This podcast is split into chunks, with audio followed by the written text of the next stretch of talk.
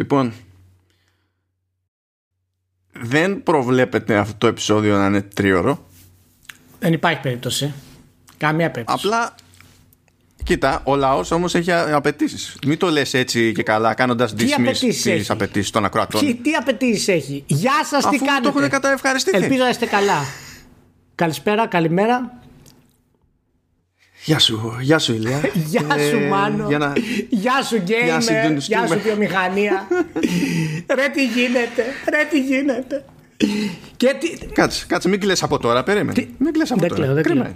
Έχουμε και καλεσμένο, ε. Έχουμε καλεσμένο, oh, απλά δεν ξέρω αν πρέπει να τον προλογίσω ως busy μπίζα ή ως μπίζα the unbusy. Δεν ξέρω αν είναι στη φάση που χαλαρώνει ή πίζει. Μπίζα, μπίζα, ε, μπίζο. Μπίζο. Μπέζο. Μπέζο. Μπίζο. όχι, όχι. Μπίζο, μπίζο. Ο Μπίζης. Γεια σου, Γεια σου, Τα προβληματικά AI που μπλέκουν μαζί τους μόνα τους. Καλώς ήρθες στο Vertical Slice. Καλώς ήρθες στο Vertical Slice. Ε, καλό σας βρήκα, ευχαριστώ πολύ για την πρόσκληση που μου έκανα. Μια χαρά. Να πούμε ότι με τον Δημήτρη κάναμε ένα game up για τα racing, το οποίο είχε πάει, είχε πάει πάρα πολύ καλά. Είναι, έχει ταλέντο ο Δημήτρης από μόνος του, δεν είναι σαν και εμένα. Δηλαδή αρχίζει και μιλάει και έχει ροή, είναι ο καλύτερος. Οπότε το podcast αυτό, μάλλον θα είναι ακόμα καλύτερο από το προηγούμενο. Συγγνώμη, Λεωνίδα. Καλά, το λέω. καλά τώρα αυτό, αυτό το podcast τώρα θα είναι. Ούτε που ξέρω. Ούτε να το τελειώσεις δεν μπορείς. Τη φράση κόβεται στη μέση. Δεν μπορώ, όχι αλήθεια. Δεν μπορώ. Τουλάχιστον να το αρχίσω. λοιπόν. Η αρχή είναι το ίδιο ε, του παντός, μάλλον. Για πάμε. Ναι, είναι το παντός του ίμιση. Θα φανεί τώρα. Oh, Α, είναι explicit αυτό, ναι, ε, το λέω. δεν υπήρχε τέτοια. Όχι, On my end δεν είχα τέτοια πρόθεση. Είναι explicit αυτό, μάλλον το λέω. Συγγνώμη, δηλαδή, αλλά καταλαβαίνεις.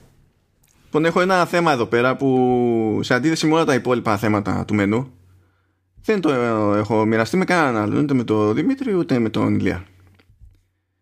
Οπότε θα μιλήσουμε λίγο για NBA.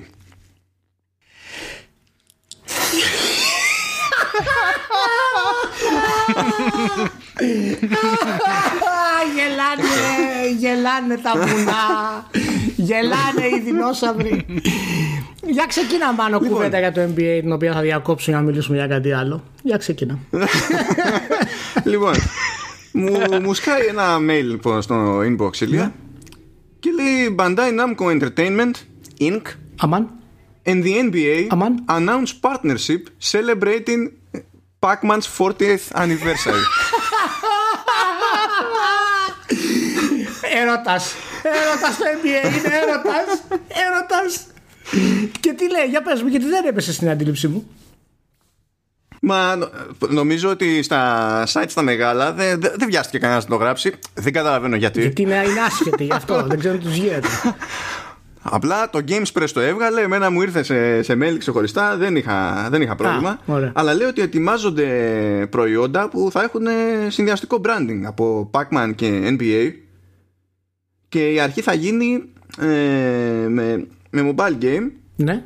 όπου θα υπάρχει λέει NBA inspired game content featuring fun power-ups and special mazes Θεϊκό. Θεϊκό.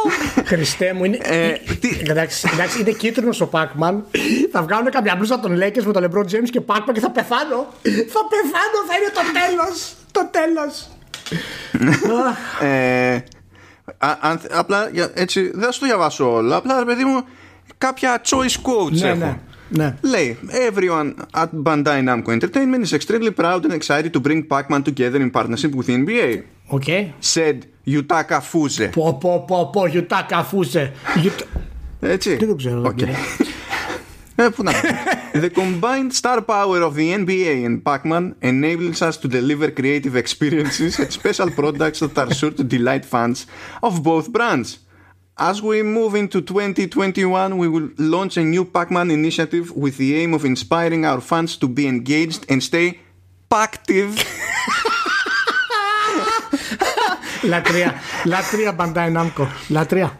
With a variety of safe in-home activities. Διότι δεν φτάνει, ξέρεις. Πρέπει να το κάνει drive home. Activities. Είναι τόσο θεοί που γράψαν activities. ναι, εννοείται με κεφαλαία και ντά στη μέση. Μην, μην υπάρξει παρεξήγηση ότι Ναι. εννοούμε κάτι άλλο. Ότι μπήκε κατά λάθος το πι και, και τα λοιπά. Ε, δεν υπάρχει άλλη λεπτομέρεια. Δηλαδή πέραν το ότι και καλά θα έχουμε NBA themed video game integrations. Αυτό, αυτό είναι. Μμ. Οπότε το NBA εισβάλλει στο, Pac- στο Pac-Man. Το Pac-Man θα τρώει τις μπάλες του NBA. Δεν, δεν ξέρω. Πω, πω. Αλλά Εντάξει. συμβαίνει αυτό. Είναι το initiative του 2021. Τέλος. Τέλος. πολύ ωραία. Πολύ ωραία. Μπράβο. Πολύ καλή εισαγωγή, μάλλον. Πολύ καλή εισαγωγή. Ε, ε, Sorry. Πολύ καλή Ε, εισαγωγή. ήσουν- ε, Εσύ να τα ακούς, το, το- Ναι. την πάρτι σου δηλαδή. έχουμε- Απλά γιατί ήσουν έτοιμος να, να Ε, μουντάρεις. ναι, έτσι. έχουμε, ε, έχουμε έτσι μια- μια στιγμούλα να κάνω μια αναλυσούλα που θέλω για τους Lakers. Υπάρχει λίγο χρόνο στο, στο podcast; Ή, ή, ή- Για πες, και- όχι, να το όχι, αφήσουμε όχι. λέτε. Εντάξει, οκ. Κοί- Κοίταξε, κοίταξε. Επειδή τώρα υπάρχει. Έχουμε ετοιμάσει το έδαφος, ρε παιδί μου.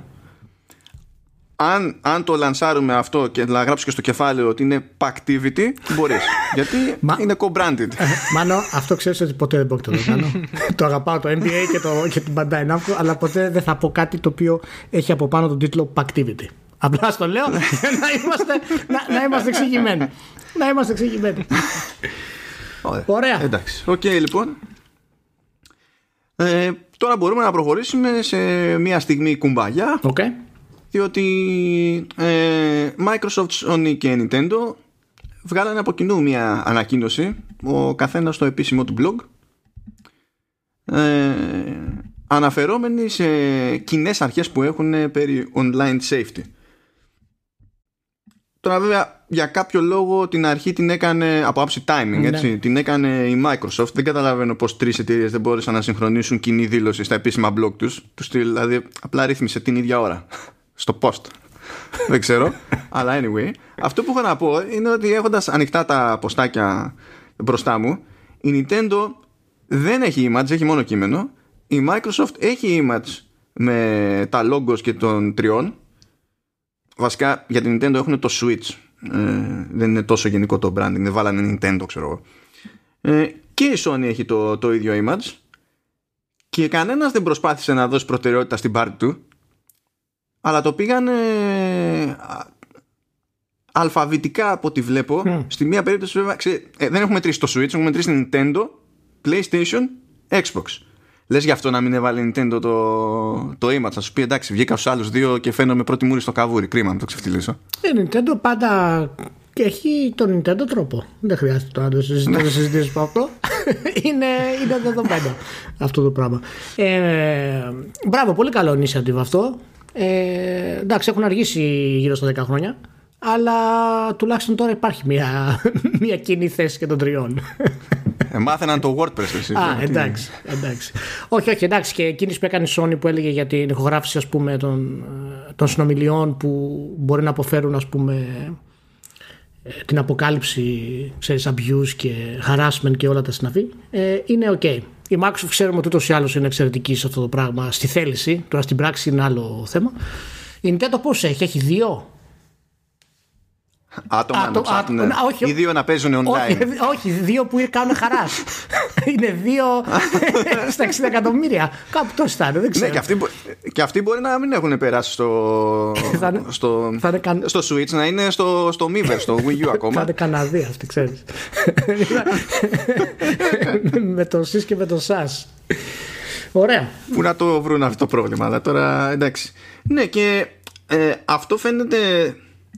Πώς να σου πω. Είναι, είναι λίγο δύσκολο να μην το σκεφτώ συνέχεια, ξέρεις, εκείνη τη στιγμή στα The Game Awards που είχαν βγει οι τρεις πάνω, που βέβαια εκείνο δεν προσπαθούσε να πετύχει κάτι συγκεκριμένο από την πλευρά το, του καταναλωτή, ας πούμε, να πει ότι κάτι κάνουμε ή κάτι θα κάνουμε. Ήταν πιο πολύ για το feeling, Ναι, ας το πούμε έτσι. ναι.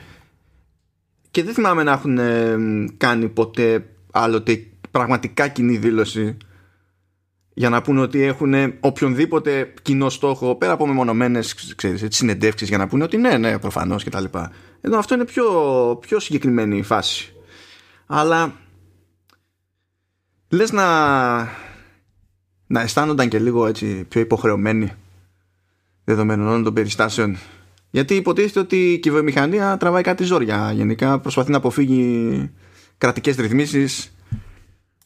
Σε διάφορες μπάντες. Ναι, εντάξει.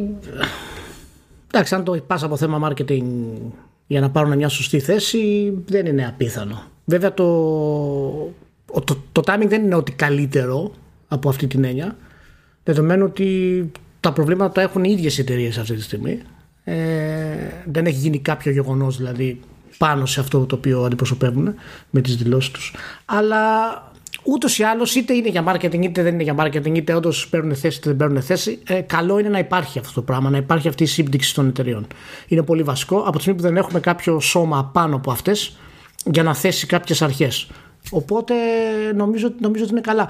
Βέβαια, είμαι, θα έχει πολύ ενδιαφέρον να δούμε στην πορεία πώς θα πάει ε, αυτό που κάνει Sony.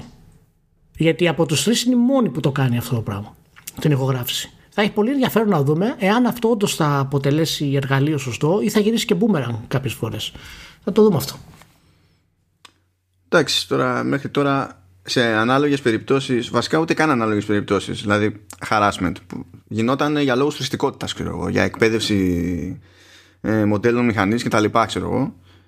Ε, ο κόσμος δεν το έπαιρνε και πολύ χαλαρά το, το concept. Βέβαια εδώ δεν είναι ο κόσμος, εδώ είναι gamers. Είναι, έχει διαφορά το πράγμα. Που οι gamers, ας πούμε, δεν απασχολούνται καθόλου. Καθόλου με το τι δεδομένα μαζεύονται από τα συστήματά τους όταν παίζουν. Δεν υπάρχει συζήτηση για αυτό το θέμα καθόλου. Αλλά τέλος πάντων. Ναι, OK. Okay. Ωραία. Α, έχω μια άλλη απορία εγώ έτσι, για την ιστορία που δεν είναι τώρα για να απαντηθεί στα σοβαρά, αλλά γίνεται μια διακίνηση. Έτσι. Η, η Valve που είναι η Epic; Η Epic παλεύει με την Apple. Α, είναι απασχολημένη, ξέχασα. Ναι, συγγνώμη. Η Valve τι κάνει; Ναι, οπότε βγάζει εκτόσεις. Σωστό κι αυτό. Αλλά κάποιος δεν πρέπει να σταθεί και. Εντάξει, δεν είναι ένας που κουμαντάρει το PC, το καταλαβαίνω. Αλλά δεν είναι ότι δεν ξέρουμε και ποιος έχει το μεγαλ... τη μεγαλύτερη επιρροή, ας πούμε. Ε, εννοείς ότι θέλεις στη Steam ε, τη Valve να κάνει ανακοίνωση μαζί με τους platform holders; Δεν θα ήταν λογικό. Μπορεί να έγινε προσπάθεια και να μην. Μπορεί να μην έγινε προσπάθεια. Ποιος ξέρει. Δεν έχουμε ιδέα. Δεν το ξέρω. Αλλά δεν θα χρειαζόταν και κάτι τέτοιο, ξέρω εγώ έτσι, για ακόμη καλύτερα. Ξέρω εγώ. Δεν ξέρω. Ε, είναι πιθανό. Είναι πιθανό. Δεν θα με χάλαγε αν γινόταν. Δεν ξέρω αν είναι απαραίτητο γιατί η, η Valve τώρα ξέρουμε πώς τρέχει τη, τη Steam γενικά. Οπότε η Epic θα μου φαινόταν λίγο έτσι περισσότερο πιθανό να ενδιαφερθεί στην όλη διαδικασία. Αλλά απ' την άλλη, ξέρω εγώ, δεν είναι ακριβώς platform holders ε, αυτοί οι δύο. Δεν έχουν την ίδια δύναμη δηλαδή που έχουν αυτές οι εταιρείες οι, οι μεγάλες. Και μπορεί να μην ενδιαφέρθηκαν όπως λες. Καν αυτή τη στιγμή. Να βγάλουν το δικό τους, τη δική τους ανακοίνωση. Εάν πρέπει να βγάλουν κάποια ανακοίνωση γι' αυτό έτσι. Είναι, είναι, είναι περίεργο, δεν ξέρω, θα δούμε. Θα δούμε τι θα κάνουν. Πάντως από τη Valve να περιμένεις λιγότερα, έτσι το ξέρεις. Αυτό δεν χρειάζεται να το συζητήσουμε. Α, κοίτα, θα χρειαστούν 4-5 χρόνια για να έτσι, έτσι, έτσι, έτσι, τι θα κάνουν. Έτσι, και ξαφνικά να το δεις στο Steam, στο κατάστημα μπροστά. Initiative to help the players. ναι, αυτό. Ή, ναι, εντάξει, ναι. Τέλος πάντων. Ε, πάει και αυτό, μπορούμε να προχωρήσουμε παρακάτω. Λοιπόν, ε, αυτό το έβαλα. Εντάξει, δεν είχαμε προλάβει να το σχολιάσουμε γιατί δεν χώραγε κι άλλο πράγμα στο επεισόδιο το 100. Αλλά εντάξει, λες έχουμε τον Δημήτρη εδώ πέρα. Λες ε, εντάξει, μάλλον τον αφορά, μάλλον τον αγγίζει. Είχαμε ασχοληθεί ναι. προηγουμένως με την προσπάθεια της Take Two να αγοράσει την, την Codemasters και στο μεσοδιάστημα φύτρωσε η EA και είπε πού, πάτε, είμαι και εγώ εδώ. Και Sky και λέει ότι και δίνει παραπάνω λεφτά, ενώ νομίζω η Take Two έδινε περίπου ένα δισεκατομμύριο, η EA δίνει 1,2 και νομίζω είχε καλύτερο mix γιατί η Take Two προσπαθούσε να τη βγάλει με μετοχές και μετρητά κτλ. Ενώ εδώ πέρα παίζει περισσότερο μετρητό, οπότε οι μέτοχοι, ξέρεις, τσιμπάνε πιο, πολύ, πιο ζεστό χρήμα με τη μία και ως γνωστόν οι μέτοχοι σκέφτονται για το που θα ταιριάξει η, η εταιρεία που μέχρι τώρα είναι δική τους. Αυτά τους απασχολούν.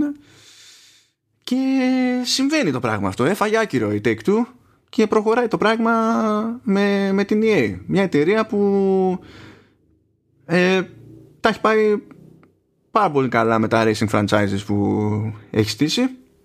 Ε, επίσης το ίδιο καλά νομίζω τα έχει πάει με τα στούντιο που έχει στήσει συγκεκριμένα για να ασχολούνται με racing games δεν βλέπω να υπάρχει κάποιο πρόβλημα με περιπτώσεις όπως το Need for Speed γενικότερα ή το Roller Criterion. Εννοείς τα τελευταία, Ε, οπότε- τα τελευταία χρόνια. Τα έχει κάνει μπάχαλο.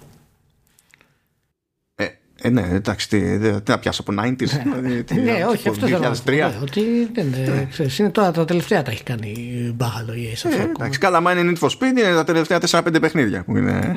Ναι, ναι. Αν εξαιρέσει ένα hot pursuit, ας πούμε. Ε, αλλά Criterion δεν έχει καταλάβει κανένα τι την κάνει τόσα χρόνια. Δηλαδή πρέπει να είναι support εκεί πέρα οι τύποι. ναι, η καημένη Criterion δεν βλέπω ιδιαίτερη ε, συμμετοχή τώρα τελευταία. Ε, Και αφού τα πήγε τόσο καλά με τη, τα δικά της IP και τις δικές της ομάδες είπε εντάξει χρειαζόμαστε περισσότερα racing και IPs και κόσμο που να ξέρει από racing και πήρε την Codemasters ακούω πονταρίσματα Κοιτάξτε να δείτε. Ε, μια σταθερά που είχαμε σαν Formula 1 fans ήταν ότι έβγαινε ένα ας πούμε ok παιχνίδι κάθε χρόνο. Ε, δηλαδή μετά το breakthrough με τη νέα engine και στην πραγματικότητα όταν κατάλαβαν ότι υπάρχουν next gen consoles κάπου το 15-16 ε, περάσαμε καλύτερες μέρες. Ε, φέτος κάνανε και κάποιες παραπάνω αλλαγές. Γενικά δίνουν έμφαση. Οι Codemasters ε, κάνει λάθη και το RaceNet που είναι οι servers της και το σύστημα του multiplayer ε, είναι ένα κινούμενο meme στο χώρο ε, και με το Dirt ε, και με το καινούριο Dirt το 5 ας πούμε τώρα αλλά το αγαπάει και έχει ανθρώπους που ξέρουν τι κάνουν. Ε, η EA απ' την άλλη έχει, έχει αυτή τη φήμη που είπε και ο Μάνος και εντάξει αυτό είναι επίσης πολύ γνωστό. Απλά αυτό που λίγο με προβληματίζει έως με ανησυχεί έως Παναγία μου τι θα κάνω είναι ότι χάνεται νομίζω πάρα πολύ. Δηλαδή, όλοι λέγανε πρέπει να αλλάξει η engine. OK. Αλλά η EA δεν θα την πάρει την Codemasters για να αλλάξει η engine στη Φόρμουλα 1. Θα κάνει πολλά πράγματα. Κανένα από αυτά δεν μου ακούγεται από το παρελθόν τουλάχιστον ελπιδοφόρο. Ε, Ξαναλέω, είχα μια σταθερά. Δεν βλέπαμε breakthroughs. Το F1 2017, 18, 19 και 20 αλλάζουν στο ποιο οδηγεί είναι πού και το career mode που έχει, ok, λίγο ενισχυθεί κτλ. Αλλά με την EA δεν ξέρω τι μπορώ να περιμένω. Δηλαδή, τουλάχιστον να κρατήσουν μια σχετική. Δεν ξέρω αν μπορούν να κρατήσουν μια σχετική αυτονομία στην Codis που είναι και στην Αγγλία, που είναι και σε άλλο μοτίβο. Μια, ένα σχετικά μικρός ε, developer, ένα μικρό studio στην πραγματικότητα. Που όμως κάνει φοβερή δουλειά σε αυτά που κάνει. Είναι εξειδικευμένο. Αν η EA τους αφήσει, δεν, θα, δεν, δεν ανησυχώ. Αλλά φοβάμαι ότι δεν θα τους αφήσει. Στην απραξία δεν μπορεί να τους αφήσει γιατί μην ξεχνάτε ότι η Φόρμουλα 1, για παράδειγμα, ε, είναι ένα αμερικανικό σπορ πια. Το έχουν Αμερικανοί. Το έχει Liberty Media. Ε, οι άνθρωποι είναι μανούλες στο marketing. Δεν θα, δεν, δεν θα αφήσουν το F1 franchise σε gaming επίπεδο να πεθάνει. Έχουν e-sports που βασίζεται σε αυτό. Αλλά ε, ως προς το πώς θα το διαχειριστούν και τι θα βλέπουμε εμείς σαν περιεχόμενο, φαντάζομαι όχι από το 21 γιατί αυτό πρέπει να είναι σχεδόν τελειωμένο πια, αλλά από το 22 ή από το 23 σαν εκδόσεις, ε, είναι λίγο δηλαδή, δεν θέλω να πληρώσω 4 ευρώ ή, ή την προνομιακή τιμή των 3,99 για να αλλάξω ελαστικό. Ε, τώρα πριν προχωρήσουμε λίγο, γιατί δεν το κάναμε πριν, να πούμε ότι ο Δημήτρης είναι δημοσιογράφος χώρος Φόρμουλα 1 και στους τέσσερις τροχούς, γιατί είναι η πρώτη φορά που έρχεται στο Vertical Slice. Ε, Επίσης είναι παρουσιαστής σε e-sports με Φόρμουλα 1 στο F-Action. Πώς λέγεται, εσύ; Το ξε- F1 Action, ναι. Μπράβο. Και GT3 μαζί. Από όλα. ε, και, και είναι και ένας τέχνης e-sport player ο ίδιος. Ε, οπότε ε, έχει αρκετό background φυσικά και ως το επάγγελμά του για τη φόρμουλα αλλά και στα racing παιχνίδια για να μπορέσει να μας πει κάποια πράγματα. Εγώ θέλω να σε ρωτήσω το εξής. Από ποια άποψη το λες ότι ανησυχείς ε, ότι θα το πάρει η EA ας πούμε; Ποιο είναι αυτό που σε ανησυχεί περισσότερο από αυτά τα πράγματα; Ε, ότι η, η φήμη, δηλαδή το, το προηγούμενο που υπάρχει. Το γεγονός ότι δεν είχε racing, δεν είναι racing ακριβώς franchise το Need for Speed με την έννοια ότι δεν είναι βασισμένο σε ένα πραγματικό πρωτάθλημα που, Ναι. όπως είναι η Formula 1.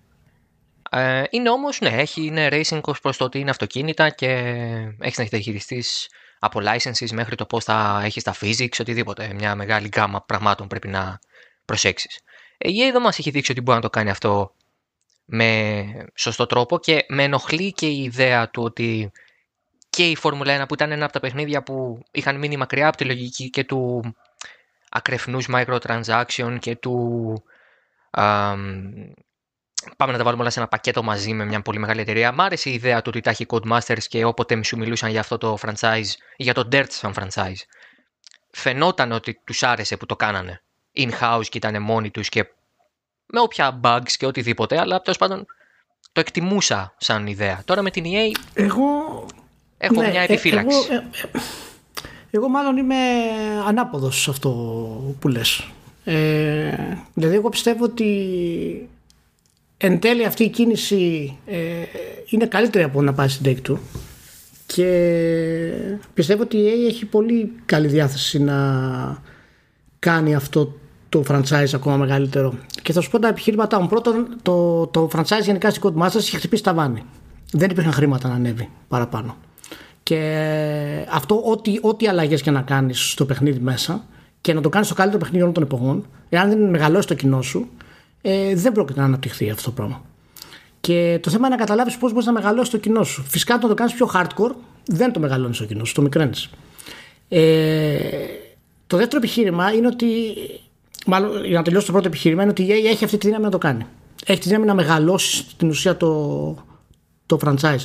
Το δεύτερο επιχείρημα ε, είναι ότι το, το FIFA, ενώ ε, η EA το έχει μεταχειριστεί ε, τα τελευταία χρόνια με έναν διπλό τρόπο, δηλαδή έχει δημιουργήσει το Ultimate Team, αλλά από την άλλη ε, έχει αφήσει αρκετά στάσιμο το single player, έχει κυκλοφορίες στις οποίες βελτιώνει ορισμένα κομμάτια του FIFA. Και πώς ξέρω, το FIFA αυτή τη στιγμή, ε, παρά τα μειονεκτήματά του, θεωρείται το καλύτερο ποδοσφαιράκι που υπάρχει.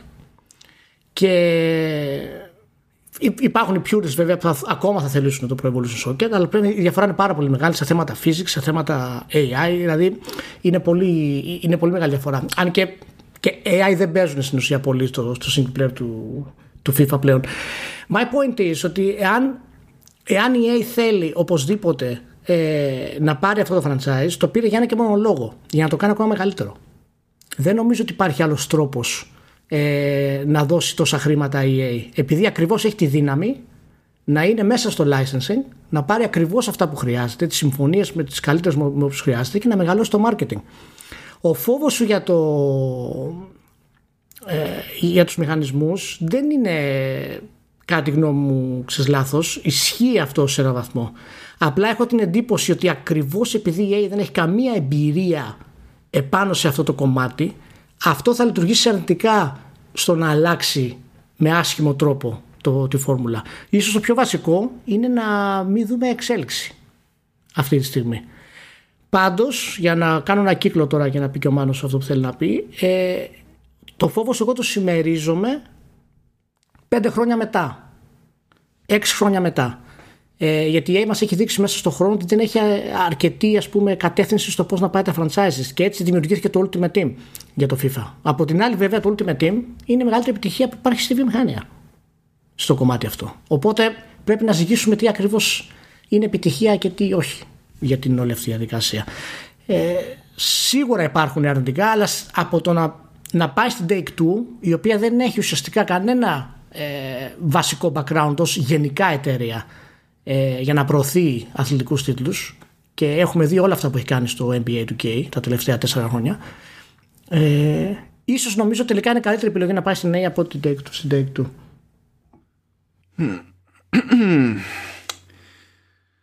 Ε, εγώ δεν μπορώ από τη μεριά μου να βάλω στην άκρη τη, τη φοβία που έχω για την EA γενικότερα. Όχι για το τι θα κάνει με τα παιχνίδια. Θα ρίξει λεφτά στα παιχνίδια Τώρα πώς θα τα ρίξει, θα τα κάνει, θα φανεί αργότερα και δεν πρόκειται να φανεί πολύ γρήγορα. Αλλά δεν γίνεται να μην τη φοβάμαι για τη διαχείριση των ομάδων. Δηλαδή φοβάμαι για το που θα καταλήξει Codemasters, όχι για το που θα καταλήξει το, το F1. Περίμενε, περίμενε, περίμενε. Άλλο αυτό. Άλλο αυτό. Αυτό, αυτό είναι άλλο θέμα. Ναι, εντάξει. Απλά εγώ αυτή έχω ως βασική φοβία δηλαδή, στη, στην όλη φάση, ρε παιδί μου. Αυτό θέλω να πω. αυτό είναι Αλλιώς τώρα η, οικονομικά, αν το σκεφτώ από την πλευρά της EA, ε, φαντάζομαι ότι παίζει ρόλο ε, και το ότι έχει να σκέφτεται και το EA Play μέσα. Διότι θα έχει μερικά επιχειρήματα παραπάνω σε βάθος χρόνου να σπρώχνει το EA Play, να κερδίσει κάποιους συνδρομητές κτλ. Και, και έτσι κι αλλιώς με τη, στην περίπτωση του EA Play, για την ώρα τουλάχιστον, σίγουρα εισπράττει και εξτραδάκια από τη, από τη Microsoft επειδή είναι μέρος του Ultimate. Ναι. Αυτά παίζουν ρόλο σε αυτές τις περιπτώσεις τουλάχιστον για το, ε, έστω για το βάθος του υποτιθέμενου πάγκου ας πούμε που δεν έχει πολύ πράγμα σε racing έχει μόνο, μόνο Need for Speed. Και ξέρει και η ίδια τι φήμη έχουν πια τα Need for Speed οπότε δεν νομίζω να το θεωρούν συγκλονιστικό asset για να τραβήξουν συνδρομητές ας πούμε σε αυτή την περίπτωση.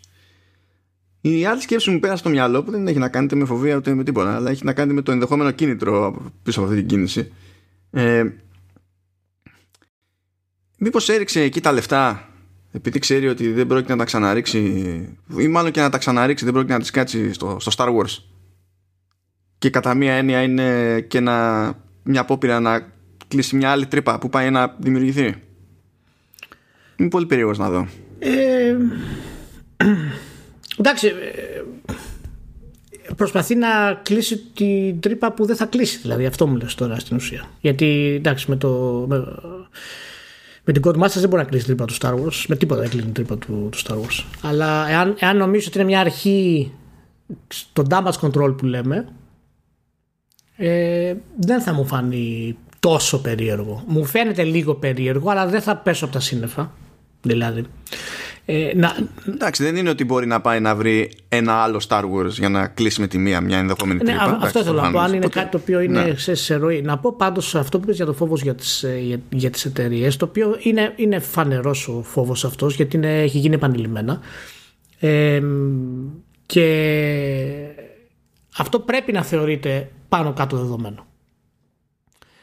Ε, αν όχι ίσως να, ξέρεις, να σταματήσει το, το όνομα της, ε, τη Codemasters συνολικά, αλλά ξέρεις, να μπει μέσα τόσο πολύ στα πράγματα. Δηλαδή, ξέρουμε ότι η κρατήρων, ας πούμε, τα, από το τελευταίο που έβγαλε ήταν το 13 το Rivals, το Need for Speed, και μετά ασχολείται να υποστηρίζει την ανάπτυξη του, του Battlefront. Για τον Battlefield. Ε, όχι. Μια φορά είχαν δείξει και σε παρουσίαση τη EA ένα βίντεο που είχαν πάει διακοπές, κάνανε paragliding και ήταν research για το επόμενο τους παιχνίδι. Α, εντάξει, εντάξει. εντάξει okay, okay. Με λεφτά ε, της οπότε, οπότε βλέπουμε ότι υπάρχει αυτή η συμμετοχή της Criterion που δεν έχει κάνει τα burnout γιατί προφανώς έχει λήξει τώρα η περίοδος που πουλάνε αυτά να, ξέρεις, να μπουν να κάνουν κάτι άλλο το οποίο δεν είναι τόσο αρνητικό ε, γενικά ε, γιατί αν, αν το κάνουμε αναλογικά με το τι έχει κάνει με την Bioware το οποίο εκμυδένισε την εταιρεία έτσι και είναι ντροπή που υπάρχει καν το όνομα πλέον Bioware ακόμα στην, ε, στην EA είναι, είναι, είναι πραγματικά ντροπή. Είναι σαν να είσαι εγώ τώρα τους Ναζί και να λένε I love Jews, ας πούμε. Είναι, είναι, είναι αυτό το πράγμα στην ουσία. Και... Έβλεπα σήμερα εκτόσει για, για τις γιορτές. Ναι. Και είχε Anthem. Δεν θυμάμαι, whatever legendary κάτι edition. 5 ευρώ. και ακόμη περιμένουμε τα πλάνα για τη διόρθωση του, του παιχνιδιού. Είναι, ακόμη είναι, τα περιμένουμε. Είναι μεγάλο κρίμα. Οπότε ξέρεις, είναι δεν ξέρω. Ε, εύχομαι τουλάχιστον ότι η Codemasters είναι ιστορική εταιρεία. Τώρα δεν μιλάμε τώρα για εταιρεούλες. Ε, είναι ε, τεράστια εταιρεία και μεγάλη ιστορία. Ε, και όντως από θέμα της εταιρείας και τα λοιπά σε βάθος χρόνου πιστεύω και εγώ ότι θα υπάρξει ένα πρόβλημα γιατί θα, θα αναγκαστεί να ε, μπει μέσα στην ΕΕ ολοκληρωτικά. Τώρα από εκεί πέρα το τι θα κάνει ανάπτυξη δεν ξέρω. Πάντως από τη στιγμή που και τα, τα Horizon και τα Motorsport και τα Grand Turismo παραμένουν ψηλά σε πωλήσεις ε, σίγουρα υπάρχει χώρος ε, για την εταιρεία ακόμα να, ε, να παίξει ρόλο σημαντικό. Και θέλω να πιστεύω ότι η EA είναι αρκετά έξυπνη, έτσι, η EA δεν είναι ηλίθια, αλλά τέλος πάντων δεν είναι και η Einstein. Ε, είναι αρκετά έξυπνη ώστε να αφήσει ε, την Godmasters να κάνει τη δουλειά που έχει να κάνει και να της πει ότι αυτό που έκανες εγώ θα σου δώσω άλλα 20 εκατομμύρια για να το κάνεις καλύτερα. Αυτό πρέπει να κάνει αυτή τη στιγμή. Άλλα 30 εκατομμύρια και μπορεί να θέλει και, ξέρεις, και τρεις μήνες παραπάνω ξέρω εγώ για αυτό το πράγμα. Ε, αυτές είναι οι έξυπνες κινήσεις που πρέπει να κάνει η ΕΕ από και πέρα αν τις κάνει εδώ θα μας το τα ξαναπούμε. Απλά. Κοίταξε, άμα πάει όμως και πει, κοίτα, εγώ θα σου δώσω 20 εκατομμύρια, αλλά άμα δεν χρησιμοποιήσεις Frostbite θα σου δώσω 10, τελειώσαν όλα. Ναι, όχι, αν, αν τους επιβάλλει την αλλαγή, αν τους επιβάλλει την αλλαγή, τότε ναι, υπάρχει πρόβλημα. Γιατί και τα Mass Effect, ας πούμε, με τη Frostbite δεν ήταν καλά. Με το που αλλάξαν στην Unreal πήγανε super. Τουλάχιστον από τεχνικό θέμα. Αλλά τέλος πάντων, ναι. Για πες Δημητρικά, του πήγες να πεις. Όχι, θέλω να πω ότι επειδή το βλέπουμε, το, το βλέπω από την πλευρά, ας πούμε, και εγώ το είδα στην αρχή από την πλευρά του experience ε, ή εσείς το πιάσετε από την πλευρά του business. Ναι. Ε, υπάρχει και η πλευρά του gamer, ο οποίος ε, μέχρι στιγμής με το F1 αποδέχεται ότι ακροβατεί ανάμεσα στο sim και το arcade. Είναι η κουβέντα που είχαμε κάνει και με τον Ηλία στο Game Up. Ε, αποδέχεται ότι είναι simcade, αυτό το υβρίδιο. Αν η EA προσπαθήσει να κάνει μια στροφή σημαντική προς τη μία ή την άλλη κατεύθυνση, θα χάσει ολοσδιόλου το κοινό της αντίθετης κατεύθυνσης. Δηλαδή, δεν μπορώ να φανταστώ ότι θα γίνει sim επίπεδου το Corsa Competizione, για παράδειγμα, το F1, γιατί έτσι θα χάσει.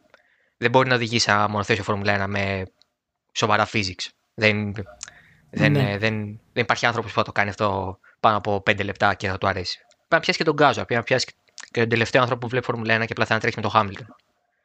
Ε, αν κάνεις αυτό, το έχεις χάσει. Αν πας τελείως στο arcade, πάλι χάνεις κόσμο. Αυτό, δηλαδή είναι και αυτό μια κουβέντα που πρέπει να το δούμε. Ναι, εγώ δεν πιστεύω ότι υπάρχει τέτοια περίπτωση για την EA. Γιατί παίρνει ένα έτοιμο προϊόν. Θα είναι χαζί να το αλλάξουν αυτό το πράγμα, τουλάχιστον άμεσα. Και αν ε, το αλλάξουν, ναι. ε, είμαι της γνώμης ότι θα πάνε προς το simulation και όχι προς το arcade. Ε... Πάντως έχουν ξανακάνει τέτοιο πείραμα και το έχουν κάνει υπό την ομπρέλα του, του Need for Speed με τα, με τα Shift. Αλλά πάνε πλέον πολλά χρόνια. Και το κάνανε και με το ίδιο το, το FIFA. Το κάνανε με το Fight Night. Δηλαδή η EA έχει το DNA του simulation μέσα. Θέλει δηλαδή να σου προσφέρει μια εμπειρία η οποία είναι πολύ κοντά στην πραγματικότητα. Και οι μεγάλες αλλαγές στο FIFA που έχουν γίνει από το 9 μέχρι το 14 και το 18 μετά, ας πούμε, είναι, ε, είναι πάνω σε αυτό το μοτίβο. Αλλά σίγουρα ε, είναι κάτι το οποίο δεν ξέρω αν η EA μπορεί να αποφασίσει αυτή τη στιγμή πάρα πολύ ε, σωστά. Εγώ πιστεύω ότι θα έχει μια ομάδα θα πει θα κάνει το, το, το, φόρμουλα όπως είναι έτσι και θα πει στην υπόλοιπη κοντμάστers να σου πω δεν μου ανανεώνεις το Need for Speed. Γιατί θέλω να το κάνω ας πούμε, ξανά ένα brand το οποίο έχει νόημα και να, να κοντραριστώ με το Horizon. Π.χ. Αυτό θα είναι μια καλή επιλογή για την EA ναι. να το κάνει αυτό το πράγμα. Γιατί η Codemasters μπορεί να το κάνει αυτό το πράγμα. Τουλάχιστον ε, ε απλά της λείπουν τα χρήματα για να κάνει κάτι στο Horizon. Α πούμε. Τεχνογνωσία την έχει. Και εντωμεταξύ το σιγουράκι είναι το F1 έτσι, σαν franchise, γιατί πού θα πάει ο άλλος άμα έχει κάψα με F1. Δημήτρη, έχουμε. Έχεις πρόχειρο καθόλου στο μυαλό σου τις πωλήσεις του. Ε, στην Ελλάδα. Όχι στην Ελλάδα, γενικά. Φτάνει... Αλλά και στην Ελλάδα, για πες μου και στην Ελλάδα. Γενικά όχι. Εγώ θα σου πω στην Ελλάδα που είμαστε και μια από τις αναπτυσσόμενε. Δηλαδή, αυτό που λέμε στο industry, το motorsport, είναι ότι η Ελλάδα στην Ευρώπη είναι top 5 αναλογικά πληθυσμού που βλέπεις Φόρμουλα ναι. 1. Ε, κάπως έτσι πάμε και σε επίπεδο αγοράς του F1 παιχνιδιού κάθε χρόνο. Νομίζω το 19, γιατί για το 20 ακόμα τρέχει η κατάσταση, το 19 πρέπει να έφτασε 30 με 35 πωλήσεις το πρώτο εξάμεινο. Δηλαδή από το, βγαίνει, βγήκε τον, Ιου, τον Ιούνιο του 19 μέχρι τα Χριστούγεννα ουσιαστικά. Είναι μεγάλο ρε αυτό. Ε, προς 20. Είναι μεγάλο αυτό. Ναι, είναι, έχει, πολύ, έχει μεγάλη, πολύ έρισμα. Μα προσπάθησα τώρα να κάνω. Προσπάθησα. Ε, τρέχω ένα mini series πρωταθληματάκι με F1 2020 σε PC, ούτε καν δηλαδή κονσόλα. Που είναι πολύ πιο εύκολο να το πάρει ο άλλος. Το PC, ε, αν και παλιό μεσαιογικά παιχνίδι, θέλει καλό PC για να το τρέξει σοβαρά το F1. Ε, και μάζεψα 30 άτομα και έπρεπε κάποιος να τους διώξω. Δηλαδή υπάρχει κόσμος που του αρέσει. Γιατί είναι ε, στο πιο απλό ρε παιδί μου, πώς μπορείς να πάρεις το FIFA και να σε αρέσει ο Εμπαπέ και να πάρεις την Παρή. Είμαι χαμηλτονιακός και τρέχω με τη Mercedes.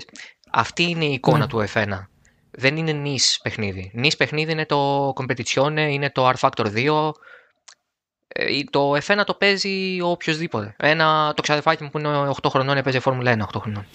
Πάντως ε, η EA φαίνεται ότι πραγματικά ήθελε να το κάνει αυτό. Έτσι, γιατί ήταν 750 εκατομμύρια η προσφορά της, ε, της Take-Two ε, και λίρες.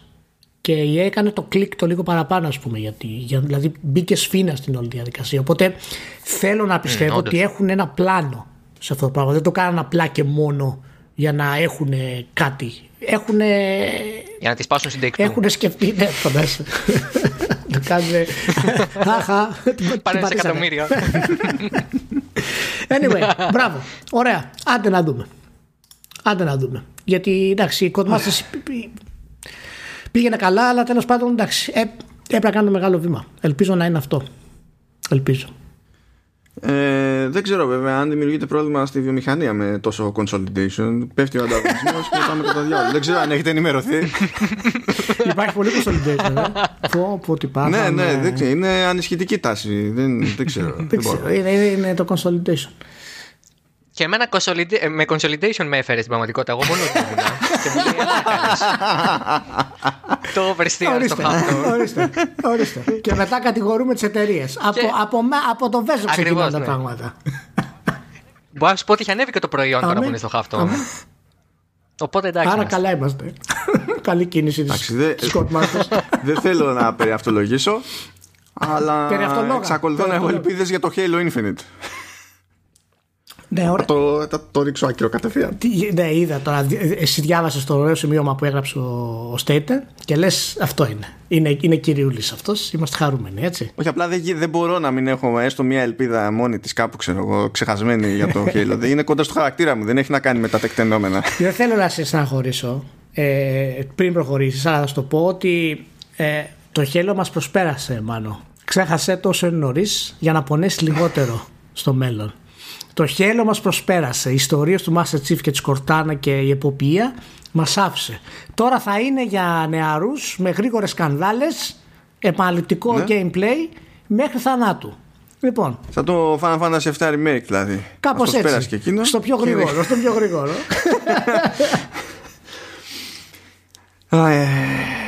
Α, ε, βασικά το δεν ξέρω τι προλάβατε από τη συγκεκριμένη δημοσίευση γιατί είναι κατεβατό, είναι legit κατεβατό εντάξει είναι, είναι λίγο γουτσου γουτσου γιατί είναι και PR μέσα σε όλα εκ των, εκ των πραγμάτων αλλά και μόνο το ότι έχουν γράψει τόσο πράγμα και κάνουν κάποια πράγματα τόσο νιανιά για το τι προσπαθούν σε τεχνικό επίπεδο και τέτοια φαίνεται πόσο τους πόνεσε το κράπ που φάγανε το Ιούλιος δεν ήτανε; Ναι, Νομίζω ήταν τον νομίζω Ιούλιο. νομίζω.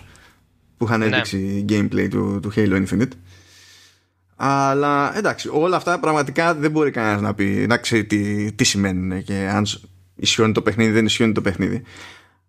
Αυτό που μου μένει περισσότερο εμένα δεν είναι κάτι που λένε, αλλά η ανακοίνωση ίδια για την καθυστέρηση και όχι για την καθυστέρηση ως καθυστέρηση, αλλά για το τι σοϊ καθυστέρηση είναι.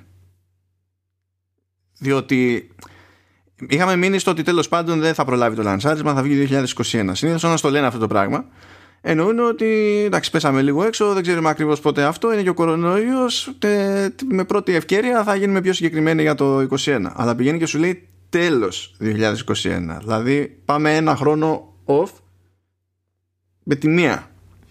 Θέλω να σε ρωτήσω εγώ κάτι που λέει μέσα, να μου πεις ε, πώς σου ακούγεται. Τε, τελειώνοντας το κείμενο λέει το εξής για το, για το παιχνίδι του στο Halo Infinite. Ο Stater. Do I explore off the golden path? Azort that banished war base guarding the Valley Pass? Follow a flight of forerunner sentinels into that unexpected cavern? Rescue a squad of marines dug in and desperate halfway up that mountain? Or do I keep pulling the mainline story thread that feels epic and intimate at the exact same time? Λοιπόν, αυτή, α, είναι δύο γραμμές αυτό το πράγμα. Εάν αυτό που λέει είναι αλήθεια, οι πιθανότητες του οποίου να, να είναι αλήθεια είναι κάτω από 10%, αλλά εάν είναι αλήθεια αυτές οι δύο γραμμές, τότε ναι. Τότε θα έχουμε χέλο. Κανονικό. Ω- Ωραία, κοίτα. Βασικά, αν είναι αλήθεια αυτό που λέει σε άλλο σημείο, που λέει ότι ένιωσα ξανά αυτό το 30 seconds of gameplay και ξανά και ξανά τη λούπα, αυτή την αίσθηση. Αυτό, αυτό άμα είναι αλήθεια, άσε το πώς θα είναι αλήθεια. Αν αυτό είναι αλήθεια, Θα το, χαίρομαι πολύ. θα το κρατήσουμε και αυτό για τη συζήτηση που θα κάνουμε με τον Δημήτρη με- μετά. Γιατί, παιδιά, αν ξέρετε, η συζήτηση που θα γίνει με τον Δημήτρη μετά αφορά την έννοια του best of all time. Είτε σε παιχνίδια, είτε σε αθλητές, είτε σε οτιδήποτε. Οπότε κρατηθείτε γιατί καταλαβαίνετε τι έχει να γίνει. Ε, και το Halo είναι πολύ καλό παράδειγμα σε αυτό και τα, τα 30 δευτερόλεπτα δράση ξανά και ξανά. Anyway, ωραία. Άντε να δούμε. Εντάξει, εγώ, Πάντως, εγώ μαζί ε- σου, μαζί σου. Μαζί σου. Halo. Πάντως, ένας χρόνος μετά, έτσι. Ε, αυτό μου λέει πράγματα για, τη, για, για τα σχετικά κοντινά πλάνα του Xbox. Δηλαδή, με το που το ακούω αυτό, δεν μπαίνω. Εντάξει, το πιο εύκολο να πει κάποιος είναι φαντάσου σε τι κατάσταση είναι η φάση που θέλουν ναι, σίγουρα ένα χρόνο ακόμα για να τη σώσουν. Αυτό, αυτή είναι η εύκολη σκέψη που μπορεί να κάνει κάποιος. Αλλά το συνδέω με άλλα πράγματα που είπε ο Spencer, που λέει ότι τώρα έτσι κι αλλιώς και να θέλω, δεν με φτάνουν τα μηχανήματα να πουλήσω. Δεν έχει σημασία τι παιχνίδι έχω στο λανσάρισμα, δεν μπορώ να φτιάξω αρκετά μηχανήματα για να πουλάω. Και αυτό θα παίξει ρόλο περισσότερο τη δεύτερη χρονιά. Ποια είναι η δεύτερη χρονιά; Τη χρονιά που το φθινόπωρο πλέον θα βγει Halo Infinite. Αυτό είναι το ένα της υπόθεσης. Δεύτερον, πώς βγάζεις φθινόπωρο και για γιορτές και τα λοιπά Halo Infinite και δεν είναι το main event σου; Και αν είναι το main event σου, τότε με αναγκάζει να σκεφτώ όχι ότι τα περισσότερα από τα άλλα που έχει ανακοινώσει θα πάνε 22, αυτό το φανταζόμουν και μόνος, δεν χρειαζόμουν βοήθεια, αλλά ότι σχεδόν τίποτα από οτιδήποτε άλλο έχεις δείξει δεν προλαβαίνει να σκάσει πριν το 2022. Δεν χρειάζεται να σκάσει. Α ας μη σκάσει. Δεν έχουμε τέτοιο άγκο στη Microsoft μάλλον. Μιλώντας με τον Spencer χθες, που τα συζητήσαμε, αυτό μου είπε. Μου λέει: Εμείς δεν πιαζόμαστε στη Microsoft. Τον βλέπεις, είναι χαροπός, έχει χρωματάκι, είναι μια χαρά. Δεν είναι σαν το Ryan που βγαίνει πανικοβλημένος και αλλάζει 15 φορές τα σχέδια του τι πρόκειται να κάνει η Sony. Γιατί του λέει ότι το κοίτα να δεις, αυτό που θέλω να φτιάξω θα πάρει 14 χρόνια. Οπότε δεν ξέρω τι θα κάνεις στο ενδιάμεσο. ε, Πρώτα πέρα από την πλάκα, ε, πραγματικά δεν με ενοχλεί καθόλου. Α κάνουν 2022, δεν με ενδιαφέρει. Γιατί η Microsoft έχει πολύ μακρύ πλάνο για την όλη διαδικασία.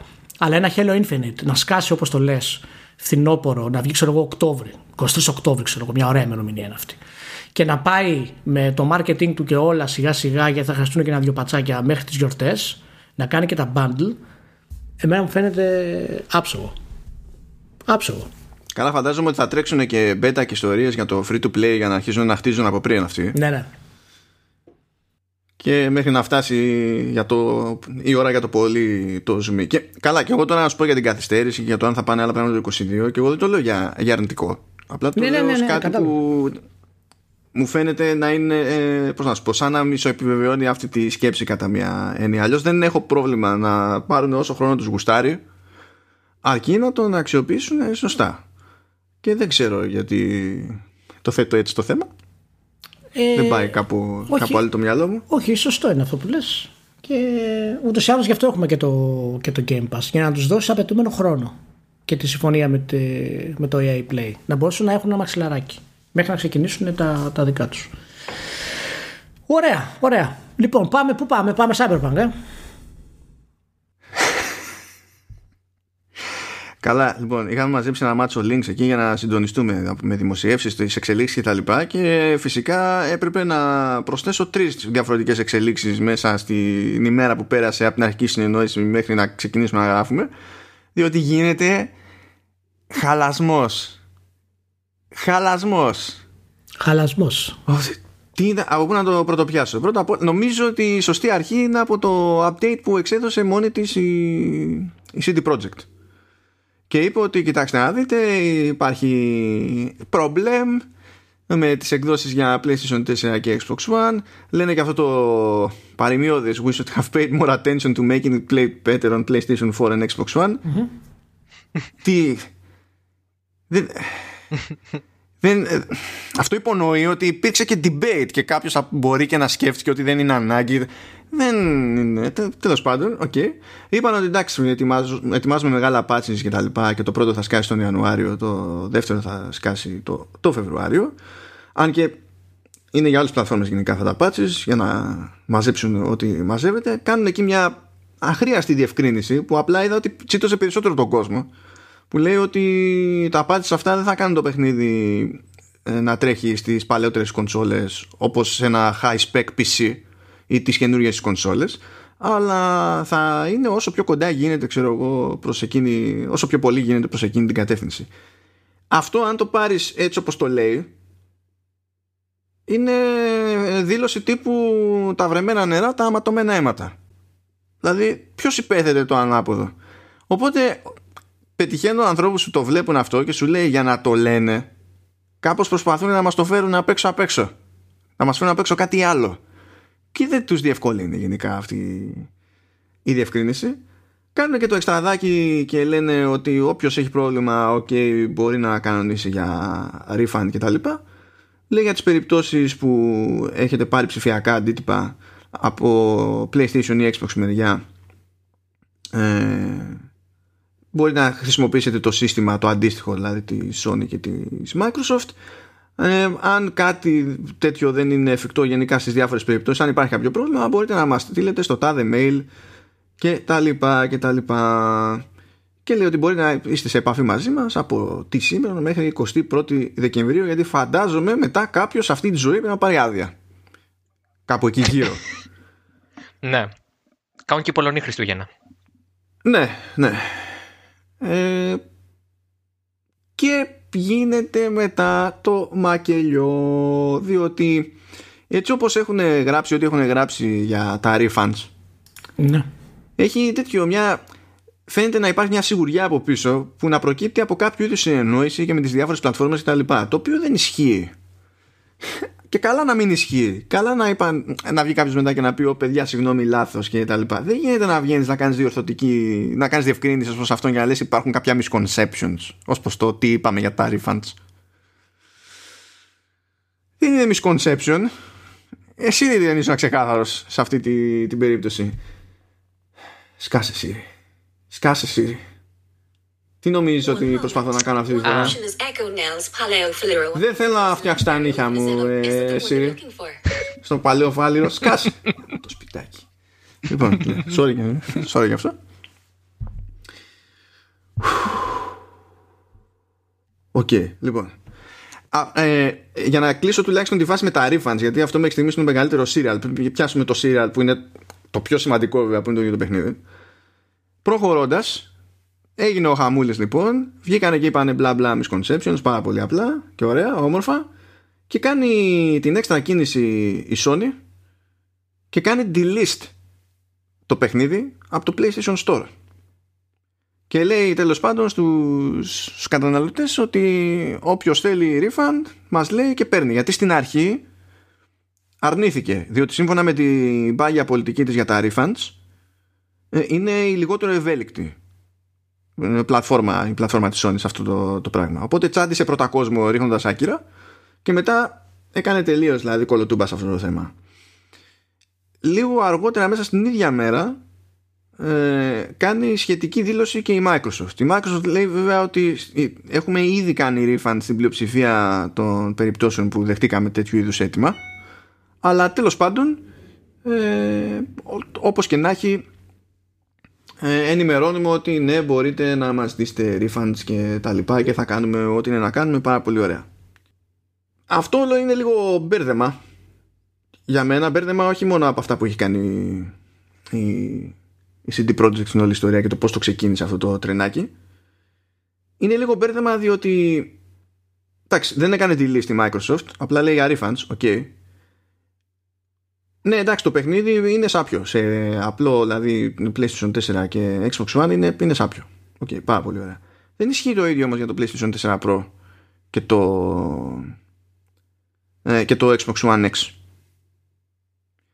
Οπότε θεωρώ λίγο υπερβολή το ότι η Sony έκανε delist. Διότι αν εγώ έχω PlayStation 4 Pro ή αν έχω PlayStation 5 δεν μπορώ να τα αγοράσω ψηφιακά και γιατί να μην μπορώ να τα αγοράσω ψηφιακά.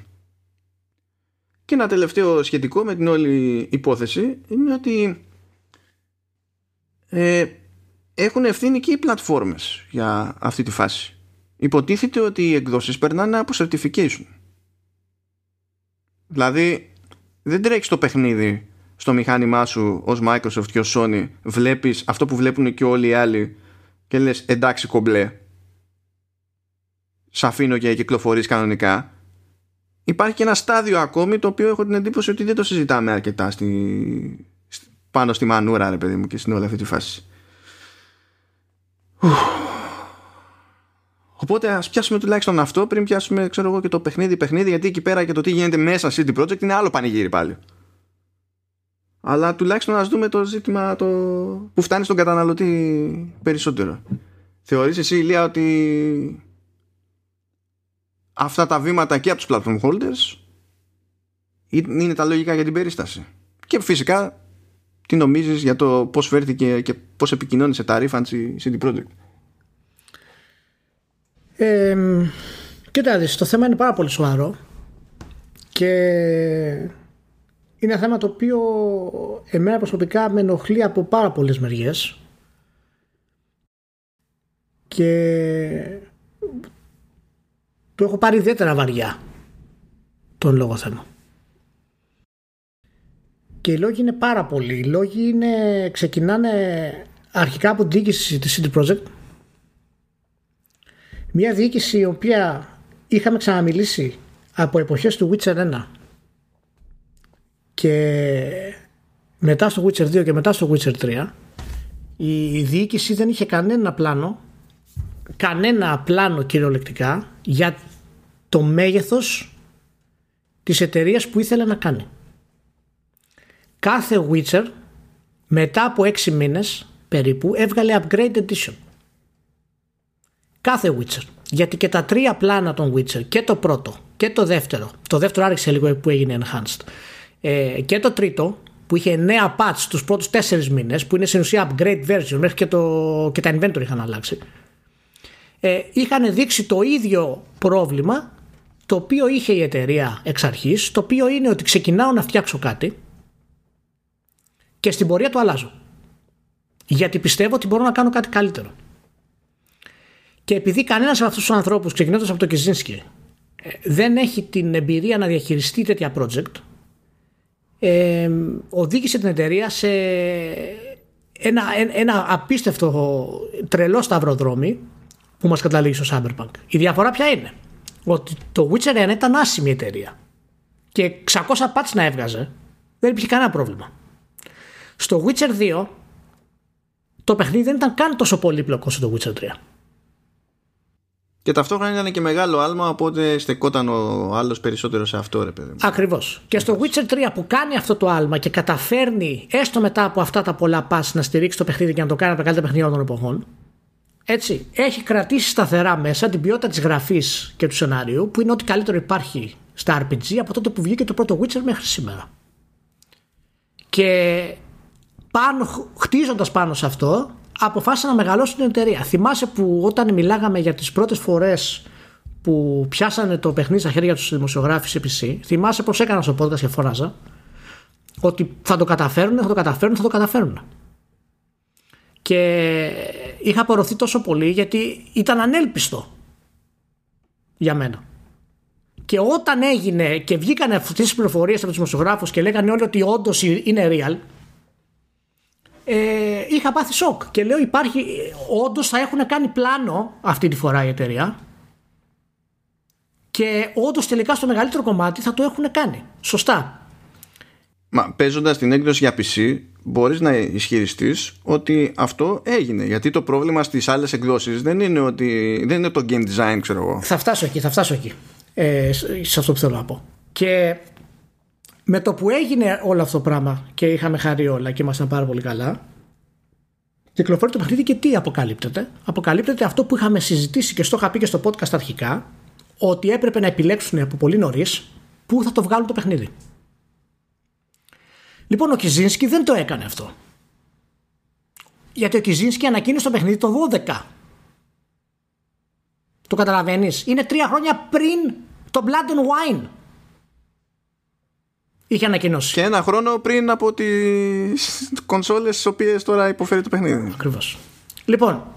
Ε... Οπότε να στο ανακοινώνει και 12 και περιμένεις και καινούριο hardware, λες τέλος πάντων θα προετοιμάζει το άλλο ανάλογα. Ακριβώς. Λοιπόν, ο Κιζίνσκι τι είπε τότε και λέω για τον Κιζίνσκι γιατί; Γιατί ο Κιζίνσκι είναι ο βασικό, το βασικό πρόσωπο έτσι, ενώ είναι, είναι co-CEO και co-founder στην ουσία, αλλά είναι το βασικό πρόσωπο της CD Projekt που παίρνει αυτές τις αποφάσεις έτσι, γιατί έχει περάσει και marketing director από την εταιρεία, υπεύθυνος για το retail κομμάτι της εταιρείας και είναι, έχει κάνει co-direct σε όλο της το growth μέχρι σήμερα. Το 2006 μέχρι το 2008 ήταν μόνος του CEO.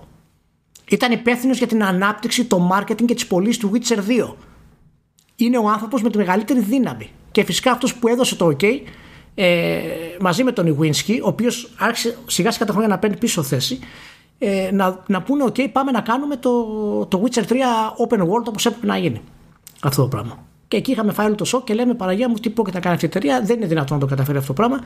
Τελικά το κατάφερε με τα βαϊόν και κλάδων.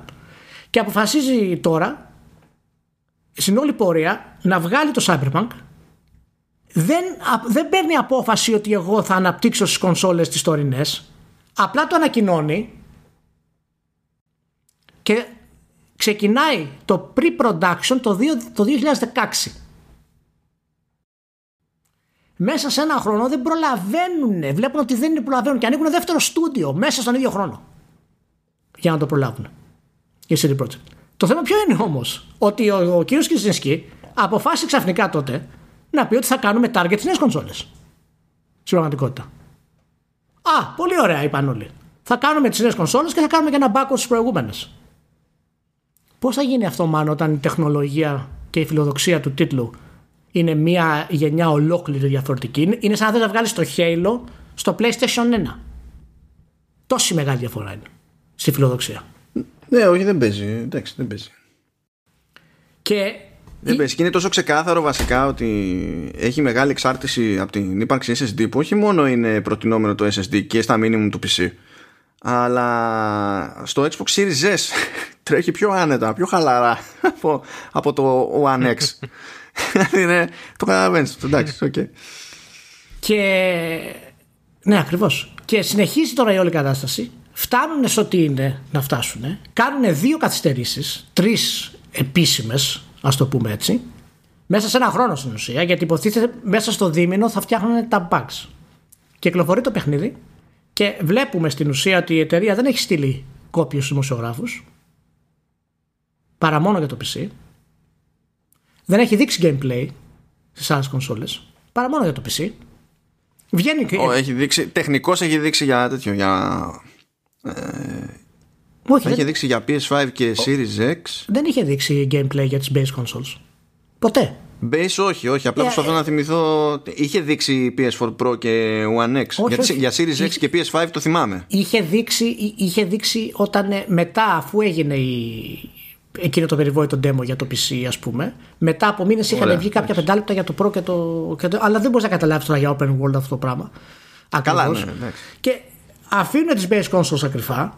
Αυτές όλες είναι αποφάσεις των CEO συγκεκριμένες αποφάσεις.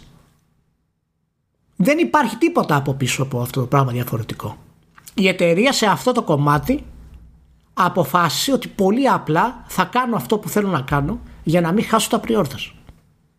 Και όντως, επιχειρηματικά ήταν σωστή κίνηση και ειδικά αυτή την περίοδο που είναι τα Χριστούγεννα, σπάει όλα τα ρεκόρ σε πριόρθες, μέχρι και το Σάντολαντ ξεπέρασε, το, το, το, το διέλυσε. Ξεπερνάει και το Λαστοβάσε πολύ στην Αγγλία το 2, αδιανόητο για νέο franchise. Και η μεγάλη βάση που είναι οι base consoles, που υποτίθεται ξεκίνησε το 12 για να βγουν πάνω σε αυτές, άκου. Είναι η χειρότερη έκδοση. Λοιπόν, Καλά, θα ήταν η χειρότερη έκδοση έτσι κι αλλιώς. Το θέμα είναι ότι όχι. καταλήγει να είναι και να μην παίζεται, ξέρω εγώ. Ναι, όχι, μα, μα, δεν έχει σημασία αν είναι χειρότερα στα γραφικά. Είναι χειρότερο στο gameplay. Ναι, ναι, δεν λειτουργούν συστήματα μέσα ολόκληρα. Υπάρχουν διαφορές ακόμα και ανάμεσα στο PS4 Pro και στο Xbox One με το PC και τις νέες, και τις νέες κονσόλες. Παραδείγματος χάρη το σύστημα του Stealth παίζει να λειτουργεί και δεν παίζει να λειτουργεί στο Pro και στο Xbox One. Στο PC παραδείγματος χάρη δεν υπάρχουν προβλήματα με το να κρύβεις τα πτώματα. Σου λέω μια λεπτομέρεια τώρα. Π.χ. Ναι, ναι, σε, ναι. σε, σε άλλες κονσόλες και να, άμα σκοτώσεις κάποιον, ενεργοποιείται συναγερμός. Δεν λειτουργεί το σύστημα για αυτό το πράγμα. Και το PC έχει καταφέρει και γι' αυτό βγάλανε και το PC, έτσι. Το PC έχει βγάλει φυσικά την καλύτερη έκδοση, τη δυνατή καλύτερη έκδοση. Δεν είναι καλή τεχνικά ούτως ή άλλως. Όταν λειτουργεί είναι ό,τι ανώτερο έχουμε δει αυτή τη στιγμή. Σε θέματα story για χαρακτήρων είναι τουλάχιστον στο επίπεδο του Last of Us. Είναι, είναι αδιανόητος ο ρυθμός που γίνεται η ιστορία δεν μπορείς να συλλάβεις λεπτομέρειες που έχουν κάνει μέσα. Τα cutscenes που είναι όλα first person, οι χαρακτήρες δεν στέκονται ακίνητοι. Κινούνται μέσα στο χώρο φυσιολογικής σαν άνθρωποι οι NPCs. Μπορεί να, ναι, να, να, να, να, πιούν νερό την ώρα που, κάνεις, που μιλάς για quest ας πούμε. Έχει τέτοιες λεπτομέρειες μέσα. Και βλέπεις ένα παιχνίδι το οποίο η φιλοδοξία του είναι αδιανόητη και το πετυχαίνει πολλές φορές και από την άλλη βλέπεις μια διοίκηση από πίσω η οποία όχι μόνο δεν στηρίζει την όλη κατάσταση, κατέληξε να δημιουργήσει ολόκληρο, ε, ολόκληρο χάος και εξευτελισμό για τους developers αυτούς που διαλύθηκαν για να βγάλουν αυτό το παιχνίδι να προσφέρει refunds τα οποία να, στην ουσία να μην ε, το εννοείς στην πραγματικότητα. Ποιος δεν το εννοείς αυτό το πράγμα, γιατί δεν είναι στη δικαιοδοσία της. Και από την άλλη καταλήγουμε σε αυτό που, που με ρώτησες τώρα, κάναμε ένα μεγάλο κύκλο για την όλη φάση, ότι οι platform holders και αυτά είναι τα ουσιαστικά που θέλω εγώ να συζητήσουμε περισσότερο γιατί ε, παιχνίδια μισοτελειωμένα, παιχνίδια διαλυμένα έχουν ξαναβγεί. Μην βλέπεις τώρα που βγαίνουν όλοι στο, στο ίντερνετ και στα social και μου το παίζουν επαναστάτες. Και οι κακοί CD Ναι, μα Projekt. δεν είναι, δεν είναι πρωτότυπο. Έτσι, Αυτό δηλαδή και- δείχνει και τι μας συστηματική- έκανες; συστηματική, συστηματικό πρόβλημα στο certification από τις πλατφόρμες. Ακριβώ. έτσι κι αλλιώς. Ακριβώς. Λοιπόν, μην βλέπεις τώρα που βγαίνουν όλοι και διαμαρτύρονται και μου το παίζουν γνώσεις και, και, και έχουν ξεχάσει οτιδήποτε. Αυτό είναι το μίσος που βγάζουν τα social media στο μέσο άνθρωπο. Αυτό γουστάρει να κάνει, να βγει να κάνει το post στο social media, να πάρει την επιβεβαίωσή του από κάτω, να μην ξέρει τι λέει στην ουσία και να νιώσει καλύτερα. Μακιά του με χαρά του. Όταν οι δράκοι στο Skyrim πετάγαν ανάποδα, όταν χρειαζόσουν ένα mod στο PC για να αναγνωρίσει πόση RAM έχεις στο λανσάρισμα, για να μην μιλήσω για τα υπόλοιπα, να μην μιλήσω για το Fallout 76, να μην μιλήσω για το Fallout 4, να μην μιλήσω για το Fallout το New Vegas. Να μην μιλήσω για πρακτικές εταιρεών. Όπως είναι τη CA και της Ubisoft. Π.χ. Μέσα σε όλα τα υπόλοιπα. Το πρόβλημα το βασικό που πρέπει να συζητήσουμε είναι πώς γίνεται αυτός ο τίτλος να περνάει το certification. Πώς γίνεται μάλλον. Γίνεται με τη λογική ότι είναι η Sony, είναι η Microsoft και δεν είναι πω πω πω πω, πω, πω Cyberpunk πω πω έχουμε βάλει και Ναι. λεφτά ξέρω εγώ για, για promotion και ιστορίες είναι hype, το θέλει ο κόσματας ε, μας είπαν ότι όλο και κάτι θα κάνουν έστω και τελευταία στιγμή ε, εντάξει δεν πειράζει ας, δώσω, ας βάλουμε τη στάπα που αυτό τώρα είναι στην περίπτωση του Cyberpunk. Διότι όταν δεν είσαι στο Cyberpunk και εξακολουθείς και βγαίνεις και δεν τρέχεις, ξέρω εγώ. Όταν... Όχι, δεν είναι σε καλό παιχνίδι, διότι δεν πρόκειται το platform holder να βάλει εγγύηση για το SOI gameplay και δεν είναι δουλειά του να το κάνει αυτό το πράγμα. Αλλά τουλάχιστον, ξέρεις, να πετυχαίνει με τη λειτουργικότητα τη default, φρέ αδερφέ. Ε, δεν, έχει, δεν σκέφτονται έτσι. Προφανώς δεν σκέφτονται έτσι και παρόλα αυτά εξακολουθούν και περνάνε πράγματα δεξιά και αριστερά. Και είναι τα παραδείγματα που είπες. Και εντάξει, μπορώ να καταλάβω γιατί ένας που τεστάρει ένα παιχνίδι για το platform holder δεν μπορεί να αφιερώσει το χρόνο να το παίξει όλο. Παίζει μέρος, έτσι. Οπότε δεν θα ανακαλύψει ένα game breaking bug μετά από 80 ώρες παιχνιδιού. Οκ. Αλλά δεν γίνεται να το βλέπεις ότι τρέχει με 15 frames και να λες εντάξει το έχουμε. Εντάξει πάρτο. Ποιο benefit of the doubt. Κάτσε παίξε και φτιάχ' το ρε φίλε. Αυτό είναι ένα από τα μεγάλα προβλήματα γιατί λέγεται έτσι ότι είδε το παιχνίδι της Base Console η Sony και η Microsoft και τους είπε στην Projekt ότι θα το διορθώσουμε μέχρι το λανσάρισμα. Ολόκληρη Sony και Microsoft δεν αναρωτήθηκαν πώς είναι δυνατόν να διορθωθεί αυτό το πράγμα. Είναι σαν να σου λέω εγώ μανώ. Ε, θα το φτιάξω μόνο εγώ το pod, μην ανησυχείς. Εντάξει, ξεκολλά, δεν υπάρχει πρόβλημα. Χωρίς καμία δέσμευση. Και είπαν εντάξει, ας το βγάλουμε. Θα το κάνουν. Θα βγάλουν τα patch και θα το κάνουν. Λοιπόν, αυτό δείχνει, για να μην μιλήσουμε για το σύστημα των refunds, έτσι. Το οποίο είναι απαράδεκτο. Καλά, όπως αυτό λειτουργεί. είναι άλλο, ναι. Ε, Χάος. Και δεν πρέπει να λειτουργεί έτσι. Και λειτουργεί έτσι γιατί είμαστε ξέφραγο αμπέλι.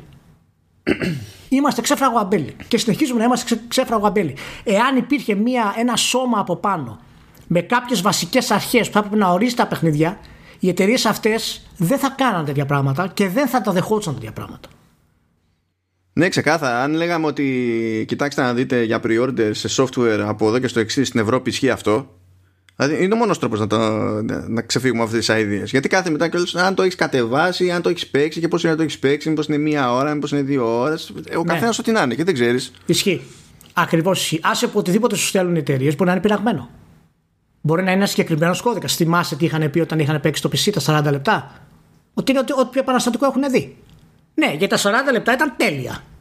Ήταν όντως αυτό, καλά, ναι, εντάξει. αυτό πρέπει να είναι. Δηλαδή οι εταιρείες το φτιάχνουν το παιχνίδι για να το προωθήσουν. Αυτή είναι η δουλειά τους. Αυτό κάνουν οι εταιρείες. Ναι, και για όποιον δεν ξέρει, σε τέτοιου είδους περιπτώσεις, είτε μιλάμε για event, είτε μιλάμε για κάτι πιο public κτλ. Έστω ότι έχουμε κάτι το οποίο ε, έρχεται να παίξει ρόλο demo, έτσι. Ε, μπαίνουν στην άκρη άτομα από την ομάδα για να στρώσουν το demo. Το demo είναι έξτρα δουλειά. Δηλαδή, αν οι developers μπορούσαν να μην ξαναφτιάξουν ποτέ demo στη ζωή τους, θα το προτιμούσαν. Γιατί είναι έξτρα δουλειά και χρόνος που δεν πηγαίνει στο κανονικό production. Αλλά ναι, αυτό το ότι πέρασε στα, στο ντούκου έτσι το ζήτημα του certification, αυτό με ενόχλησε πάρα πολύ. Γιατί βλέπω δεν, δεν απασχολεί σχεδόν κανέναν. Δεν το συζητάει σχεδόν κανένας. Δηλαδή, νομίζω ότι η μόνη περίπτωση που πέτυχα κάποιον να το λέει δημοσίως, ο οποίος είναι και μια αναγνωρίσιμη ποσότητα. Οπότε μεταφέρθηκε και η δήλωσή του, ας πούμε, σε media και τέτοια. Ήταν ο Ράμι Ισμαήλ, ο οποίος. Εντάξει, έχει. Είναι και η ιδιοσυγκρασία του τέτοια, δεν θα τα άφηνες στην άκρη. Η όλη πληροφορία που υπάρχει, όχι όλη, εντάξει, η περισσότερη πληροφορία που υπάρχει και η κριτική που υπάρχει είναι αυτά τα βίντεο ανάλυσης του Twitter, τα συχαμερά αυτά post τα οποία υπάρχουν παντού για να δημιουργούν ακόμα μεγαλύτερο πρόβλημα και να βγάζουν ακόμα μεγαλύτερο μίσος ενάντια στο τι έχει γίνει, χωρίς να υπάρχει εξέταση για το τι έχει παίξει. Ε, εδώ πετυχαίνεις άτομα που πανηγυρίζουν για την πτώση της μετοχής και λες τι σε νοιάζει εσένα και τι κατάλαβες από την πτώση ναι. της μετοχής; Γίνανε δηλαδή, τι, κάνεις τώρα; Ο άλλος ναι. βγάζει, βγάζει εικόνα μετοχή από το χρηματιστήριο της CD Projekt για να δικαιολογήσει το πόσο άσχημο είναι το παιχνίδι. Δηλαδή, μιλάμε ναι. τώρα για τρομερά πράγματα. τρομερά πράγματα. Α, ναι, αυτό το έχουμε κι εμείς. Μην αγχώνεστε. ε, σε κάποια φάση που ναι, δε, παρακαλώ πολύ. Ε, η Φόρμουλα 1 σε κάποια φάση έκανε κάποιες βλακίες τέλος πάντων. Βασικά, όχι κάποια φάση. Στη διαχείριση με το πρώτο Grand Prix της χρονιάς που το ακύρωσε 10 λεπτά πριν ξεκινήσει. Με λόγω κορονοϊού προφανώς. Και οι επόμενες τρεις μέρες ήταν γεμάτες με ανακοινώσεις και. Όχι ανακοινώσεις, με τίτλους στην πραγματικότητα. Που λέγανε ότι το F1, έτσι λέγεται η μετοχή, ξέρω εγώ, ε, στο Nasdaq ε, έχει καταρρεύσει και στην πραγματικότητα έπεσε 4 μονάδες. Απλά είχαν στο, προφανώς στο iPhone που ο συντάκτης έψαξε, είδε πάρα είχε μόνο δύο μέρες ξέρω εγώ το, τη μέτρηση, οπότε είδε από εκεί που ήταν στην κορυφή της οθόνης και έπεσε στο κάτω μέρος γιατί η κλίμακα είναι τόσο μικρή. Ναι. Ε, και αυτό είναι μια εικόνα που παιδί μου, γενικά κολλάει ε, στο θέμα του ότι προσπαθούν να καταλάβουν. Μόνο που το κοιτάνε ανάποδα, από την ανάποδη πλευρά, δεν το κοιτάνε τη σωστή πλευρά. Δεν έπεσε η μετοχή για το παιχνίδι είναι χάλια. Έπεσε η συμμετοχή γιατί γίνεται κουβέντα γιατί το, το παιχνίδι είναι κάπου χάλια. Η κουβέντα είναι που ρίχνει μετοχή, όχι το παιχνίδι. Είναι. Δηλαδή, από όπου και να το πιάσεις αυτό το πράγμα, έχει τόσο, πολλά, ε, ε, έχει, έχει τόσο πολλές μεριές που, που με πιάνει το κεφάλι μου, ας πούμε. Και προσπαθείς να το εξηγήσει και σου λένε γιατί υπερασπίζεις την εταιρεία. Μα δεν υπερασπίζω ναι. την εταιρεία. Απλά αυτό που λες είναι άκυρο. Ναι. δεν έχει να κάνει με το τι πιστεύεις για το παιχνίδι. Είναι άκυρο αυτό που λες. Δεύτερο, η όλη διαδικασία που έγινε ε, με τους δημοσιογράφους πάλι δείχνει πόσο η κριτική μας είναι τελειωμένη πάλι δείχνει πόσο ξέφραγο αμπέλι είμαστε ολοκληρωτικά. Γιατί; Γιατί οι σωστοί δημοσιογράφοι που θέλουν να καλύψουν ένα προϊόν όταν σου στέλνουν κώδικα για μια πλατφόρμα θα τους ρωτήσεις γιατί δεν μου στέλνεις για την άλλη πλατφόρμα. Πρέπει να πάρεις θέση, πρέπει να πάρεις στάση σε αυτό το πράγμα. Οπωσδήποτε. Αυτό που περιέγραψες τώρα σαν αλληλεπίδραση δεν είναι ρεαλιστική. Όχι επειδή. Δεν, γιατί είναι πολύ συνηθισμένο φαινόμενο να υπάρχει random ε, θέμα διαθεσιμότητα στην Α ή τη Β χωρίς να υπάρχει κάποιο άλλο Όχι, πρόβλημα. Ναι, δεν πρέπει να είναι random. Οπότε όταν συμβαίνει κάτι τέτοιο δεν, δεν είσαι εκπαιδευμένος να ξέρεις το μυαλό σου να πάει ότι, στο ότι έχει παιχτεί μαλακία. Γιατί συμβαίνουν πολύ συχνά αυτά τα πράγματα για λόγους που δεν, είναι κάτι πέρα από λογιστικό ναι, ζήτημα. Ξέρω. Δεν πρέπει να είναι random. Πρέπει να υπάρχει κανόνας. Δεν πρέπει να είναι random. Μα αυτό είναι αυτό που σου λέω. Όταν δηλαδή ο άλλος πάει να κάνει κριτική στο κινηματογράφο, δεν πηγαίνει στο ένα στο κινηματογράφο και ο άλλος να το βλέπει σε πειρατική κόπια στο σπίτι του. Εντάξει, εκεί είναι fix το προϊόν όμως. Ναι, και εδώ πρέπει να είναι fix το προϊόν. Και πρέπει οι εταιρείε και πρέπει εταιρείες να δεσμεύονται να είναι fix το προϊόν. Δεν υπάρχει άλλη επιλογή σε αυτό το πράγμα. Και αυτό πρέπει να γίνει συνολικά τουλάχιστον στις μεγάλες εταιρείες. Δεν μπορεί να περιμένουμε να αλλάξουν τα πράγματα εάν δεν αλλάξουν τα πράγματα. Και απλά να λέμε Α, θα έπρεπε να γίνει αυτό, θα έπρεπε να γίνεται εκείνο. Όχι, πρέπει να είναι fix αυτά το προϊόν που είναι έτοιμο. Άμα δεν είναι fix, δεν μπορείς να κάνεις ούτε στο store να το ανεβάσεις, ούτε pre-orders να, να σου επιτρέψουν να κάνεις, τίποτα. Πρέπει να είναι fix. Αυτοί είναι κανόνες, μάλλον. Πρέπει να μπουν στη βιομηχανία με κάποιο τρόπο. Και ο χειρότερος τρόπος για να μπουν είναι αυτός. Με τη CD Projekt. Γιατί η CD Projekt είναι η τελευταία AAA εταιρεία αυτού του επίπεδου που είναι ανεξάρτητη. Δεν υπάρχει άλλη στον κόσμο. Είναι η τελευταία που έχουμε. Δεν έχουμε άλλη με τέτοιο ταλέντο ασύλληπτο και ανάπτυξη είναι μοναδικός AAA που έχουμε ανεξάρτητο και θα χαθεί σύντομα. Έτσι όπως πάει. Πρώτον από τους μαλάκες που την τρέχουν αλλά και δεύτερον γιατί είναι τόσο ξέφραγο αμπέλι ακόμα και platform holders που εγώ είμαι σοκαρισμένος από αυτό το πράγμα. Σοκαρισμένος πραγματικά. Δηλαδή έχεις τον developer και τον publisher ο οποίος κάνει τη μαλακία. Ο οποίος σου πουλάει φύκια για μεταξωτέ κορδέλε. Και δεν έχεις κανένα σύστημα in place για να τον προστατεύσεις την όλη κατάσταση. Να πάρεις Μα το μια σύστημα θέση εσύ. υπάρχει. Απλά κάνεις override το ίδιο σου το σύστημα. Γιατί ακόμα και σε εκείνο το στάδιο κάνεις PR. Ναι, απλά άρα- κάνεις PR που είναι ναι. B2B. Άρα αντί έχεις, να ναι, είναι άρα B2C. έχεις ένα, ε, έχεις ένα σύστημα το οποίο απλά σε βολεύει να είναι ένα σύστημα. Εντάξει. Δεν ισχύει δηλαδή. Ναι, αυτός. είναι, είναι κλασικά. Ηλία, θα σου θυμίσω μια ιστορία που λέω πάντα και τη λέω σε, πο- σε πολύ κόσμο. Έτσι, γιατί την έχω και εγώ καημό. Όταν βγήκε το Xbox 360, η Microsoft είχε βγει και είχε πει το εξής. Λέει, παιδιά, κοιτάξτε να δείτε. Για να έχει νόημα όλη η φάση, γιατί έχουμε πει Γεια σας, ερχόμαστε στην εποχή του HD και παπάντζες και ιστορίες. Εμείς θέλουμε ό,τι και να γίνει, ό,τι παιχνίδι και να βγει στο, σε αυτό το Xbox, να έχει οπωσδήποτε ανάλυση 720p, να τρέχει ok και να έχει και anti-aliasing 2EP. Αυτά τα βάζουμε ως minimum. Έφαγε σκατό από τους developers, έφαγε σκατό από τους publishers, αναγκάστηκε να το πάρει πίσω, που ήταν τώρα σιγά τα, ε, ξέρεις, την υπερπαπάτζα που, που ζητούσε. Ήθελε ένα ελάχιστο πράγμα σε τεχνικό επίπεδο τέλος πάντων να- για να μπορεί να πει και στην τελική στον καταναλωτή ότι κοίταξε να δεις αυτά είναι default. Και αναγκάστηκε και τα πήρε πίσω. Και από τότε δεν έχει δοκιμάσει ποτέ κανένας ξανά να βάλει κάτι concrete και να το έχει ως απέτηση. Εντάξει. Είμαστε στη φάση του καλό θα ήταν άμα μπορείτε και θα δούμε και εντάξει δεν χάλασε και ο Ναι. κόσμος. Γι' αυτό οι εταιρείες κάνουν τρία πράγματα που κάνουν. Γι' αυτό βγαίνει η EA με τα Battlefront και κάνει αυτό που κάνει. Γι' αυτό βάζει η Ubisoft ε, τα level gates, ας πούμε, και σου πουλάει XP για να γλιτώσει το grind. Δηλαδή, ο καθένας κάνει ό,τι γουστάρει, οτιδήποτε, χωρίς κανένα. Και αν υπάρχει κάποιος και αρνηθεί και πει, παιδιά, τι είναι αυτό το πράγμα, το παίρνουμε πίσω. Δεν υπάρχει πρόβλημα. Και υπάρχει και ένα τρίτο σε αυτό που θέλω να πω. Και το τρίτο είναι ότι μέσα σε όλο αυτό το χαμό της CD Projekt ε, παραμένει η μοναδική εταιρεία που πήρε τόσο μεγάλο ρίσκο.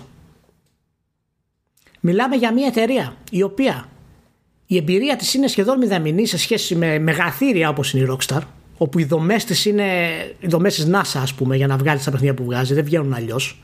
Η, μο- η μοναδική στον κόσμο που μπορεί να το κάνει αυτό το πράγμα σε αυτό το επίπεδο και αποφασίζει όχι να βγάλει ένα κλασικό open world και να ξεμπερδέψει. Να βγάλει ένα cyberpunk σαν το Witcher που ξέρει ακριβώς πού θα πάνε τα πράγματα.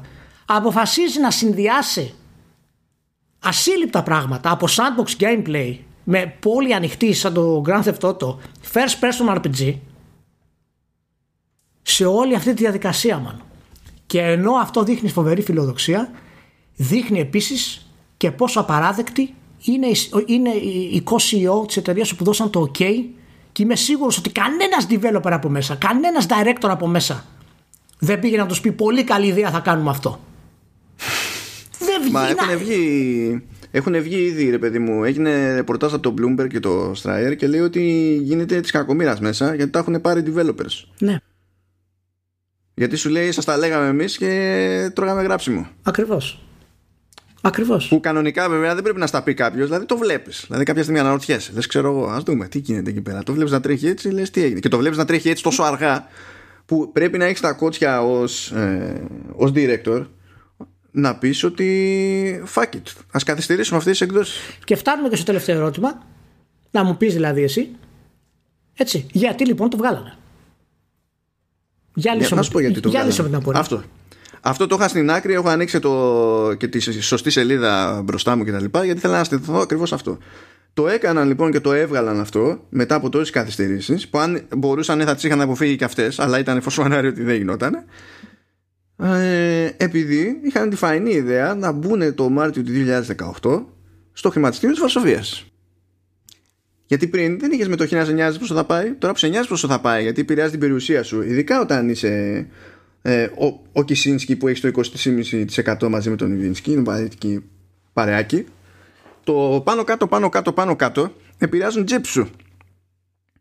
Και γενικά όταν έχεις τάξει πράγματα, έχεις τάξει πράγματα, έχεις τάξει πράγματα και ταυτόχρονα είσαι στο board of directors, το οποίο υποτίθεται ότι εκλέγεται κάθε χρόνο και μπορείς, να- μπορούν να σε διώξουν. Μπορεί εσύ να μείνεις ιδιοκτήτης, αλλά μπορούν να σε διώξουν από το board of directors οι υπόλοιποι, άμα, άμα οργανωθούν. Ε, πρέπει να κάνεις κάτι. Αλλά η μεγάλη παράνοια για μένα είναι η εξής. τέλος πάντων έχεις πει ότι έχεις πει στους μετόχους, σε άλλους directors, στους developers, στους δημοσιογράφους κτλ. OK. Okay.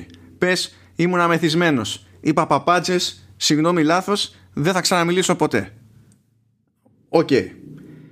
Ποια είναι η γαμημένη πίεση που υποτίθεται ότι νιώθεις δεδομένου ότι ακόμα και μέσα στο 2019 που στην ουσία ό,τι μεγάλο έξοδο ήταν να κάνεις για την ανάπτυξη του Cyberpunk το, το, πιο, το πιο χοντρό δηλαδή της επένδυσης είχε φύγει πια, το είχες φάει είχες κέρδος 189 εκατομμύρια ευρώ δεν είναι και καλά ή βγάζουμε το παιχνίδι ή μπαίνουμε μέσα και μας παίρνει και μας σηκώνει είναι βγάζουμε λεφτά either way και είμαστε κομπλέ ίσα ίσα από το 2019 σε σχέση με το 2018 αυτό ήταν και άνοδος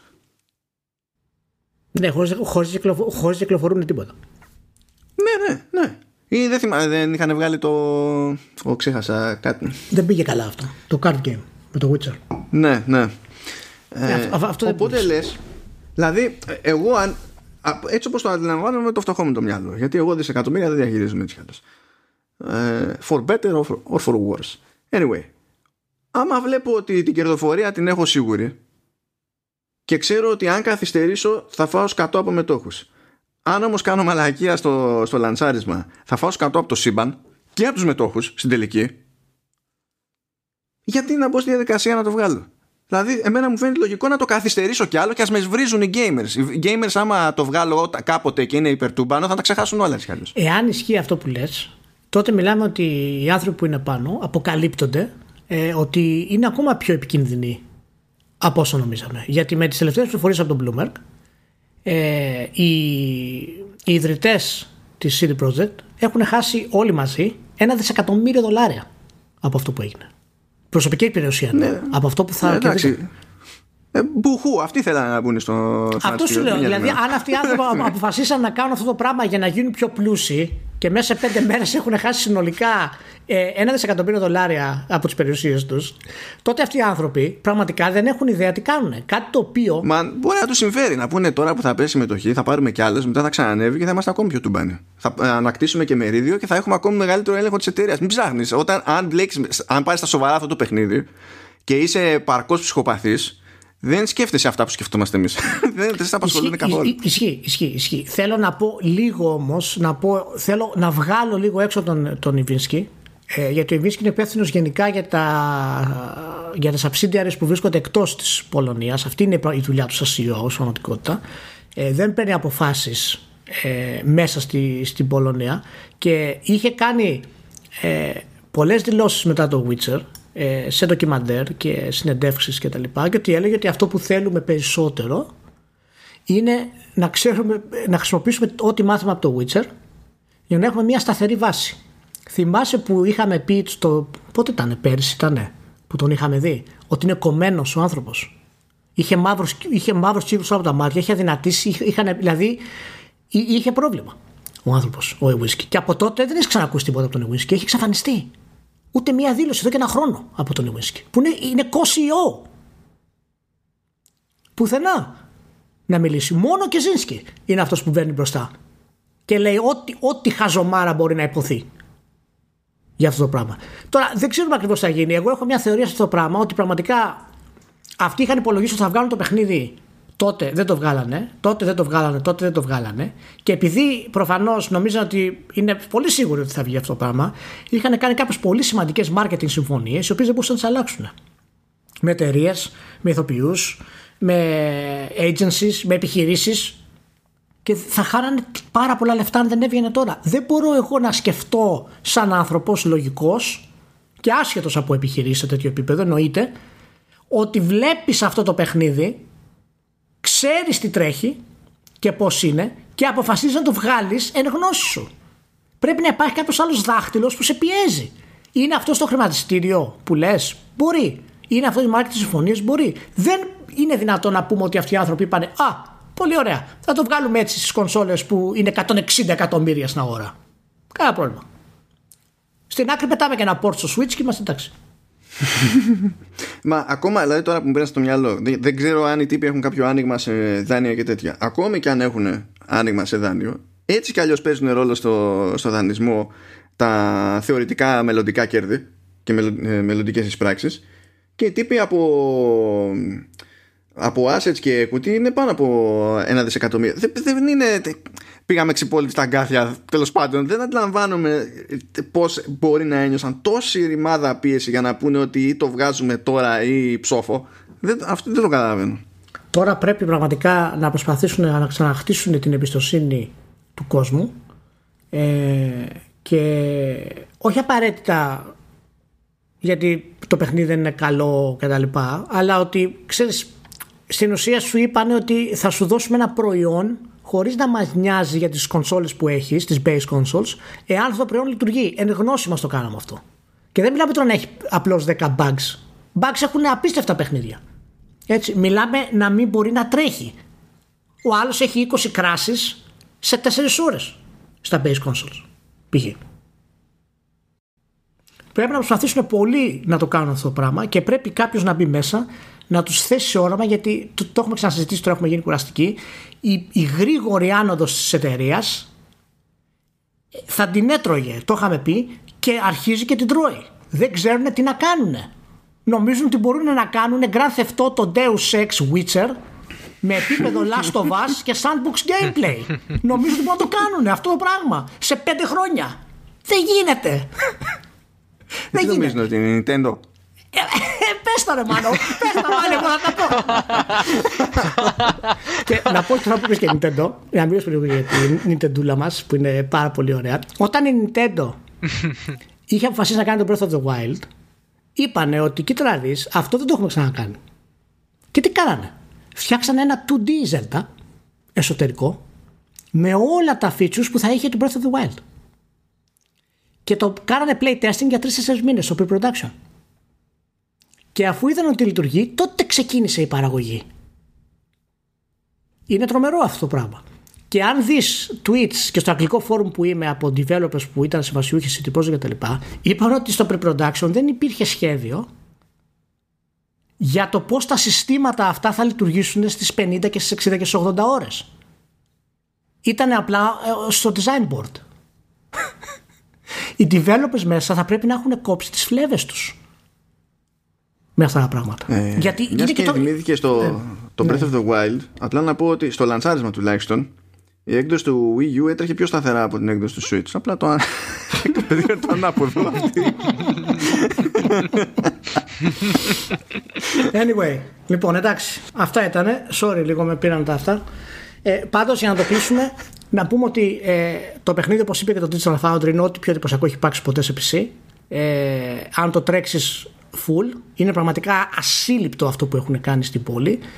Ε, για το story, τους χαρακτήρες και όλα τα σαφή και τα side quests και όλα κτλ. Τα, τα προβλήματα που υπάρχουν, τα οποία είναι από συστήματα τα οποία μισολειτουργούν, δεν έχουν γίνει καλά, οι NPCs δεν λειτουργούν όπως πρέπει. Ε, το stealth σε μερικές κονσόλες δεν λειτουργεί, σε άλλες δεν λειτουργεί, σε άλλες δεν έχουμε textures, σε άλλες έχουμε δέξους. Ε, είναι πράγματα τα οποία θέλω να πιστεύω ότι εφόσον τηρηθεί η άδεια που θα δώσει CD Projekt στους developers τώρα, όπως είπαν, με, τη, με το νέο χρόνο ε, να αρχίσουν να τα φτιάχνουν συνολικά για το πρόβλημα παραμένει πρέπει να φτιάξουν τα base consoles. Εφόσον αποφασίσανε ότι θα βγει το παιχνίδι στα base consoles, πρέπει το παιχνίδι στα base consoles να τρέχει. Ε, ναι. Τουλάχιστον αυτό. Α έχει bugs. Να τρέχει. Αυτό είναι ε, το, το δυστύχημα και το ευτύχημα της κατάστασης ταυτόχρονα. Δηλαδή, όταν το βλέπεις έτσι όπως, είναι, έτσι όπως το έχουν φανταστεί ότι το βλέπεις το παιχνίδι το, μπορείς να πεις ότι το design έχει βγει. Δεν είναι ότι σχεδιάσαν ένα παιχνίδι που είναι μάπα.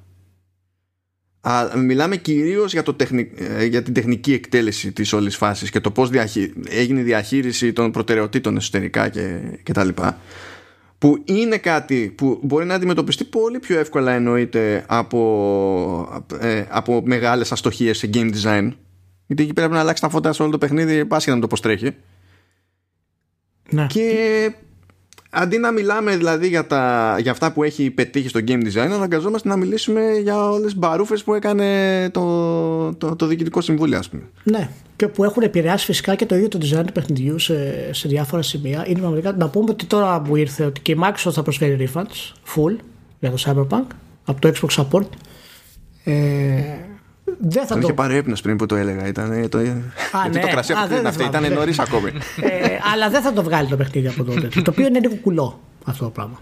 Δεν θα έπρεπε να το βγάλει το Sony. Ε, σε αφήνει, δαρβηνικά σε αφήνει να επιλέξεις εάν Ναι. θέλεις να ρισκάρεις ή όχι. ναι, αλλά Αν θες να κοίτα, δεις αν δουλεύει το Xbox Support. κοίτα, έχει τέσσερα συστήματα εκεί έξω. Έτσι. Ε, πραγματικά, δηλαδή, unplayable είναι σε ένα. Δεν είναι too much να το κάνει delist. Το delist ε, δεν καταλαβαίνω γιατί να το κάνει εφόσον μπορεί απλά να δώσει refund. Ναι, το ακόμα refund σου είναι ακόμα το και το ότι κάνεις delist, ο άλλος μπορεί να θέλει να το παίξει σαν texture. Χωρίς texture στο base PS4. Άλλοι, άλλοι έχουν πει ότι δεν έχουν τόσα προβλήματα στο PS4. Όταν είναι στην πόλη, φυσικά έχουν προβλήματα. Όταν μπαίνουν μέσα, όμως λέει, λει- λει- λειτουργεί εξαιρετικά. Για το Γι' αυτό επίπεδο είχα της πει κονσόλης πιο, εννοώ. πιο νωρίς ότι μου φαίνεται τραβηγμένο αυτό που έκανε η Sony, το, το delist. Όλο το υπόλοιπο με τα refunds το καταλαβαίνω και ξέρω εγώ. Είναι κάτι έπρεπε να κάνουν γενικά. Αλλά το delist μου φάνηκε too much. Γιατί Anyway. άμα, είναι, να, άμα είσαι OK να του δώσεις το αλλού τα λεφτά πίσω, τι σημασία έχει αν φαίνεται στο store, ας πούμε. Λες και όλα τα υπόλοιπα παιχνίδια που έχεις στο store είναι ό,τι καλύτερο υπήρξε ποτέ και super smooth και απροβλημάτιστο τώρα. Μπούρδε. Να ρωτήσω κάτι τώρα. Κάποιοι υπάρχουν αυτό που λέμε οι συλλεκτικές ρε παιδί μου, okay, το οποίο όμως είναι retail. Δηλαδή, τέλος πάντων, όσο retail μπορεί να υπάρχει. Ναι. Ε, και πας και παίρνεις ένα κουτί το οποίο μέσα έχει όλα τα πράγματα και φυσικά τη retail έκδοση του παιχνιδιού σε SD. Ε, και κάποιοι αυτό το πήρανε και νωρίτερα και προπα... προφανώς ως πακέτο προπαραγγελίας κτλ. Αυτοί δεν είναι οι πιο ρηγμένοι από όλους, όλους, όλους. Γιατί συνήθως αυτά τα πράγματα πολλούνται και για τις κονσόλες, δεν πολλούνται ως PC πακετάκι. Οπότε εκεί δεν υπάρχει καμιά πρόβλεψη όμως. Δηλαδή, βάλε την μπλούζα Cyberpunk, αλλά δεν πάει να παίξει παιχνίδι Cyberpunk. Δεν ξέρω να σου πω διότι σε αυτή την περίπτωση μπλέκεις από τη μία με retailer ε, που ο retailer πρέπει να στο πάρει πίσω για να σου κάνει refund. Ναι, οκ. Ε, και, αυ- και τουλάχιστον σε αυτές τις περιπτώσεις υπάρχει πάντα και τοπική νομοθεσία που ισχύει όπως ισχύει είτε γουστάρει είτε δεν γουστάρει ο retailer ας πούμε. Άντε να πεις ότι για κάποιο λόγο πρέπει να σου κάνει κάποιος κόγκσα ρε παιδί μου έτσι, και δεν βγάζεις άκρη με τον distributor, δεν βγάζεις άκρη με τον publisher κτλ. Για αυτές τις περιπτώσεις μπορείς να επικοινωνείς απευθείας με τη CD Projekt αλλά δεν ξέρουμε τι κάνει η CD Projekt σε μια τέτοια περίπτωση. Ναι, γιατί και αυτό ήταν ένα μεγάλο θέμα στο κομμάτι pre-orders, ρε παιδί μου. Δηλαδή, υπήρξαν άνθρωποι οι οποίοι. Καλά, πάντα είναι μη- μειοψηφία, η τραγική μειοψηφία. Αλλά υπάρχουν και αυτοί οι άνθρωποι οι οποίοι είναι τόσο τρελοί. Δηλαδή, αν έβγαινε Collector's Edition F1 2021, ε, θα την ήθελε απογεγραμμένη κιόλας αν γίνεται. Να την Μα πάρω. είπαν ότι από τα pre-orders το 74% ήταν έτσι κι άλλως ψηφιακά. που Πήγανε. Ναι, σίγουρα, εντάξει. 74, περίμενα, έκανα 80 κάτι προς 90, αλλά εντάξει. Ναι, Ναι, άμα δεν δεν βγάζανε τρίτο. συλλεκτικές θα ήταν, θα ήταν παραπάνω. Απλά σε βγάζουν, βγάζουν Καλά, τη ναι. συλλεκτική, σε πιάνει εκεί η μάνια. Ναι, ναι, ναι, ναι. ναι. Αλλά ναι. Ναι, τέλος πάντων. Τρομερά, τρο, τρομερά πράγματα. Τρομερά πράγματα. Τρομερά θα μου κάνει πράγματα. φοβερή εντύπωση αν επιβιώσει, αν περάσει και τον άλλο χρόνο μέσα στην εταιρεία όσο έχει το board of directors. Θα μου κάνει φοβερή εντύπωση. Δεν γίνεται να μην την πληρώσει κανένας. Έστω για τα μάτια του κόσμου. Δηλαδή κάποιος Δεν ξέρω. πρέπει Μάνο, να φάει σφαλιά. πραγματικά. Δ- Δεν ξέρω πραγματικά. Ε, πραγματικά δεν ξέρω. Δεν ξέρω πώς έχει διαχειριστούν. Δεν είμαι σίγουρος καν αν γνωρίζουν πώς να τα διαχειριστούν. την κατάσταση. Α, αλήθεια στο λέω. Εγώ φαντάζομαι μερικές φορές ότι μπορεί να υπήρξαν και κενά επικοινωνίας μέσα στο ίδιο το στούντιο. Μπορεί να δώσανε ας πούμε κόπια στο Γκυζίσκι ή στους board of directors να πούνε ότι έχει πρόβλημα το Cyberpunk, να παίξαν αυτοί πέντε λεπτά και να πάνε καλό είναι ρε παιδιά, ξεκολλά. Δηλαδή δεν, δεν μπορώ να ξέρω γιατί δεν βγάζουν νόημα ε, οι κινήσεις που κάνανε οι, οι μέτοχοι, ε, οι αποφάσεις τους δηλαδή και ο CEO, ε, για, το, για την κυκλοφορία. Δεν βγάζει κανένα νόημα. Γι' αυτό επιστρέφω στη θεωρία ότι ίσως είχαν κλείσει κάποιες συμφωνίες που αφορούσαν και τους ίδιους προσωπικά και δεν μπορούσαν να τις πάρουν πίσω γιατί θα χάνουν τρελά χρήματα. Γιατί το, το παιχνίδι από τα pre-orders λέει έβγαλε το κόστος ανάπτυξης. δηλαδή γελάνε και τα, και τα, και τα textures της ε, Night City ας πούμε. Εδώ μεταξύ για τις συμφωνίες που λες και για την προώθηση και τα λοιπά ε, μην ξεχνάμε ήταν να βγει στις αρχές του έτους ήταν να βγει, βγει η άνοιξη μετά πήγε πιο καλοκαιράκι και τα λοιπά και πήγε πίσω μετά για Σεπτέμβριο, μετά για Νοέμβριο, μετά για, για Δεκέμβριο. Και το μεταξύ είχαν κάνει το κονέ για να βγουν branded Xbox One X bundles ξέρω εγώ τον Ιούνιο οπότε ήταν. Και βγήκανε τα μηχανήματα αυτά. Και μπορείς να πάρεις όλα Cyberpunk. Και δεν ήξερες μετά τι, τι σε περιμένει. Αλλά μπορείς να και κάψεις εκεί τα λεφτά σου ξέρω εγώ. Και να έχεις πάρει τη, το bundle εκείνο να περιμένεις ότι όταν θα έρθει η ώρα θα σου κάτσει το digital copy και να τραβάς και αυτό μετά. Που εντάξει One X ήταν το bundle, δεν έπεσε στα χειρότερα, αλλά μιλάμε για ξενέρα, όχι αστεία τώρα. Ναι. Πάντως, έτσι πριν να αλλάξουμε θέμα και πάμε στο άλλο σοβαρό θέμα τη, τη, της ηχογράφησης, να πω ότι πέρα από κάθε πλάκα δεν νομίζω ότι είχε επιτρέψει τον εαυτό της να ελπίζει σε τόση κολοφαρδία η Ubisoft φέτος. δηλαδή έφαγε ό,τι έφαγε με τα εσωτερικά τα δικά της, με sexual harassment κτλ. Αλλά τουλάχιστον στο εμπορικό το κομμάτι δεν νομίζω να άφησε ποτέ την πάρτη να ελπίζει ότι θα τη βγάλει τόσο ζάχαρη όσο τη βγάζει αυτή τη στιγμή που μιλάμε. Πραγματικά μπράβο της, τα κατάφερε γιατί κάποιες φορές θέλεις και λίγο τύχη. Μόνο. Δεν γίνεται αλλιώς. Ναι. Θέλεις και λίγο τύχη. Ναι. Ωραία, ωραία. Λοιπόν. Όχι, συγγνώμη ρε παιδιά, αλλά. Ναι. Λοιπόν, εντάξει. Όχι, εγώ... Γιατί ζητάς συγγνώμη, Ηλία; Πολύ, πολύ πάθος ε, βγήκε, πολύ αγανάκτηση. Δεν λοιπόν. πειράζει, Ηλία. Τι, το, τι, τι τα κάνουμε τα podcast, τι, τι να μιλήσει. Αφού αυτά τα πράγματα ήταν που μας λυπάνε. Όχι, είναι, είναι, είναι η τελευταία εταιρεία που έχουμε τριπλέ μάνο. Έτσι και χαθεί και αυτή η εταιρεία την πάρει κάποια μεγάλη εταιρεία. Τότε θα μιλήσουμε για consolidation. Τότε θα κάνουμε ένα podcast για consolidation. Ε, τότε θα. Δηλαδή, α, ε, ε, η σταγόνα που θα ξεκινήσει το ποτήρι στον Ηλία είναι αυτή, η City Project. Α, αυτή θα είναι, ναι, γιατί δεν υπάρχει άλλη εταιρεία τέτοιο επίπεδο ελεύθερη και δεν υπήρξε ποτέ στην ουσία τέτοιο επίπεδο ελεύθερη.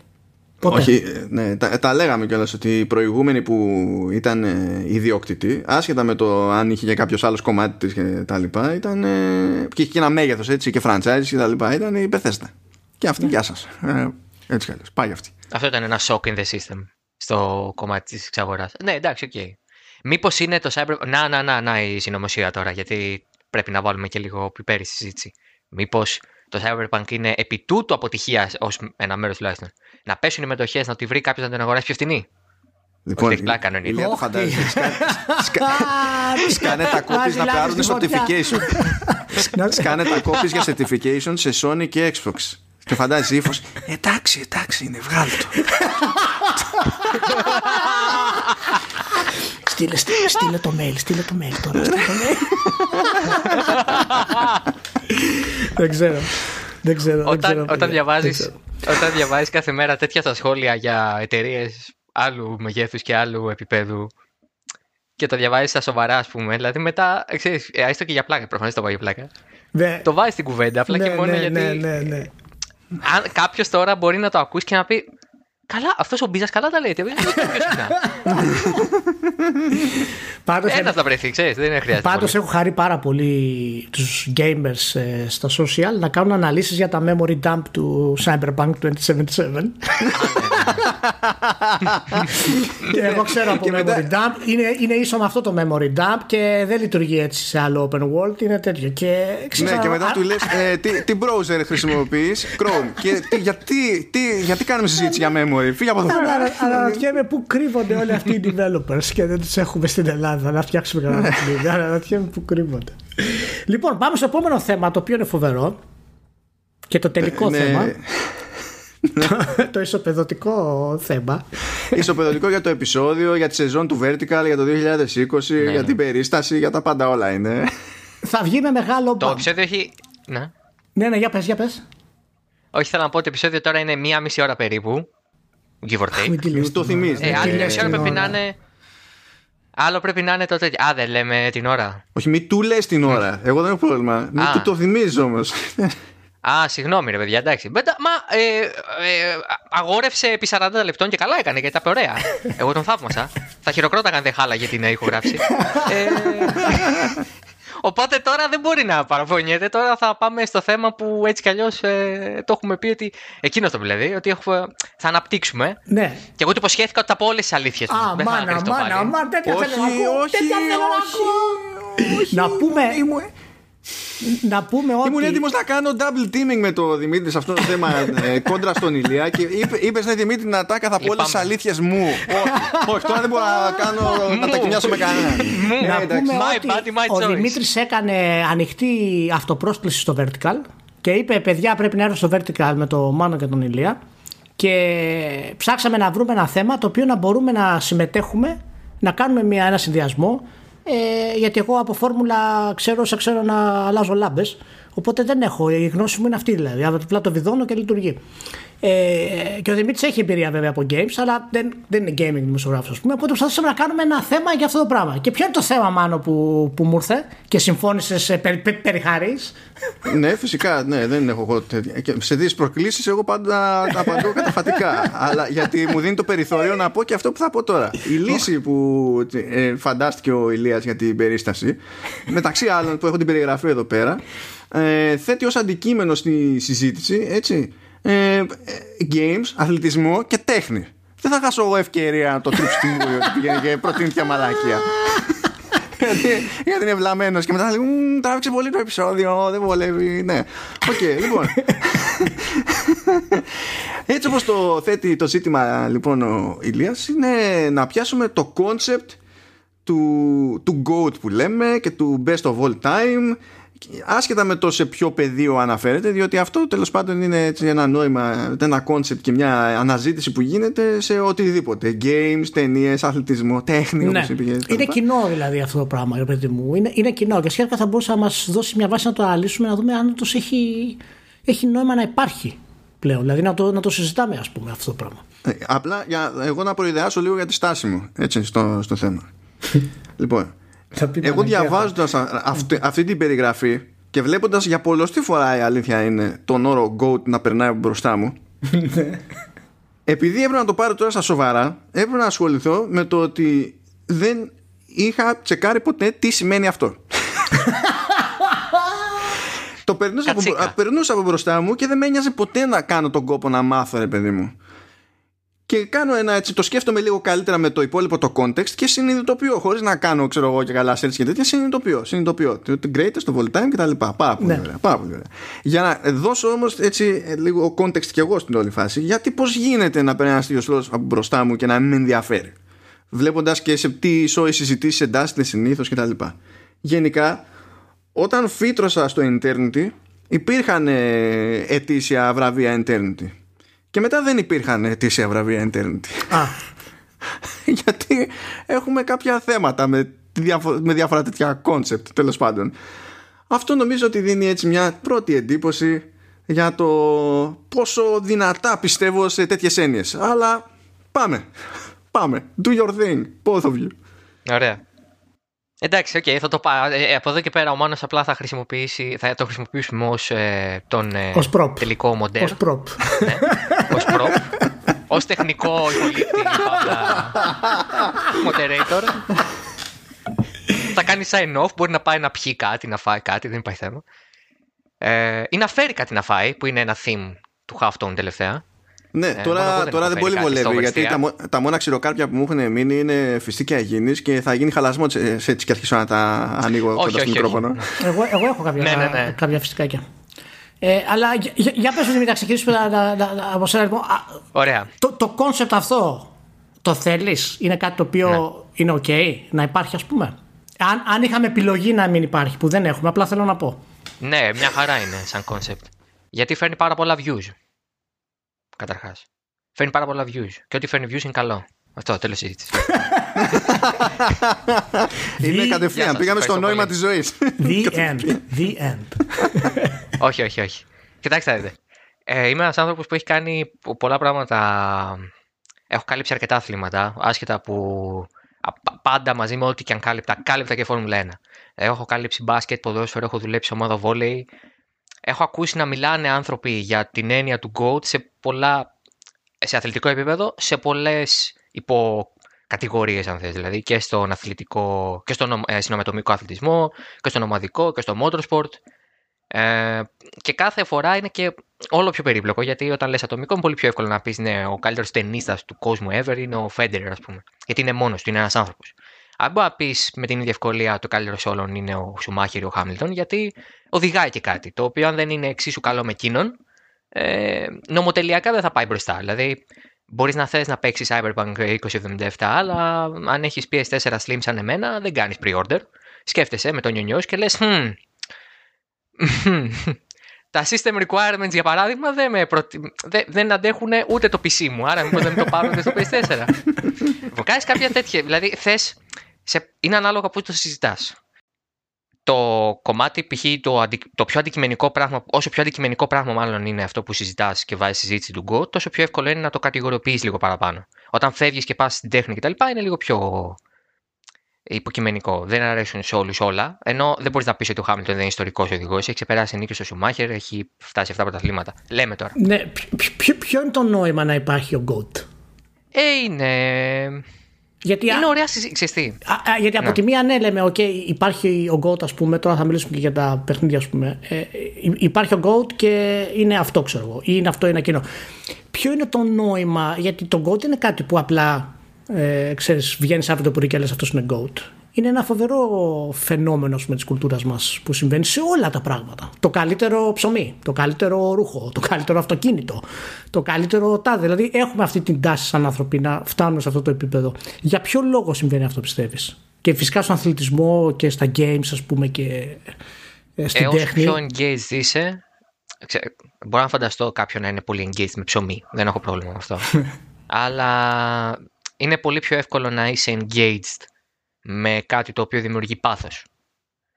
Ε, γιατί και το gaming διηγεί όλες τις αισθήσεις όσο πιο καλό είναι, πέρα από την όσφρηση ίσως, ή και αυτή αν παίζει Cyberpunk σε PS4 και αρχίζει και μυρίζει τα πλαστικά και τα μέταλλα μέσα. Ναι. Αλλά, ναι, δηλαδή, η, όσο πιο engaged είσαι σαν άνθρωπος όταν κάνεις κάτι, τόσο πιο πολύ πολλώνεσαι και πορώνεσαι. Δηλαδή, βάλε ένα ρόι, ένα λάμδα εκεί, με αυτό. Οπότε, το νόημα δεν είναι, δεν είναι ότι υπάρχει το νόημα, δηλαδή, δεν, πώς το πω, ε, υπάρχει νόημα ε, αν το δεις βιολογικά, αν το δεις ανθρωπιστικά. Δεν θα μπορούσε να είναι αλλιώς. Πάντα ψάχναμε την ιεράρχηση. Ε, και το GOAT είναι η πυραμίδα αυτής της ιεράρχησης, ρε παιδί μου. Είναι το πιο εύκολο πράγμα που μπορείς να κάνεις. Να πεις το Last of Us Part 2 είναι το καλύτερο παιχνίδι ever. Γιατί, γιατί έτσι. Μάλλον γιατί εσύ, πώς το βλέπεις εσύ, γιατί έχουμε αυτή την ανάγκη να το κάνουμε αυτό το πράγμα; Γιατί έχουμε την ανάγκη, γιατί θα το θεωρήσω εγώ αναγκαίο; Τι προτιμάς; Ε, εντάξει, νομίζω και τα δύο κάπως αλληλοσυνδέονται. Το λέω με ποια αφορμή τώρα, γιατί επειδή είπες στο Λάστο Βάσης Δημήτρη, ας πούμε, και λέμε ότι παραδείγματος χάρη πολλές φορές έχουμε κάνει συζήτηση και λέμε, ξέρω εγώ, το Last of Us είναι κατά πάσα το καλύτερο όλων των εποχών. Εκεί μπαίνει η πόρωση μέσα, αλλά μέσα σε αυτή την πόρωση υπάρχει και μια συγκεκριμένη αντικειμενικότητα γιατί είναι. Και η ανάγκη μας να αναδείξουμε αυτή την αντικειμενικότητα σημαίνει κάτι για το είδος το οποίο κρίνουμε. Δηλαδή, επειδή το αγαπάμε, έτσι. Παραδείγματος χάρη κάποιος ο οποίος θα υποστηρίξει ότι ο Σέξπιρ είναι ο καλύτερος, ας πούμε, ποιητής ραψοδός που έχουμε δει ποτέ. Έτσι, έχει λατρεία για την ποιήση. Έχει λατρεία για αυτό το είδος της έκφρασης. Παράλληλα, δεν είναι απλά ξέρεις κάποιος ο οποίος είπε Α, ο Σέψη είναι ο καλύτερος. Πρέπει οπωσδήποτε να είσαι πορωμένος για να μπεις στη διαδικασία να το αισθανθείς. Οπότε στα games, ας πούμε, ίσως μα κάνει ένα drive αυτό το πράγμα, ίσως το πόσο μας έχει επηρεάσει και εμάς το κάθε παιχνίδι. Για να πούμε ότι όντως ισχύει το GOAT, μάλλον. Κοίτα, νομίζω ε, ότι πρώτα υπάρχει η τάση η ίδια. Θα συμφωνήσω δηλαδή με το, με όσα είπε ο Δημήτρης με τη λογική ότι όντως υπάρχει μια φυσική τάση ούτως ή άλλως σε ό,τι μας απασχολεί να καταλήγουμε σε κάποιο είδους δομή, σε κάποιο είδους ιεράρχηση κτλ. Αυτό ξεκινάει ακόμα και όταν είμαστε στο απόλυτο μηδέν και πρέπει να διαλέξουμε ανάμεσα στο αν τρώμε ή πίνουμε σε περίπτωση που γίνεται μόνο το ένα από τα δύο ή ό,τι άλλο τέλος πάντων. Είναι, είναι, μου φαίνεται απολύτως λογικό. Τώρα, επειδή προφανώς δεν έχουμε να κάνουμε με κάποια έτσι τόσο βασική ανάγκη αλλά καταπιανόμαστε σε τέτοια, σε τέτοια παραδείγματα με πιο θεωρητικές αναζητήσεις τα κίνητρα μπορούν να διαφέρουν πάρα πολύ. Δηλαδή κάποιος θα το κάνει από εγωισμό επειδή αγόρασε και είπε ότι τώρα εγώ θέλω να γουστάρω με την επιλογή που έκανα το οποίο προφανώς πηγαίνει κόντρα στο concept του Go όταν το θέσουμε έτσι και το ρόλο που φανταζόμαστε ότι έρχεται να παίξει. Από την άλλη, αν το δούμε όντως σαν μια διαδικασία που πρέπει να είναι όσο πιο αντικειμενική γίνεται εφόσον έχουμε αποφασίσει ότι θα μπούμε σε αυτή τη διαδικασία νομίζω ότι οδηγεί σε ένα αποτέλεσμα. Δηλαδή ό,τι και αν ξεχωρίσει το τέλος ό,τι και αν αναδειχθεί ως greatest, το all time και τα λοιπά είναι χρήσιμο γενικότερα όχι απλά για αυτούς που το αναδεικνύουν ε, αλλά για το σύνολο μιας βιομηχανίας ή και πέραν μιας βιομηχανίας ανάλογα με την περίπτωση διότι λειτουργεί αυτόματα ως μια σταθερά ή ως ένας φάρος που δείχνει κάπου που αυτό το πράγμα και διευκολύνει κάποιον τρίτο να έρθει και να μελετήσει το, το, το κλάδο, την εξέλιξη του, τη στάση του κτλ. Ε, κάποιον άλλον απλά να την κατανοήσει για την πάρτη του χωρίς να προσπαθεί να καταφέρει κάτι, κάτι πέραν αυτού και λέει πράγματα και για μας στη, στην τελική. Δηλαδή άσχετα με το αν είναι αντικειμενικό, άσχετα με το αν είναι υποκειμενικό, άσχετα αν προκύπτει επειδή υπάρχει ένα ένστικτο, ξέρω εγώ, και δεν μπορεί να το αποφύγει κανένας, νομίζω ότι έχει, υπάρχει χρησιμότητα στο να υφίσταται.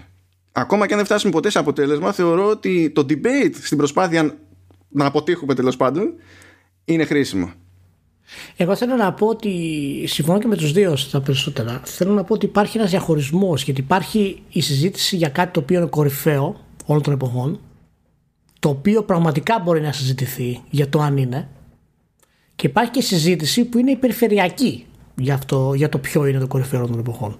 Ε, Παραδείγματος χάρη, στα games, αν πούμε ότι το τέτοιο είναι το καλύτερο παιχνίδι των εποχών, μπορεί να υπάρχουν επιχειρήματα και υπάρχουν επιχειρήματα ότι μπορεί να είναι. Όντως. Αλλά απ' την άλλη, άμα το συγκρίνεις με το Carina of Time ή με το Last of Us αργότερα ή με το πρώτο Gran Turismo, αν θέλεις όλα αυτά τα παιχνίδια έχουν επιχειρήματα για να είναι τουλάχιστον μέσα στα καλύτερα των εποχών. Μετά η προσωπική ας πούμε διάθεση του καθενός. Ε, ξέρεις, μπορεί να το βάλει το ένα παραπάνω, το ένα παρακάτω, το από εδώ, από εκεί. Αυτό, αυτή η επιλογή έχει διαφορά από την επιλογή που θα πούμε, ξέρω εγώ, Δημήτρη, στο χώρο σου, ότι οι επαγγελματίες δημοσιογράφοι βγάζουν κορυφαίο το Σουμάχερ, άρα είναι ο Σουμάχερ κορυφαίος, π.χ.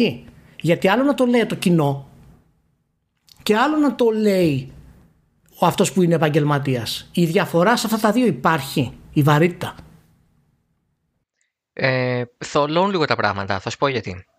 Ε, τα τελευταία χρόνια που η Φόρμουλα 1 ε, συνεργάζεται με το, με το AWS, με το Amazon Web Services και προσπαθεί να κάνει έτσι κάποιες ας πούμε ε, κατηγοριοποιήσεις, να ποσοτικοποιήσει την ποιότητα στην πραγματικότητα έβγαλε μια κατάταξη για το, τους ταχύτερους οδηγούς ever και είχε ένα το έναν οδηγό που είχε πάρει μια νίκη σε όλη την καριέρα του και έτρεξε 150 αγώνες. Ε, έχει βγάλει ας πούμε και μια λίστα με τους καλύτερους, η οποία υπολογίζει ας πούμε κάποιε παραμέτρους. Μου είχε έρθει μάλιστα και ένα press release από έναν άκυρο επίσης, ε, που δούλευε σε ένα πανεπιστήμιο, δεν θυμάμαι σε ποιο τώρα να σε την αλήθεια. Πάντως στην Αγγλία ήταν γιατί μόνο οι Άγγλοι κάνουν κάτι βαρεμένα. και ναι, με τη Φόρμουλα 1, ναι. ναι και είχε ας πούμε μια κατηγοριοποίηση και είχε κάποια κριτήρια ο άνθρωπος τα οποία σεβαστά μεν αλλά δεν θα δεις ποτέ έναν ε, άνθρωπο, ένα συνάδελφό μου να το κάνει αυτό εύκολα γιατί καταλαβαίνει να ξεχωρίσει αν θες περισσότερο από το μέσο θεατή ο οποίος δεν είναι χαζός απλά είναι, δεν έχει ευθύνη ο λόγος του δεν φέρει καμία ευθύνη στο τέλος της μέρας ε, αυτός που, που, που ο λόγος του φέρει ευθύνη και γράφει ένα περιοδικό, γράφει ένα site ή έχει ένα podcast ε, είναι ότι ε, αυτό που καταλαβαίνει μάλλον είναι ότι δεν ε, μπορεί να ξεχωρίσει τον επιδραστικό από τον καλύτερο. Γιατί το ε, Grand Turismo είναι επιδραστικό παιχνίδι, δεν είναι το καλύτερο όλων των εποχών. Έχει επιδράσει, έχει επηρεάσει, έχει κάνει κάτι, έχει προσφέρει κάτι. Είναι... Ενώ... Ναι. Ναι. Α, ενώ... Μια μικρή παρένθεση σε αυτό που λες, sorry, είναι ότι ε, αυτό που λες ότι όντως είναι επιδραστικό δεν είναι το καλύτερο. Άμα σου πω, ξέρεις, αν υπάρχουν επιχειρήματα, δεν είναι εύκολο να βρεις. Γιατί ναι. συγκρίνεις ανώμια πράγματα. Και γι' αυτό είναι και ένα από, τα, ε, ε, ένας από τους λόγους που ήθελα να το κάνω συζήτηση μάλλον και για τα games ε, βέβαια. Γιατί στα games όλη, όλη μας τη ζωή το μεγάλο λάθος που κάνουμε είναι ότι λέμε ποιο είναι το καλύτερο όλων των εποχών και όχι το πιο σημαντικό όλων των εποχών. Το, το πιο σημαντικό... στα games και το, και το έξτρα πρόβλημα. Δηλαδή, ε, επειδή το, ο αθλητισμός μηχανοκίνητος και μη έχει και μια πολύ πιο συγκεκριμένη σύνδεση με την επίδοση ας πούμε. Ε, μπορείς να πεις ότι σε βάθος χρόνου ή υπάρχει βελτίωση ή δεν υπάρχει βελτίωση σε κάποια συγκεκριμένα metrics. Στα games δεν είναι έτσι και ταυτόχρονα υπάρχουν πράγματα που γίνονται σήμερα που δεν υπήρχε περίπτωση να γίνουν σήμερα αν κάτι προηγουμένως δεν είχε ανοίξει την πόρτα ή δεν είχε την επιρροή που, που είχε. Δεν νομίζω δηλαδή ότι σε όλους τους κλάδους, σε όλα τα αντικείμενα χωρά η ίδια αντιμετώπιση καθώς ψάχνουμε το λεγόμενο GOAT. Κράτα το αυτό να γυρίσουμε γιατί κάναμε hijack, εγώ έκανα hijack τον Δημήτρη. Τελείωσε Δημήτρη αυτό που θέλεις να πεις. Ε, ναι, ναι. Ε, η γενικότερη εικόνα είναι ότι εμείς θα αποφεύγουμε. Δηλαδή και όταν με ρώτησες στο Game Up κάνε μου, πες μου τον καλύτερο και μετά μου το είπες, πες μου τους πέντε. ναι. Ε, στο πέντε ήταν πιο εύκολο. Γιατί και αν θυμάσαι σου έδωσα και λόγο για τον καθένα. Και δεν ήταν κανένας από αυτούς ότι απλά κέρδιζε. Ναι, σου είπα διάφορα πράγματα. Αυτό δεν είναι ξεγλίστριμα όμως. Όχι, δεν είναι. Δεν είναι. είναι είναι στάση ευθύνης, γιατί θα σου πω τι γίνεται. Εγώ είμαι ένας Έλληνας δημοσιογράφος για Φόρμουλα 1. Ε, μιλάω σε ένα κοινό όχι μικρό, αλλά τέλος πάντων πολύ περιορισμένο. Το ελληνόφωνο. Εκτός και αν αρχίσω να την ψωνίσω και αρχίσω και μιλάω αγγλικά, ας πούμε. Ε, οπότε ναι, έχω πρόβλημα. αλλά εγώ, εγώ μιλάω σε, με το ζόρι, ας πούμε, 2, 2,5 άντε 3 εκατομμύρια τηλεθεατών σου πάω. Ο λόγος μου ε, δεν θα ε, δεχθεί τη διάθλαση ούτε την παραποίηση που θα δεχθεί ενός Άγγλου ή ενός Αγγλόφωνου τέλος πάντων. Οπότε δεν μπορούν αυτοί οι άνθρωποι, ξέρεις, αυτοί τα λένε όταν φεύγουν. Αυτοί τα λένε όταν είναι πια. Βγαίνουν τώρα, που βγαίνουν, έχουν βγει σύνταξη και γράφουν τα βιβλία.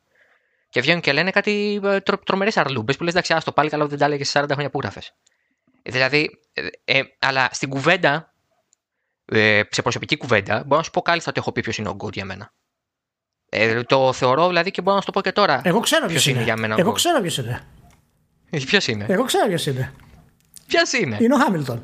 Και δεν μου το έχεις πει. Όχι. Όχι, όχι, όχι. Είναι ο Σουμάχερ για μένα. Δηλαδή, για μένα είναι ο Σουμάχερ. Ε, στο λέω το έτσι. Δηλαδή, στο κάνω και παρουσι... δημόσια ας πούμε, αποκάλυψη. Exclusive. Ο... Exclusive. ναι, επιτέλους, μια, επιτέλους το vertical πήρε Λοιπόν. θέση σωστή. Ε, Λοιπόν. Ναι, οκ, ναι, για, για, για, για, για πες, γιατί έχω ρωτήσει αυτό. Ναι, θέλω να σου πω ότι αυτό είναι μια. κου- Ρε παιδί μου, ε, Πώς λέγατε στο 100 που εσύ, ο Μάνος και ο Λεωνίδας ή εσύ και ο Μάνος συζητούσατε στο χώρο εργασίας σας; Ε, σε τέτοια συζήτηση και εγώ πάνω έχω καταλήξει, μιλώντας στη διάρκεια της ομιλίας μου, ότι ξέρετε κάτι, ναι, τελικά μάλλον ο Σουμάχερ είναι.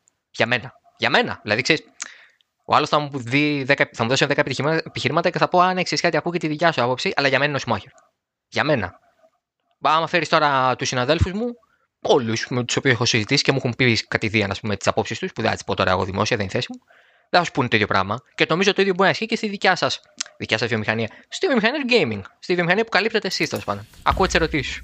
Ε, ε, ε, ένα point α- θα, θα σου σε αυτό. Εγώ πιστεύω ότι ειδικά τα video games βρίσκονται στην ε, δύσκολη αλλά και πολύ ενδιαφέρουσα θέση να μην μπορούν να ακολουθήσουν κανένα μοτίβο από οποιοδήποτε άλλο μέσο έκφρασης. Είτε μιλάμε για τέχνη, είτε μιλάμε για θέμα αθλητισμού, για το πώς να συγκριθεί. Γιατί, Γιατί τα εργαλεία με τα οποία έχουν δημιουργηθεί ε, διαφέρουν σε τέτοιο βαθμό από πέντε χρόνια σε πέντε χρόνια. Το οποίο δεν συμβαίνει γενικότερα στον αθλητισμό. Παραδείγματος χάρη, παραδείγματος χάρη μπορείς, μπορείς να συγκρίνεις ε, το Jordan με το LeBron James. Αλλά δεν μπορείς να συγκρίνεις το, τον Kareem Abdul-Jabbar με το LeBron James. Ένα game παραδείγματος Pac-Man που χάρη, είναι; ένα game παραδείγματος χάρη μπορείς να συγκρίνεις ε, Activity. το, το Pac-Man με το Space Invaders. Αλλά δεν μπορείς να συγκρίνεις το Pac-Man με το Ocarina of Time. Εκεί υπάρχει ένα κενό στα games. Στο, στο, στην μπάλα, ας πούμε, μπορείς να συγκρίνεις τα τελευταία 15 χρόνια άνετα παίχτες. Στα games δεν μπορείς να συγκρίνεις 15 χρόνια. Είναι αδύνατο. Άμα συγκρίνεις ένα παιχνίδι, ξέρω εγώ, το οποίο βγήκε στο 360 με ένα παιχνίδι το οποίο βγήκε στο PlayStation 4, ε, είναι, είναι τα εργαλεία και η φιλοδοξία που υπάρχει. Δηλαδή, και γιατί συμβαίνει αυτό, δεν είναι ότι τα games είναι κάτι ιδιαίτερο από την έννοια, είναι ότι τα games επειδή είναι τόσο νέο μέσο, δεν έχουν ακόμα βρει το ταβάνι τους. Ο κινηματογράφος, παραδείγματος χάρη, λέμε ποιες είναι οι καλύτερες ταινίες των εποχών, παραδείγματος χάρη. Έτσι. Θα πεις, ξέρω εγώ, είναι ο Godfather, είναι ο Citizen Kane, ε, Casablanca. Υπάρχουν δηλαδή κάποιες οι οποίες είναι γενικά αποδεκτές ότι είναι από τις καλύτερες. Μέσα στις 5-6 καλύτερες αυτές τι ταινίες. Δεν έχει σημασία που διαφέρουν ως κατηγορίες. Πώς θα συγκρίνει τώρα το νονό, ας πούμε, με την Casablanca; Δεν υπάρχει κάποια βάση, ας πούμε, νοηματική. Παρ' όλα αυτά όμως, η, η τέχνη της ηθοποιίας, η τέχνη της σκηνοθεσία βασίζεται σε αρχές που είναι ίδιες. Στα games δεν έχουμε καν σκηνοθεσία. Πώς μπορείς να συγκρίνεις τη σκηνοθεσία του Hades που βγήκε τώρα με του Witcher, π.χ. Δεν γίνεται. Είναι άλλη έννοια. Το, το κάθε παιχνίδι χρησιμοποιεί διαφορετικά και αυτά τα εργαλεία που δεν έχουν τα games ε, ή τα έχουν ας πούμε, τόσο διαφορετικά δημιουργούν αυτό το πρόβλημα και έχουμε πέσει εμείς σε μια, σε μια παγίδα όλα τα χρόνια να προσπαθούμε να λέμε ότι αυτά είναι τα καλύτερα της χρονιάς αυτό τώρα ενοχλεί και το Μάνο κάθε χρόνο και το ξέρω γιατί τον ενοχλεί γιατί δεν υπάρχει ουσιαστική σύγκριση είναι ένα marketing tool αυτό το πράγμα ε, γιατί δεν μπορείς να συγκρίνεις αν το Yakuza είναι καλύτερο από το Τσούσιμα. Είναι διαφορετικό, είναι σαν συγκρίνεις Μπορείς να τη, κάνεις τη συγκεκριμένη σύγκριση, Λία. ναι, Μπορείς. Είναι μύθος ότι δεν ναι, γίνεται. Ναι, οπότε, οπότε ε, στο, στα games έχουμε αυτό το πρόβλημα και δεν έχουμε κάνει αυτή τη λούπα να βρούμε ποιο είναι το σωστό για τα games όταν θέλουμε να μιλήσουμε για τα καλύτερα και τα, και τα σημαντικότερα στην ουσία. Ενώ στον αθλητισμό, παραδείγματος χάρη, άμα πεις ποιος είναι καλύτερος, ο Μέση ή ο Ρονάλντο. Π.χ. Εκεί μπορείς να πεις ότι καλύτερος σε θέματα τεχνικής είναι ο Μέση. Αλλά μπορεί ο Ρονάλντο να έχει μεγαλύτερη διάρκεια. Αλλά ποιος είναι ο καλύτερος όλων των εποχών. Δεν μπορείς να συγκρίνεις το, το, το Μέση με κάποιον που είναι 30 χρόνια πριν. Με το Ρωμάριο, ας πούμε. Είναι αδύνατο. Αλλά μπορείς να συγκρίνεις το Μέση με το Λιμπανόφσκι. Αυτό γίνεται στη φόρμουλα. Interesting choice ε, ο Ρωμάριο, by the way. Αφού δεν έβαλε το Ζωσιμάρ για παράδειγμα. το Σόκρατες. Το Σόκρατες, το Πελέ. Σταμάτα, σταμάτα. Εντάξει, σταμάτα. Λοιπόν. στο είχα πει και παιδί μου και κατηδίαν. Νομίζω το αγγίξαμε και επιφανειακά πάρα πολύ στο Game Up γιατί δεν ήταν αυτό το θέμα μας. Το, το κομμάτι του αν μπορεί να συγκρίνεις εποχές στον αθλητισμό και δει στο motorsport, γιατί εγώ δεν σου λέω μόνο Φόρμουλα 1. Ναι, ναι. Ε, είναι δύσκολη άσκηση. Γιατί το. Πώς ξαναδείς. Μια μπάλα και δύο ζευγάρια παπούτσια φοράγαν από το 1845 που ιδρύθηκε η Sheffield FC, που είναι η πρώτη ομάδα στην ιστορία του ποδοσφαίρου. Δεν αλλάζει αυτό, δεν έχει αλλάξει. Έχουν περάσει σχεδόν δύο αιώνες και δεν έχει αλλάξει. Στο motorsport έχουν αλλάξει τα πράγματα πολύ. Έχουν αλλάξει αλλάζουν, πώς το πω, αλλάζουν από ανά διετρία, τριετία, τετραετία, πενταετία. Οπότε μπορεί να είναι και βλακώδες από εμένα να λέω το Σουμάχη είναι good, γιατί γεννήθηκα το 1996, δεν έχω προλάβει από τους 33 πρωταθλητές που έχουν ε, υπάρξει στη Φόρμουλα 1, δεν έχω προλάβει τα, πώς πω, τους 7, τους, ε, τους έχω, έχω προλάβει μόνο τους 7. Ε, ε, ε, επίσης το να, το να κάνεις λάθος για το ποιος είναι ο God δεν είναι κακό. Αν Όχι λάθος. Ξέρεις. Ναι, Όχι, εντάξει, δεν θα με σταματήσει πώς το ναι, πω, ναι. ένας YouTuber, ας πούμε, και θα μου πει, μετά θα με βάλει στο κανάλι του και θα λέει τέσσερα epic fails που βρήκαμε στην Ερμού. Όχι, δεν είναι αυτό. Απλά ε, είναι ότι, ξέρεις, προσπαθείς να κάνεις μια κατηγορία. Αυτό που ξα... Ε, νομίζω γυρνάμε, όχι γυρνάμε, ε, καταλήγουμε και ε, υπάρχει το, το γενικότερο πέπλο πάνω από αυτή τη συζήτηση ότι οι άνθρωποι έχουμε αυτή την ανάγκη στο πλαίσιο αυτής της ανάγκης, ξέρεις, πολλές φορές και είναι κάτι το οποίο δεν α, α, ακουμπάει πολύ αυτή η συζήτηση όταν γίνεται, δεν ακουμπιέται από αυτή τη συζήτηση όταν γίνεται. Είναι ότι ο κόσμος κρίνει και με το βάση το ότι έχει ζήσει. Γιατί ε, για μένα ο. Ε, Πώς το πω. Ε, ο Πούσκας δεν λέει κάτι. Ναι. Ο Λάουντα δεν λέει κάτι. Ε, Τους εκτιμώ, δηλαδή ειδικά το Λάουντα. Ε, χωριά μου δεν, τον έχω, δεν πρόλαβα κιόλας να το γνωρίσω ε, από κοντά. Ε, αλλά δεν, μπορώ, δεν μου λέει κάτι. Στον ε, συνάδελφό μου, ο οποίος ε, είναι 30 χρόνια μεγαλύτερος από μένα και τον έχει προλάβει σαν παιδί, σαν θεατής, του λέει τα πάντα. Είναι το παν. Του λέει σε λάουντα και βάζει τα κλάματα. Ναι, αλλά Για, άμα το ρωτήσεις, αυτό... είναι go το λάουντα για αυτόν. Ναι, οκ, okay, αλλά αυτό είναι όμως. Ε, έχει βάση κριτικής σε αυτό το ρημάνο. Όχι, δεν έχει. Γιατί μετά που θα το ρωτήσω την πραγματικότητα να μου πει την πραγματική ναι. του άποψη και όχι την συναισθηματική άποψη, και, την, ε, και αυτό που θα βγάλει από μέσα του σαν θεατής που κάποτε κάτι θυμάται ότι έχει δει και έχει αισθανθεί, θα, 9 στις 10 θα μου πει κάτι άλλο.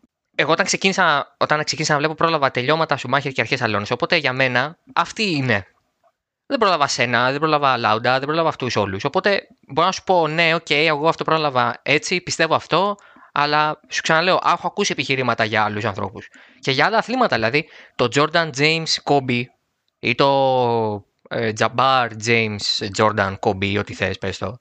Κάποιοι βάζουν μέσα Bill Russell για παράδειγμα, το 60. Ναι, αλλά ο άλλος σου λέει το 60 παίζανε, ο Bill Russell ήταν εξωγήινος γιατί παίζανε μόνο κοντήλευκοι, ξέρω εγώ. Ναι, δηλαδή... είναι, Ισχύει, κοίτα, είναι, είναι πρόβλημα αυτό. Είναι δηλαδή μια διαδικασία η οποία δεν είναι εύκολη να γίνει και γι' αυτό εμένα με εξητάρει πάρα πολύ. Γιατί όντως ε, υπάρχει μια ανάγκη που έχουμε ανθρώπινη για αυτό το πράγμα, γιατί υπάρχει ανάγκη τη έμπνευση. Θέλουμε να εμπνευστούμε στην ναι. ουσία και, και θέλουμε να, να ξεπεράσουμε το, τον εαυτό μας. Δηλαδή, οι υπεραθλητές, ας πούμε, σε όλα τα επίπεδα, η υπερδημιουργία, αυτό αντιπροσωπεύουν στην πραγματικότητα. Ένα κομμάτι του εαυτού μας που θέλουμε να είμαστε στην ουσία, κάτι που μας εκφράζει, να φτάσουμε. Και αυτό είναι φοβερό όταν συμβαίνει. Ε, και, αλλά δεν νομίζω ότι μπορεί να μας σταματήσει εάν θέλουμε να μπούμε πιο βαθιά ότι δεν ζήσαμε μια εποχή. Δηλαδή, εάν δεν είμαστε ο μέσος θεατής, ο μέσος gamer, ο μέσος παίχτης, ε, μπορούμε να πούμε ότι, να, να πάρουμε δηλαδή όλη την, ε, την πορεία ας πούμε, ενός αθλήματος ή, ή της gaming ας πούμε βιομηχανίας και να δεχτούμε, δηλαδή εγώ με το Μάνο, ακόμα και εγώ δηλαδή, ε, υπάρχουν παιχνίδια, ξέρω εγώ, που 10 χρονών, 11 που τα έπαιξα, δεν μπορώ να πω ότι είχα τη δυνατότητα να κρίνω τότε. Τα θυμάμαι απλά με φοβερή αγάπη, ας πούμε. Αλλά μέσα σε όλα τα χρόνια μπορώ τώρα να κρίνω εάν αυτά τα παιχνίδια ήταν καλά ή όχι. Και ήταν άθλια. και ας, ήταν, και σας σκέφτομαι τώρα και, και βάζω τα κλάματα, ας πούμε, όταν, ναι, ναι, όταν γιατί τα ήταν παιδική ηλικία, ρε παιδί μου. Τη, τη, ζωή. Αλλά είναι αυτό το πρόβλημα και αυτό μάλλον εμείς στα games το έχουμε περισσότερο από, από παντού και είναι το μεγάλο πρόβλημα που δεν μπορούμε να συγκρίνουμε τόσο εύκολα ε, και πρέπει αναγκαστικά να μπούμε στο θέμα της εποχής για να κάνουμε σύγκριση. Κοίτα, τα ζητήματα που έχουμε εμείς είναι πολλαπλά. Έτσι. Είναι νεαρό το μέσο. Αυτό το είπες και πριν. Επίσης το συγκεκριμένο μέσο έχει τελείως άλλη σχέση με, τη, με την τεχνολογία σχέση πραγματικά με οτιδήποτε άλλο έχει προηγηθεί. Έχει φοβερή εξάρτηση και όταν βελτιώνεται, βελτιώνεται απότομα και πολύ. Σε άλλους τομείς, σε άλλους χώρους υπάρχει σαφώς εξέλιξη. Ε, άλλου γρηγορότερη και πιο απότομη, αλλού πιο αργή κτλ. Αλλά αν τα βάλεις κάτω, νομίζω ότι μένει εντύπωση πως είναι πιο γραμμική και έστω λίγο πιο ομαλή. Αυτό συνδέεται και με αυτά που είπες με, τα, με το περί εργαλείων προηγουμένως αλλά νομίζω ότι τα παίρνει όλα μαζί. Σαν, κάτι, σαν φάση. Ναι, συμφωνώ. υπάρχει και κάτι άλλο. Τα games δεν έχουν αυτό που έχει η φόρμουλα. Το μπάσκετ, το ποδόσφαιρο. Δηλαδή, από ποια για το λέω. Με ποια για το λέω. Δεν, ένα game είναι πιο πολύ τέχνη με την παραδοσιακή έννοια. Δεν πρόκειται ένα game να σε εμπνεύσει ε, με τον ίδιο τρόπο που θα σε εμπνεύσει ο Μάικλ Τζόρνταν ή ο Σουμάχερ π.χ είναι πολύ διαφορετικό το αντίκτυπο του που θα σου κάνει. Ε, ένα game μπορεί να σε αλλάξει. Ναι, γιατί στον αθλητή είναι... προέχει το κατόρθωμα. Στο game δεν προέχει το κατόρθωμα. Ακριβώς. Προέχει και αυτό, ναι, και αυτό είναι λίγο περίεργο. Γιατί, ε, παραδείγματος χάρη, άμα βλέπεις κινηματογράφο και δεις, ξέρω εγώ, το Ridley Scott, το Blade Runner, μετά μπορεί να απορροφήσει με το Ridley Scott και να δεις ταινίες του Ridley Scott και να σε εμπνεύσει ο Ridley Scott ως σκηνοθέτης και να σε εμπνεύσει να γίνεις σκηνοθέτης. Άμα παίζεις games είναι πολύ δύσκολο να σε εμπνεύσει να γίνεις σκηνοθέτης για games. είναι λίγο ε, περίεργο ε, κατα... εντάξει, αυτό το πράγμα. Πώς κατά αναλογία. Κατά αναλογία. Εντάξει. Ναι, ναι, Μπορείς να γίνεις game editor και να μισεί τα game ναι, για πάντα.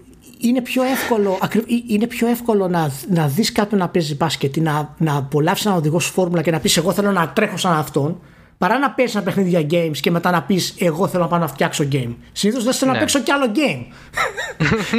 μετά, ε, αν μπορώ να σε μετένα. Και αυτό είναι, μια okay. είναι πολύ ειδική διαφορά των games, ας πούμε, με το τέτοιο. Εγώ είδα τη συνέντευξη του Χάμιλτον ε, στο Netflix με τον ε, Μουσάτο. Πώς το λένε, Μωρέ; Με τον Letterman. Με τον Letterman. David Letterman. Ε, με το Μουσάτο λέει, το, το πιο ναι, ιστορικό ξε, το host. Ναι, ξεφτύλα, το πιο ιστορικό, ξέχασα το όνομά του. ε, και εγώ έπαθα σοκ, έγινα fanboy του Χάμιλτον. Πω. Και πρόσεξε, φυσικά έγινα fanboy του Χάμιλτον γιατί δεν έχω γνώση για το άθλημα. Οπότε ό,τι μου δώσεις και μου αρέσει κατευθείαν θα πάω εκεί. Είναι λογικό Τέλεια. αυτό. Ε, Άρα επιβεβαιώνει αλλά, τη θεωρία μου ότι όλοι οι casuals είναι Hamilton fans. Ναι, συνέχισε. αλλά μου έκανε εντύπωση γιατί είδα, ε, ενώ τον, θεω... τον βλέπω ότι είναι νεαρός συγκριτικά και είδα και την πορεία του στο, στην όλη πόσο φάση, πιστεύεις ότι είναι, το έχεις, δει- ή το έχεις δει, πόσο είναι; Πόσο είναι 30 κάτι, πόσο είναι; Ναι, ναι, πόσο, 30 κάτι τι, 30. Ναι, 30, α, δεν ξέρω πόσο, 32, 33, Ε, 35. 35. Ε, Εντάξει, είναι 36 πιτσερικά στην σε ουσία. ένα μήνα. Και τρέχει 7 χρόνια, έτσι. Τρέχει 14 χρόνια. 14 χρόνια, καλά, εντάξει. Γάμισε ένα. Οπότε, είναι, δηλαδή, ε, είδα ρε παιδί μου ένα πολύ συγκροτημένο ρομποτικό άτομο με την καλή έννοια, δηλαδή πολύ αφοσιωμένος σε αυτό το πράγμα και με πόρωσε αυτό το πράγμα. Εάν τώρα κάτσω να μάθω, το, το πώς πάει τώρα να σου πω έτσι, αν κάτσω να μάθω το τι έχει κάνει και μου πεις ο Χάμιλτον, ναι, το έχει αυτό, αλλά έχει κερδίσει και 7 πρωταθλήματα. Δεν είναι μόνο ότι είναι έτσι, φαίνεται εντυπωσιακός. Άρα, εγώ θα πω, Ωχ, είναι και αυτό το πράγμα. Αλλά εσύ τώρα θα μου πεις ότι και να δεις. Ε, δεν είναι καλύτερος οδηγός από τον ε, Σουμάχερ, ας πούμε. Γι' αυτό και γι' αυτό το λόγο. Μπορείς να το Ναι. πεις αυτό. Υπάρχουν λόγοι. Δεν λέμε τώρα να πάρεις θέση. Απλά θέλω να σου πω, υπάρχουν επιχειρήματα τα οποία δεν χρειάζεται να χωρίσεις εποχές όπως αναγκαζόμαστε να κάνουμε συχνά στα games για να πεις ότι. Ε, γιατί ο Σουμάχερ με τον Χάμιλτον έχουν χρόνια διαφορά. Έτσι, πόσα χρόνια έχουν διαφορά; Οι Ε, εποχές Ακριβώς τους όταν δηλαδή. τελείωσε η καριέρα του ενός το 6, ξεκίνησε Ναι. του άλλου το 7. Ξεκίνησε Γιατί το το Οπότε, 2006 σε- οπότε σε ουσία μιλάμε για, για, για μια καριέρα διαφορά, δηλαδή τεράστια. Ου- Είναι Ναι, ούτε ναι, καν ναι, ναι. μια γενιά στην ουσία διαφορά. Είναι δύο γενιές στην ουσία διαφορά. Ε, Στην πραγματικότητα ο Σουμάχερ επέστρεψε την τριετία 10-12, αλλά ήταν σε μια ομάδα που δεν ήταν ανταγωνιστική τέλος πάντων. Ε, σε αυτή που είναι τώρα, δηλαδή στην πραγματικότητα οι καριέρε του Χάμιλτον και του Σουμάχερ έχουν πολύ πλάκα γιατί ο Σουμάχερ φεύγει, έχει πει τα καλύτερα για το Χάμιλτον, ο Χάμιλτον έρχεται το 7 και ο Σουμάχερ φεύγει ξανά το 12 και ο Χάμιλτον παίρνει τη θέση του στη Mercedes το 13. Οπότε θα μπορούσε να πει κανείς ότι και η μοίρα τους έχει βάλει να είναι ως έναν βαθμό αντίπαλοι στη συνείδηση του κόσμου. Ναι, αλλά, Αλλά στην ουσία δεν, ως δεν προς- κοντραρίστηκαν ποτέ. Ποτέ, ποτέ, ποτέ. Ποτέ, έτσι, έχουμε ναι. glimpses of their battles. Δηλαδή με την έννοια ότι έχουμε κάποιες μάχες που κρατήσανε για μερικούς γύρους και τις βλέπουμε και λέμε What Ναι. if, αν, αν μπορούσαμε. Ξέρεις, αν, ο, αν, αν ο Λεμπρόν και ο Τζόρνταν ήταν αντίπαλοι. Αυτή είναι η εικόνα. Αυτή είναι η κουβέντα που γίνεται. Ναι, μπράβο. Είναι, είναι αυτό γιατί παραδείγματος χάρη εγώ, ο Λεμπρόν και ο Κόμπε ήταν μέσα στην ίδια γενιά. Δεν ήταν της Ναι. ίδιας Ή γενιά. ο Μέση και ο Ρονάλντο. Ναι, αλλά ο ένας έπιασε τον άλλον. Ο Μέση και ο Ρονάλντο είναι ταυτόχρονοι. Και αυτό είναι τρομεράς σπάνιο. Είναι σαν να λέμε βγαίνει το Carina of Time και βγαίνει και το Last of Us την ίδια χρονιά. ναι, ναι. και λες, Ωχ, Boom. τι είναι, αυτή, τι είναι αυτή η κόμπλα, ας πούμε. Δεν γίνεται. Αλλά σ- στα games αυτό είναι πολύ δύσκολο να γίνει. Πάρα πολύ δύσκολο να γίνει. Θέλουμε χρόνια για να φτάσουμε σε ένα τέτοιο σημείο ώστε η βάση να διακρίνεται από μια σταθερότητα ώστε Μπράβο. μετά η διαφορά να έρχεται από τη, α ας το πούμε εντός και εκτός εισαγωγικών από την κουλτούρα σε όλα τα υπόλοιπα. Μπράβο, το έχουμε ξαναπεί αυτό, Μάνο, ότι, ότι θέλουμε να φτάσουμε στο ταβάνι και να αφήσουμε μετά απλά τη δημιουργία να, να εκφράσει την όλη κατάσταση. Ναι, γιατί άμα τα, δηλαδή στην υποκριτική που λέμε, η υποκριτική είναι ένα πράγμα που ξεκίνησε πριν από χιλιάδες χρόνια και, α, και έχει περάσει από βήματα. Κάποια άλματα γίνανε γρήγορα, κάποια λιγότερο γρήγορα, δεν έχει σημασία. Αντίστοιχα, ακόμα και στη, στον μηχανοκίνητο αθλητισμό είχαν άλλον αέρα. Ο, οτιδήποτε δηλαδή είχε περισσότερο αέρα από όσο έχει προλάβει να έχουν τα games τέλος πάντων μέχρι, μέχρι στιγμής. Και μακάρι να ήταν καθαρά θέμα δημιουργικότητας, γιατί τότε, τότε θα είχες ήδη εκ των πραγμάτων μια, μια σταθερή βάση. Που ισχύει περισσότερο, ας πούμε, στα θέματα του κινηματογράφου, που εκεί πέρα η, η, η τεχνολογία δεν τους πηγαίνει το ίδιο κάροτσι. Ο κινηματογράφος ίσα ίσα που είναι αργό στο να μπει στη διαδικασία να νοιαστεί για νέα τεχνολογία. Νοιάζεται περισσότερο για άλλα πράγματα. Δεν πρόκειται ε, ο, η, η ηθοποιάρα που έχεις σήμερα αύριο να γίνει τρεις φορές καλύτερος ηθοποιός. Δεν, προ- δεν παίζουν αυτά τα πράγματα και λειτουργούν σε άλλη κλίμακα. Η μεγαλύτερη απόδειξη για αυτό που λες είναι ότι ο Citizen Kane, ας πούμε, ακόμα θεωρείται κορυφαία ταινία όλων των εποχών. Και η τεχνολογία τον έχει περάσει σαν να είμαστε εξωγήινοι τώρα σε σχέση με τότε. Π.χ. Δηλαδή, ο Μπράντο, ας πούμε, θεωρείται ο καλύτερος ηθοποιός όλων των εποχών. Έτσι, και α, σε θέμα ερμηνείας, όχι απλά επειδή ήταν πρωτοπόρος. Έτσι και ερμηνείες του τότε παραδείγματος χάρη συγκρίνονται ξέρω εγώ με τον Ντέι Λιούις τώρα ή με κάποιο του Πατσίνο ή του Ντε Νίρο, ας πούμε, οκ. Αλλά δεν θα σου πει κάποιος ότι κοίτα να δεις ο Μπράντο έπαιζε σε παλιού είδους ταινίες, άρα ήταν πιο εύκολο να καταφέρει αυτό που κατάφερε. Η ηθοποιία του διαχρονικά έχει μείνει. Όπως θα μείνει και τον Ντάνιελ Ντέι Λιούις, παραδείγματος χάρη. Στα games αυτό είναι πολύ δύσκολο να το κάνουμε. Αντίστοιχα, να σκεφτούμε τη μουσική. Μπορείς να πεις ότι η τεχνολογία έφερε νέα είδη στη μουσική. αλλά δεν περίμενε η μουσική την τεχνολογία για να αποκτήσει κότσια, να γίνει σεβαστή, να ε, έχει μια συγκεκριμένη βάση ιστορία, κουλτούρα κτλ. Είναι και αυτή, αυτή η πόρωση που, που πιάνει τον κόσμο, ρε παιδί μου, για, τους, ε, για τα συγκροτήματα, για τους αθλητές, για τα games, για το ξέρεις, τα καλύτερα, τα χειρότερα, όλο αυτό το πράγμα. Είναι, είναι φοβερά πολύπλοκη, ας πούμε. Στον αθλητισμό, πρέπει να τεχνολογία. Είπε τώρα, Δημήτρης, εσύ ότι έχει, είναι δύσκολο να συγκρίνεις ακόμα και 5-6 χρόνια μεταξύ αυτοκίνητων. Ναι. Μα. Μισό, πρώτα πάμε ένα βήμα πίσω. Γιατί μου είπες, αν μπορώ να στηρίξω κάπως ότι ο ένας ή ο άλλος οδηγός, με παραδείγματα σου Μάχερ Χάμιλτον, μπορώ να πω. Ναι, μπορώ. Μπορώ να δω. Μπορώ να. να... Κοίταξε. Ένα οδηγός. Ε, δεν μπορώ να μιλήσω για ποδόσφαιρο καταρχάς εγώ. Εγώ βλέπω ποδόσφαιρο όπως κάποιος μπορεί να βλέπει ένα τείχο να στεγνώνει. δεν μπορώ να δω ποδόσφαιρο σοβαρά.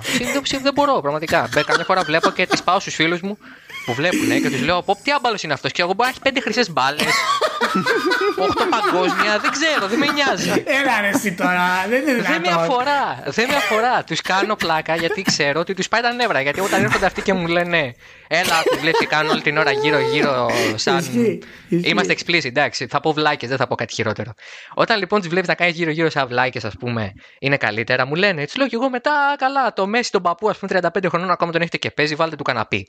Δηλαδή, εγώ, για μπάλα δεν μπορώ να μιλήσω τέλος πάντων. Αυτό είναι το κλου. Το, εγώ, αυτό που να μιλήσω είναι το motorsport γενικά. Όχι μόνο Formula 1 και μοτοσυκλέτες και WRC και άλλα είδη δηλαδή motorsport που είναι λιγότερο του πεδίου μου, αλλά σίγουρα μέσα σε αυτά που έχω κληθεί κάποιες φορές να καλύψω και σίγουρα να δω. Όχι κληθεί να δω, το έχω δει και μόνος μου, δεν με αναγκάζει κανείς. Ε, σε, αυτό το, σε αυτό το επίπεδο λοιπόν, όταν μιλάμε για motorsport, όταν μιλάμε για, αυτή την, για αυτό το φάσμα του αθλητισμού, έχεις να κάνεις, ξαναλέω με παράγοντες που είναι προφανές ότι έχουν ε, μέσα τη μηχανική, την φυσική, την τεχνολογία. Αλλά έχεις να κάνεις και με τον ανθρώπινο παράγοντα γιατί φαίνεται ότι το motorsport είναι ατομικός σπορ, αλλά δεν είναι. Οπότε βλέπεις τον Χάμιλτον, αλλά βλέπεις τους 35 ανθρώπους που είναι πίσω του, ούτε τους 1500 που είναι στο εργοστάσιο της ομάδας και φτιάχνουν το αριστούργημα που οδηγάει. Επομένως, αυτός ο οδηγός όμως ξέρεις τι γίνεται. Όταν μιλάω, επειδή είμαι, έχω την ευχάριστη θέση τα τελευταία χρόνια να μιλάω με πάρα πολλούς ανθρώπους από ομάδες. Όχι τη top, γιατί αυτοί δεν μιλάνε πάρα πολύ, ακόμα και Έλληνας να είναι. Είναι λίγο πιο σφίγγες. Ενδεχομένως και συμβολιακά να είναι πιο σφίγγες. Αλλά άνθρωποι οι οποίοι είναι σε mid-tier ομάδες και έχουν, ας πούμε, μια άνεση, ειδικά όσο φεύγουν και από την ομάδα, δηλαδή άμα είναι να φύγουν από την ομάδα, μπορεί να σου πούνε έλα και στο, να πιούμε και καφέ στο γραφείο μου. Όταν λοιπόν μιλάς με τέτοιο κόσμο ε, και σου λέει Α, ήρθε ο οδηγός μας σήμερα. Α, τον Explicit δεν είμαστε. Είμαστε όντως ναι, explicit. Ναι, είμαστε. Ναι, ναι. ναι. Α, το... ναι, ωραία, ωραία. Α, το μαλάκα ήρθε σήμερα, ας πούμε, καλά. Δεν κατάλαβε ότι προχθές μπορούσε να πάρει τρίτη θέση και να μας φέρει κανένα βαθμό. Δεν εμπνέει. Ενώ όταν μπαίνει ο Χάμιλτον μέσα, στο ο Χάμιλτον, όταν έμπαινε ο Σουμάχερ, όταν έμπαινε ο Σένα, όταν έμπαινε ο Λάουντα μέσα στο εργοστάσιο.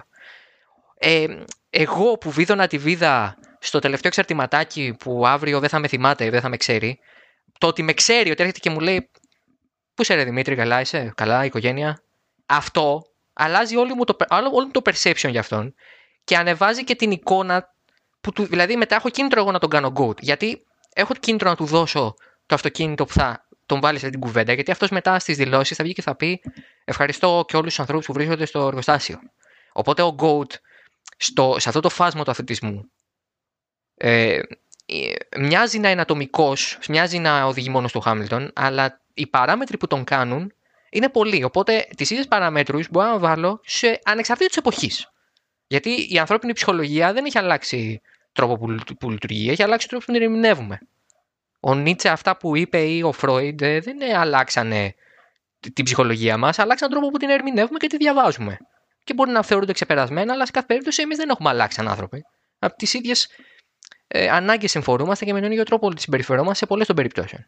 Επειδή πάντα οι άνθρωποι θέλουν να ακούνε ένα καλό λόγο, δεν πάω να βρω έναν άνθρωπο ο οποίος είναι σε φάση Εγώ είμαι μοναχικός λύκος, κάτι μπουρδες και δεν μπορώ να. Όχι, και ο τελευταίος και ο πιο αγριάνθρωπο, ας πούμε, θα στο καλό λόγο και στο μπράβο κάτι μέσα το ακουμπάει. Αυτό το πράγμα στην οδήγηση και στο motorsport είναι μεγάλο πράγμα. Το πώς επηρεάζει τους γύρω σου. Το πώς έχει το κλίμα σου. Άρα το Schumacher Hamilton συγκρίνεται και με αυτόν τον όρο. Ναι, Πες μου. Αυτό εδώ μεταξύ που λες ισχύει γενικά όπου υπάρχει ομάδα. Δηλαδή, ξέρω εγώ, είναι το, και το λεγόμενο leadership, ας πούμε, που λέμε, το να είσαι αρχηγός σε κάτι και να οδηγήσει τους άλλους, έχει να κάνει και με το καρίσμα που έχεις. Δεν είναι απλά και μόνο με το, ξέρεις, τις ικανότητές σου και το πόσο πειθαρχημένος είσαι κτλ. Μπορεί ο Τζόρνταν, παραδείγματος χάρη, ήταν μαλάκας. Δεν είναι ξέρεις, κρυφό αυτό το πράγμα. Είναι μαλάκας. Ακόμα Δηλαδή, και θα, σε αυτό. θα σε ξεφτύλιζε μέσα στο τέτοιο. Υπήρχαν άνθρωποι οι οποίοι δεν το γουστάραν αυτό, αλλά ήταν αδιανόητο να μην δεχτούν το κάρισμα του και αποφασίσαν να το ακολουθήσουν, παραδείγματος χάρη. Σε αυτό το πράγμα. Δηλαδή, εάν για μένα, παραδείγματος χάρη, ε, που θεωρώ τον Τζόρνταν, ας πούμε, κορυφαίο, ε, κατά πάσα πιθανότητα τον κορυφαίο των εποχών, ε, δεν είναι παίχτη ο οποίος θα, θα ήθελα να είμαι συμπαίχτη. Προσωπικά, ποτέ. Γιατί ξέρω ότι θα πλακωνόμουν μαζί του. Γιατί πρέπει να κάνεις τόσο πίσω και δεν θα σε ανεβάσει στην ουσία ο, ο Τζόρνταν. Και αυτό που λες ισχύει εκεί που έχουν με ομάδες και μου κάνει ισχύει γιατί ποτέ δεν ισχύει, α, αυτό δεν εφαρμόζεται ούτε στα games που έχουμε τις μεγαλύτερες ομάδες. Ούτε φυσικά και στο κινηματογράφο. Δεν έχεις ακούσει ποτέ, ας πούμε, πώ ο, ο, ο περατέρα, ας πούμε, ενέπνευσε το σκηνοθέτη για να πάει μπροστά η ταινία. Όχι. Ποτέ. Δεν, ποτέ, δε- ποτέ δεν λειτουργεί αυτό ε, από, από κάτω προς τα πάνω. Αυτό δεν λειτουργεί πουθενά από κάτω προς τα πάνω. Γιατί ε, δεν μπορείς να εμπνευστείς από αυτόν που είναι ή νιώθεις ή νιώθει ότι είναι κάτω από σένα. Δηλαδή, όταν πηγαίνει ο... Θα σου πω ένα παράδειγμα, το, το έχουμε και πρόσφατο. Βγήκε, έκανε- έγινε leak από τη Sun τέλο πάντων ότι ο Tom Cruise έβαλε τις φωνές σε κάποιους ανθρώπους της νέας ταινίας Mission Impossible και ως παραγωγός αλλά και ως πρωταγωνιστής της ότι, δεν, ότι σπάσαν κάποια πρωτόκολλα, ας πούμε, ε, Ναι, για τον ιό. σχετικά με τον COVID. Ναι. Και, τους, και οι, οι φωνές του είναι φωνές δικαιολογημένες. Αυτός ο άνθρωπος τώρα έκανε leadership, έκανε ε, scolding, ό,τι και να έκανε πάντως. Είναι ο ανώτερος που όχι ενέπνευσε, αλλά τουλάχιστον έβαλε γραμμές και όρια. Με αυτή την έννοια, ο Tom Cruise είναι άνθρωπος πρώτα απ' όλα, άσχετα το ότι αν είναι καλός ηθοποιός ή όχι. Αυτό δεν μπορώ να το κρίνω εγώ, γιατί ε, δεν, ε, έχω ένα άλλο affection γιατί έχει οδηγήσει μονοθέσιο. Οπότε εξ ορισμού τον, ε, τον έχω σε μια άλλη συμπάθεια. Γαμάει ρε ο Τόμ Κρούζ. Top είναι. Ε, είναι λα- ε, ε, Εκτός από λατρείας. τον ένα του Αστράγαλο. Δεν γαμάει. Ναι. Οκ. Αυτό, που θέλω, αυτό που θέλω, α, εκεί που θέλω να καταλήξω είναι το εξής. Η, η έννοια, καταρχάς, ε, έκανες μεγάλη υπεκφυγή γιατί δεν είπες ότι ο, ο GOAT είναι ο Τζόρνταν, ενώ εγώ είπα ότι ο GOAT για μένα είναι ο Σουμάχερ και είπες κατά πάσα πιθανότητα.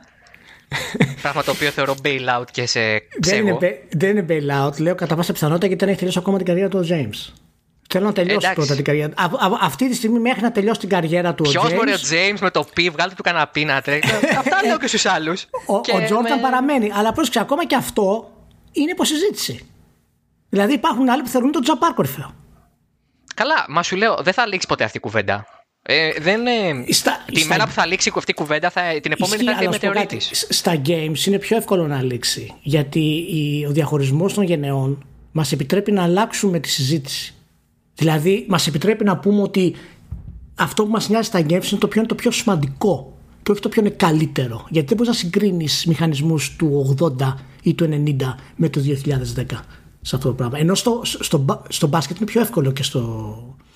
Και σε, Δεν, και- πιο, και μα σε ως ομαδικά. πιο σημαντικός, ως πιο σημαντικός στο μπάσκετ είναι ο Bill Russell για παράδειγμα. Ο άνθρωπος ο οποίος άλλαξε όλη την ε, εικόνα που, έχουν, ε, που είχαν τότε στο NBA και στο μπάσκετ, στο επαγγελματικό μπάσκετ, για τους μαύρους αθλητές. Ναι, δηλαδή- από, α- από κοινωνικής άποψης. Ε, από κοινωνικής. Μα ωραία. Πώς ποσοτικοποιείς πάλι. πα- ε, προσπα- όχι πάλι, δεν το κάνεις εσύ, με συγχωρείς. Ε, πάλι το ακούω, δεν το ψέγω σε σένα, δεν το βάζω σε σένα, σαν, ε, κα- σαν κάτι που έκανες λάθος. Ε, ε, γίνεται μια προσπάθεια ποσοτικοποίησης της ποιότητας. Δεν μπορείς να κάνεις ένα, δύο, τρία το πόσο καλό είναι κάτι. Πόσο όμορφο ή πόσο σημαντικό είναι κάτι. Ε, γιατί αν το βάλεις σε ζυγαριά, ε, αλλάζεις τη δυναμική ε, του. Μετά πρέπει να το κάνεις αυτό με όλα.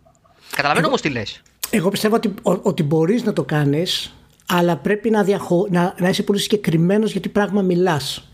Παραδείγματος χάρη ας πούμε για τους παίχτες του NBA και την απελευθέρωση των παιχτών ο πιο σημαντικός παίχτης του NBA είναι ο LeBron James. Αυτός έδωσε δύναμη στους παίχτες. Να αλλάξουν ε, το τροπάρι των ε, ομάδων οι οποίοι τους κάνανε trade όποτε γουστάρανε. Παραδείγματος χάρη. Ε, αλλά δεν μπορείς να πεις ότι γι' αυτό το λόγο είναι πιο σημαντικός όλων των εποχών. Π.χ. Είναι, είναι πολύ, δηλαδή, σ- σίγουρα δεν είναι κάτι το οποίο θα πεις ότι α, θα το βάλω και θα ζυγίσει τόσο και τώρα θα ζυγίσει τόσο και είμαστε ok. Και αυτό ισχύει και για τα games στη μοντέρνα περίοδο. Ε, δηλαδή, αν πάρουμε, ας πούμε, από τα τελευταία 20 χρόνια εγώ σου λέω. Μπορούμε να συγκρίνουμε παιχνίδια τα τελευταία 20 χρόνια μόνο. Για να πούμε ποια είναι τα πιο σημαντικά, ας πούμε. Ε, ε, πιο σημαντικά, ναι, αυτό μπορούμε να το κάνουμε. Ε, αλλά τώρα πιο. Τα καλύτερα είναι όντως άλλη κουβέντα. Αλλά ακόμη και τα πιο σημαντικά είναι υποσυνθήκη. Γιατί πολλές φορές θα είναι σημαντικά για τελείως διαφορετικούς λόγους. Οπότε Ναι, ναι, ναι, ξέρεις, ναι. πάλι. Γιατί νομίζω ότι το. Ε, αν όντως το πάμε για ποσοτικοποίηση της ποιότητας όπως λέει ο Δημήτρης ε, είναι πάντα θέμα χρόνου να βρίσκουμε τείχο αν το πάμε για κωδικοποίηση της ποιότητας όμως προσποιηθούμε ότι είμαστε βλαμμένοι φυσικοί και ονειρευόμαστε να ξυπνήσουμε και θα έχουμε επινοήσεις τον ενιαίο φυσικό νόμο που θα εξηγεί τα πάντα στο σύμπαν ναι, ξέρω, δεν ακούγεται ελπιδοφόρο ή πιο, πιο εφικτό, αλλά τουλάχιστον θα μπορούσα να, να δεχτώ ότι είναι πιο ευγενής επιδίωξη μέσα σε όλα και ότι θα κατέληγε να είναι πιο χρήσιμη. Ε, οπότε, ναι, μπορείς να το κάνεις. Γιατί υπάρχουν κάποια πράγματα που ακριβώς επειδή στην πραγματικότητα είναι πιο analog. Και δηλαδή, αν, αν όλα τα παιχνίδια ήταν ε, τη σχολή, ε, έχουμε pure gameplay, ε, ε, θα, θα ήταν αλλιώς και θα ήταν πιστεύω πιο δύσκολο να κάνετε συγκρίσεις ακόμη. Αλλά επειδή είναι συνδέονται πολλά πράγματα από διαφορετικά πεδία και διαφορετικές τέχνες ακόμη μένουν ώρες ώρες ορισμένα στοιχεία που έχουν τη δυνατότητα να ξεχωρίζουν έως και τέλος πάντων εντός και εκτός εισαγωγικών για πάντα. Δηλαδή δεν... θα βάλεις το κοτόρ σήμερα και θα πεις πω ρε φίλε τι αγκαρία είναι αυτό Ναι. μπορώ να το καταλάβω αλλά δεν θα δεις την ιστορία του κοτόρ σήμερα και θα πεις τι μπουρδα είναι αυτή έχουν γραφτεί εκατό φορές καλύτερα πράγματα από τότε μέχρι σήμερα Και είναι αυτό το, το gameplay κατά να γίνεται τροχοπέδι ενώ σε άλλα πράγματα όχι τόσο πολύ. Δηλαδή το Ocarina of Time είναι κατά πάσα πιθανότητα το πιο σημαντικό παιχνίδι όλων των εποχών ε, γιατί δημιούργησε πράγματα τα οποία δεν υπήρχαν καν ας πούμε. Ακόμα και το, το Z-targeting ας πούμε και το lock δεν υπήρχε. Δηλαδή άλλαξε τα πάντα. Ε, αλλά εάν πεις να το βάλεις να παίξεις αυτή τη στιγμή θα είναι πάρα πολύ παλιό. Και το, δηλαδή το ίδιο το gameplay η ουσία δηλαδή του games όσο περνάνε τα χρόνια τα βγάζει από τη συζήτηση αυτό το πράγμα. Και μπορείς όμως να πεις παραδείγματος χάρη ότι από θέμα ικανοτήτων να, να κάνει σύγκριση του Σουμάχερ με του Χάμιλτον. Το, το ένα όμως είναι στο, στην αναλογική πραγματικότητα κινείται και το, και το άλλο στην ψηφιακή. Είναι, είναι, δεν παίζει ρόλο αυτό το πράγμα. Πέρα δηλαδή από το. Ναι, ναι όχι, από όχι. το Αυτό, χαβαλέ. σίγουρα, σίγουρα παίζει ρόλο. Δεν, δεν προσπαθώ Δηλαδή να είναι, κάνω πώς να σου πω, σκέψου, αναλογία. σκέψου οποιοδήποτε πράγμα τι, τι έπαθε ε, όταν πριν ήταν υποχρεωμένο να είναι μηχανή ή να βασίζεται σε μηχανή ή να λειτουργεί μηχανικά και την επόμενη μέρα βγήκε το, το τρανζίστορ. Ναι. Δεν, Ε, απλά δεν μετά. εάν, εάν μιλήσουμε για την έννοια του κλασικού και πούμε ότι το Ocarina of Time είναι κλασικό, το Tetris είναι κλασικό και τα βγάλουμε από την κόντρα με τους σύγχρονους τίτλους γιατί είναι τελείως ασύγκριτη στην ουσία. Αυτό δεν ισχύει παραδείγματος χάρη ε, με τη συγγραφή που εντάξει παραμένει το πιο αρχαίο μας πράγμα ούτως ή άλλως μαζί με τη ζωγραφική. Οκ. Ε, μπορείς να, έχεις, να διαβάσεις Πλάτωνα σήμερα παραδείγματος χάρη και να πεις ότι τι λέει ρε μαλάκα; Α, θα με τρελάνει το άτομο έτσι. και γράφτηκε τέσσερα μιλένια πίσω ας πούμε Δεν, δεν μπορείς να διευκρινίσεις γιατί έτσι όπως ε, σε έκανες τη διατύπωση, νομίζω ότι δεν είναι ξεκάθαρο. Το έλεγες με την καλή ή με την κακή την έννοια, φίλε. με την φίλο. καλή την έννοια το έλεγα. Α, με την εντάξει, καλή είπα, την έννοια το μήπως, έλεγα. είπα. Ε, και σίγουρα θα δεις ιδέες οι οποίες είναι απαρχαιωμένες έτσι, αλλά αυτό είναι λογικό. Αλλά η ουσία της φιλοσοφίας του δεν θα πεις ότι λέει μαλακίες. Άμα παίξεις το σαμποτέρ στον Άμστραντ σήμερα θα πεις τι μαλακία είναι αυτή. Δηλαδή δεν υπάρχει να πεις α έχει κάποια καλά στοιχεία είναι, είναι, είναι off τελείως. Και είναι πολύ περίεργο πώς ισχύουν αυτά τα πράγματα από τη μία μεριά και από την άλλη δεν ισχύουν καθόλου. Υπάρχει, τώρα κοίτα τι, τι, τι θα πω στον Πίζα, υπάρχει κάτι αναμφισβήτητο στο μηχανοκίνητο αθλητισμό που είναι top των top και δεν αμφισβητείται από κανέναν ότι είναι το κορυφαίο. Και ξέρω ποιος είναι και θα σου το πω. Θες άνθρωπο ή ή ιδιότητα ή Άνθρωπο, ποιότητα; α- άνθρωπος, οδηγός, ο οποίος είναι ο κορυφαίος Ο Σένα. Ο Σένα, ο Σένα. Ο Σένα. Ναι, ο, ο, ο Σένα είναι ο δικός μου αγαπημένος και να το ξέρεις. Είναι αυτός που κλαίω, δεν μπορώ. Ο Σένα Σένα. αρρωσταίνω. Δεν, Ε, δεν υπάρχει είναι- άνθρωπο που να πει. Ναι. Οκ. Είναι ο Βαλεντίνο Ρόσι τέτοιος; ναι, είναι. Είναι. Ο ναι. Βαλεντίνο Ρόσι είναι. Είναι ο Τζόρνταν, ας πούμε, το, το, το Ο- μηχανή. ναι. Οκ, εντάξει. Ναι, μα. ε, Ο Βαλεντίνο Ρόσι, κοίταξε να δεις. Ο Βαλεντίνο Ρόσι. Ο Βαλεντίνο Ρόσι είναι ένας άνθρωπος, καταρχάς στην Ελλάδα. Ε, Αν δεν είσαι Βαλεντίνο Ρόσι και βλέπεις MotoGP, δηλαδή, και δεν είσαι Βαλεντίνο Ρόσι, είσαι αυτομάτως στην, πλα... στη Τι μαύρη λίστα. νεκρά. Είσαι Τέλος. αυτομάτως στη μαύρη λίστα. Ναι, Α, α, μα. είσαι, είσαι Βαλεντίνο Ρόσι και τον, αυτός που κερδίζει τώρα ε, ή, ή είσαι 14 ή είσαι 14 ή είσαι, βα- ή, δεν- ή είσαι ξέρω εγώ 40 κάτι έχεις προλάβει Μικ Ντούχαν ξέρω εγώ τώρα τι σου είπα ε. και... Τον Ντούχαν, ναι. Τι σου είπα τώρα, ε; ε Simon, ε, όχι, πώς τον λένε, Wayne Rainey και τέτοια. Και λες, έλα το Α, γατάκι μα. ο Ιταλός τώρα, ο Ισορροπιά, ας πούμε, ο Ντούχαν έτσι, Αυστραλός, έτσι κι αλλιώς και την προφορά ο Ντούχαν. Λοιπόν, τι γίνεται με το Ρώση και με το Σένα; Καταρχάς, ο Σένα, εντάξει, υπάρχει τάση, ρε παιδί μου, τα- νομίζω ότι είναι σαφές ότι όταν ένας άνθρωπος δυστυχώς πεθαίνει και πεθαίνει και τόσο νέος και πεθαίνει εν ώρα ε, έργου και καθήκοντος, ε, θρη- γίνεται θρύλος. Ο Σένας θα γινόταν έτσι κι αλλιώς, απλά τώρα αυτό γιγαντώθηκε. Για το Ρώση λοιπόν που ζει ο άνθρωπος και ελπίζουμε να ζει για όσο του μέλη και να ζήσει για άλλα 50 χρόνια, αυτά στα 95 και να τρέχει ακόμα μοτοσυκλέτες. Γιατί θα μα πω ότι ακόμα τρέχει ο Ρώση, έτσι, το ξέρεις αυτό. Φαντάζομαι. Όχι, δεν το ξέρω. Ότι είναι 42 Ναι, ετών στην και κοσμάρα τρέχει. του. Αυτό μέχρι και εγώ το έχω πάρει χαμπάρι. Δηλαδή, Α, γιατί- ακόμα τρέχει ο Βαλεντίνο Ρώση; Ο Βαλεντίνο Ρώση ε, τρέχει ακόμα, κόλλησε κορονοϊό και είναι κομπλέ ο άνθρωπος. Εντάξει, 42 είναι, αλλά θα μου πεις 42. Δεν είναι και 31, ούτε 22. Κι όμως είναι κομπλέ. Τώρα γιατί, γιατί πας επέστρεψε. τώρα στα χρόνια τώρα, πας στα χρόνια; Όχι, γιατί, όχι. γιατί- Μιλάμε- Αλλού ήταν τα χρόνια, Ηλία, όχι τα δικά Μια σου. προχώρα. Σταμάτα. Ναι, νόμιζα ότι Δηλαδή- κάτι από κάτω λέει. Τέλος πάντων. Στην Ταβούλια το 1979 γεννήθηκε, δηλαδή δεν σε φύγει. 78.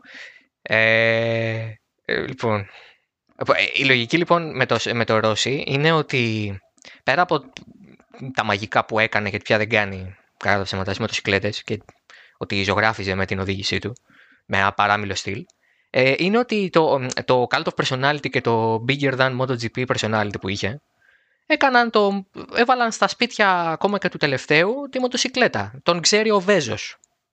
Δεν ξέρει, ο- δεν το λέω ότι ο Βέζος είναι άσχετος.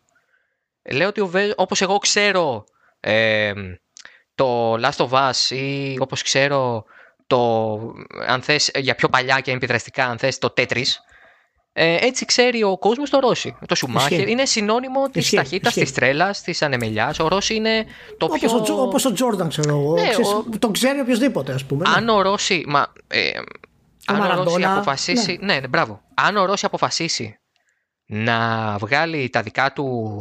Ε, το δικό του apparel από μια ας πούμε μεγάλη εταιρεία. Ε, τα Air Jordan θα είναι το αντίστοιχό τους. Αυτή την εικόνα, ο, από αυτή την έννοια ο Ρώση ε, πιάνει από όλες τις μπάντες το GOAT talk. Ότι και έκανε το MotoGP αυτό που είναι και έχει γεμίσει με δισεκατομμύρια τις τσέπες του Εσπελέτα που το έχει και ο ίδιος ο δι- είχε 9 πρωταθλήματα, ο επόμενος έχει 10, δηλαδή εντάξει ο άνθρωπος. Έχει 120 νίκες.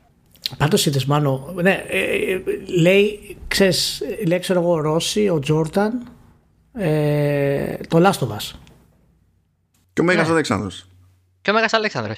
Ο, Και δεν, το, και δεν το λέω για πλάκα, γιατί το σκεπτικό αυτό είναι. Δηλαδή, Θε- ναι, θέλω να πω ότι σ- στα games δεν υπάρχει αυτό, αυτός ο μύθος της μονάδας για να, για να σε πάρει όπως το ξέρω εγώ, ο Μάρλο Μπράντο, η Vivien Leigh, ο Κέρτ Ράσελ, ξέρω εγώ, δηλαδή ο Σον Κόνερ, να υπάρξει σε αυτό που το ξέρουν όλοι. σε αυτό. Υ- Υπάρχει ένα game.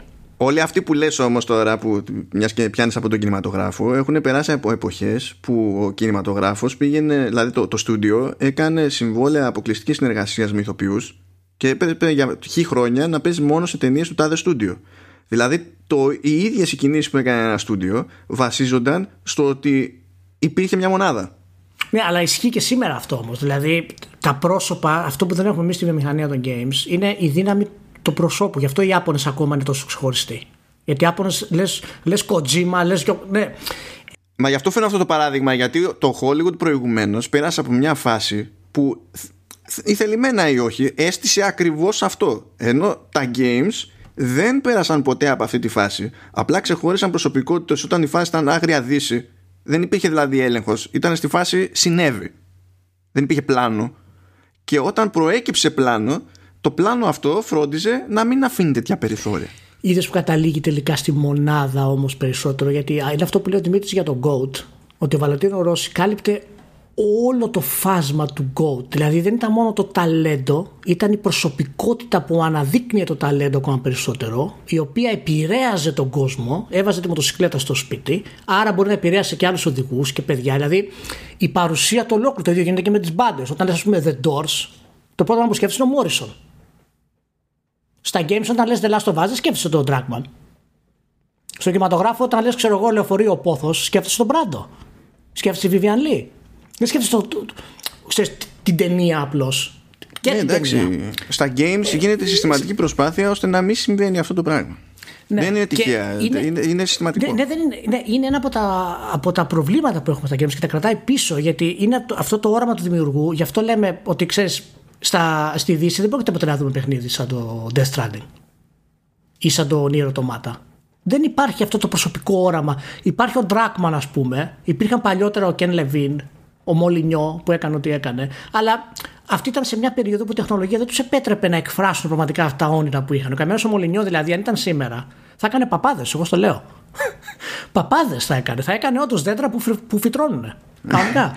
Ηλία, τώρα μιας και το πήγες εκεί πέρα. Έχω κάνει. Έχω, έχω επιχειρήσει να κάνω. Βασικά δεν είχα ξεκινήσει. Δεν πήγα καν εγώ γυρεύοντας, αλλά τέλος πάντων συνέβη. Τρεις φορές έχω μπλέξει σε μια πολύ συγκεκριμένη συζήτηση με το ίδιο άτομο. Δεν ξέρω τώρα αν μας ακούει ή όχι. Μπορεί ναι, μπορεί όχι. Διότι κάπου έχοντας ξεκινήσει μια άλλη συζήτηση πέταγε casually ότι ε, ο, ο Kojima ναι. Ε, είναι πιο σημαντική ποσότητα για τα video games γενικότερα από τον Miyamoto. Σε εκείνες τις περιπτώσεις κάνω το κλασικό λάθος και ρωτάω γιατί. Α, Μέσα στις απαντήσεις που πήρα είναι το ότι εντάξει τι έχει κάνει τα τελευταία χρόνια ο Miyamoto. Μπορείς να καταλάβεις γιατί έμπλεξα τρεις φορές την ίδια συζήτηση και, Ναι, δε- και απλά μα χτύπανα το έλατε, κεφάλι μου στον τοίχο. Μα, δε- Και μα τι- δεν μπορώ. Μα δεν μπορώ.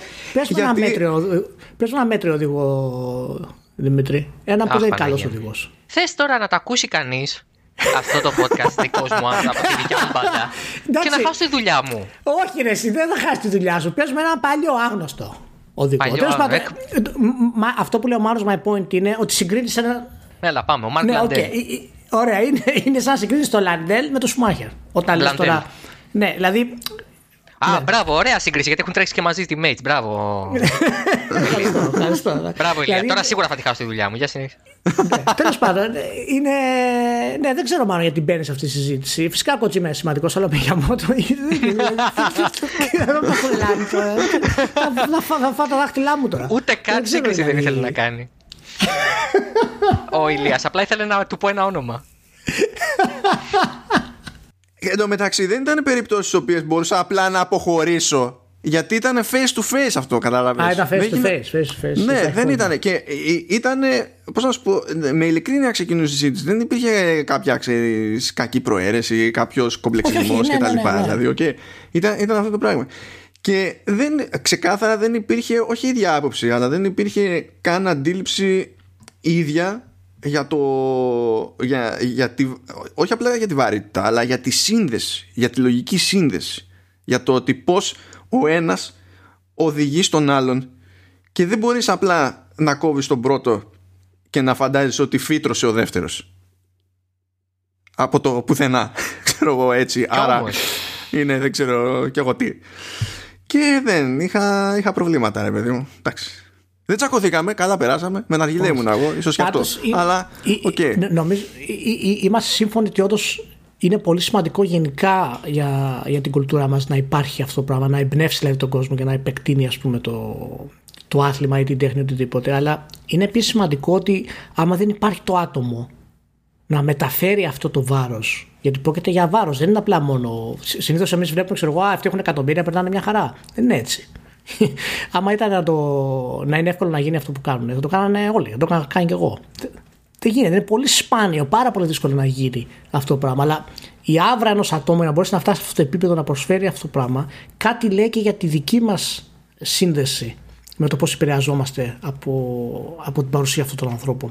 Και ακούς, ξέρω εγώ, μαλάκα, άμα ήταν ο Τζόρνταν δίπλα μου, θα κατουριόμουν, ξέρω εγώ. Γιατί θα κατουριώσουν. Ναι, δεν ξέρεις, δεν υπάρχει απάντηση. Δεν υπάρχει απάντηση στην ουσία. Να το σκεφτείς. Μα στην τελική, ανθρώπινο είναι κιόλας από την άποψη Ναι, ναι, ότι ναι. η εναλλακτική ποια είναι; Να θαυμάζει ο άλλος μια εταιρεία που εντάξει, καταλαβαίνω ότι είναι εφικτό. Και ε, το όταν λέω Γι- ότι είναι μα- μα εφικτό. γίνεται, δε- γι- γίνεται, Ναι, ε.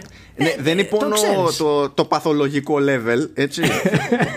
Αυτό Οκ. άστο. ε, Πολλά παθολογικά είναι εφικτά. Αλλά θέλω να σου πω, μπο- είναι εφικτό σε ένα λογικό πλαίσιο υπό συνθήκη κτλ. Οκ, γίνεται.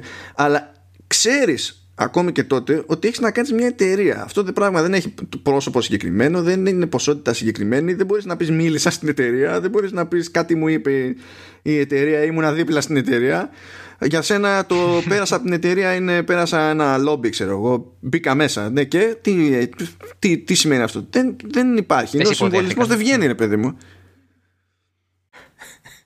Μα Δεν μπορείς να συνδεθεί με τον ε, ίδιο τρόπο όπως ναι. και να έχει. το, ε, το, η κουβέντα ε, στη σύνδεση έχει να κάνει και με. Ξέρεις τι, όταν. Ε, είναι και συγκυρίες. Όταν ε, αναδείχθηκε ο Σουμάχερ στο προσκήνιο, καταρχάς η ιστορία του πώ ο Σουμάχερ ξεκίνησε να τρέχει είναι γιατί ο οδηγός που ήταν. η- του, του οποίου τη θέση πήρε μπήκε φυλακή. Να και μια ωραία. ιστορία. Silver linings, silver linings. Μάλιστα. Μάλιστα. Αν αυτός λοιπόν δεν έβε, για ξυλοδαρμό ταξιτζή μπήκε μέσα, οπότε. οκ. Μαλάκα, δεν υπάρχει. Δεν υπάρχει. Μπερτράν Τι ακούω Γκασό. σήμερα. Google- Τι ακούω Google it. σήμερα. Φερνάντε Γκασό. Ναι, ε, ε, το, το, προφανώς ε, τι, ε, θα ανοίξουμε κάποιο από, τις, από τα πρώτα επεισόδια το Oversteer θα είναι να έρθετε εσείς οι δύο στο Oversteer. Καλά, έχει να γίνει. Θα, έχ- Λοιπόν. θα έρθω ενημερωμένος σε εγκυκλοπαίδια, θα διαβάσω φόρμουλα. Ετοιμάσου. Ναι, Δεν τι υπάρχει γνώμη για τη βιβλιοπαίδεια Φόρμουλα 1. ακόμα. Λοιπόν, ο, ο τροχός. Τροχός. πολύ Εφευρέτη. σημαντική ανακάλυψη. Λοιπόν, ε, είναι και πώς έρχονται τα πράγματα, γιατί πέρα από το ότι μπαίνεις. Εντάξει, πολύ, πολύ. Ακόμα και στην καθημερινότητά μας υπάρχουν άνθρωποι που, που θα μας πούνε ιστορίες ότι εγώ μπήκα σε αυτή τη δουλειά γιατί ε, από- προέκυψε, ας πούμε, ή γιατί έτσι. Και κατέληξε να είναι καλός, να του αρέσει κτλ. Αλλά σε αυτά τα επίπεδα, και όταν έχεις να κάνεις με δημόσια προβολή και δημόσιο στάτους, θέλει όχι μόνο άστρο, θέλει και έναν άνθρωπο να το δει. Δηλαδή, είναι το που θα κάτσει η μπίλια της, ε, όχι της ζωής σου, ε, τη, του, της καριέρας σου. Ο Χάμιλτον έχει το προτέρημα και το θεωρώ, δεν το θεωρώ προτέρημα γιατί ε, το εκμεταλλεύεται marketing, το θεωρώ προτέρημα γιατί έκατσε την ακριβώς σωστή στιγμή να είναι έγχρωμος, να είναι μηγάς. Ε, μηγάς στη Φόρμουλα 1 ή τέλος πάντων μαύρος στη Φόρμουλα 1, άλλον έναν είχαμε τον Willy T. Reeves που έχει γίνει και ντοκιμαντέρ στο Netflix και έκανε μόλις κάτι δοκιμές και τίποτα άλλο στη Φόρμουλα 1. Ο Χάμιλτον έρχεται στη Φόρμουλα 1 πέρα από το ταλέντο του και το όλο άλλο ε, πολύ σημαντικό πακέτο για να γίνει οδηγός Φόρμουλα 1 και ειδικά σε μια μεγάλη ομάδα. Ε, κουβαλάει και αυτό. Και κα- το καταλαβαίνει ότι το κουβαλάει και αυτό, γιατί δεν είχε σταματήσει ποτέ να μιλάει γι' αυτό. Νεότερος μιλούσε βλακοδό γι' αυτό. Έλεγε ότι με κατηγορούν γιατί είμαι έγχρωμος, μου δίνουν ε, ποινές γιατί είμαι έγχρωμος. Τώρα το κάνει αλλιώς. Τώρα το βλέπει αλλιώς. Το βλέπει με positive side, ε, με, με, με το θετικό του πράγματος. Ο Σουμάχερ, απ' την άλλη, για να κλείσω σε αυτό το κομμάτι που θέλω να πω, ε, ήταν Γερμανός. Το μότο προς τη Γερμανία, εντάξει, προφανώς όλοι καταλαβαίνουμε πόσο μεγάλη βιομηχανία είναι οι Γερμανοί στα αυτοκίνητα, αλλά ποτέ δεν είχαν, και κατά παράδοξο, τώρα οι Ιάπωνε είναι σε αυτή τη θέση, ποτέ δεν είχαν έναν πολύ μεγάλο οδηγό σε αυτό το επίπεδο. Έρχεται ο, Χα- ο Σουμάχερ, με συγχωρείτε, και τους τους αλλάζει όλη την κοσμοθεωρία. Γεμίζει τις πίστες της Γερμανίας. Τους κάνει όλους ξανά φανατικού με τη Φόρμουλα 1. Οπότε όλο αυτό μετά κουμπώνει πακέτο, όπως είπαμε πριν για το Ρώση, κουμπώνει όλο αυτό το πακέτο να ο Goat. Είναι ο Σουμάχερ ή ο Χάμιλτον; Είναι ο Σένα που εκπροσώπευε τους φτωχούς ενώ εκείνος ήταν ζάμπλουτο, αλλά το βλέπαν οι Βραζιλιάνοι; Δηλαδή, όλη αυτή η κουβέντα μετά μπαίνει. Είναι ισχύει αυτό που λες και διάβασα πριν λίγο καιρό ένα πολύ ενδιαφέρον κοινωνικό βιβλίο για, για το πώς στην ουσία μπερδεύουμε ε, τη δημιουργία της μεγάλης επιτυχίας στην κοινωνία μας και ότι οι άνθρωποι που έχουν καταφέρει κάτι το οποίο είναι πραγματικά ε, αδιανόητο σε σχέση με άλλους έτσι, είτε πρόκειται για τον Jordan, είτε πρόκειται για τον Bill Gates, είτε πρόκειται για τους Beatles, ας πούμε. Ε, πάντα υπάρχει η θεωρία του Hero's Journey, ότι α, τα καταφέρανε με τον ιδρώτα τους και ξεπεράσαν όλες τις δυσκολίες και όλα τα συναφή.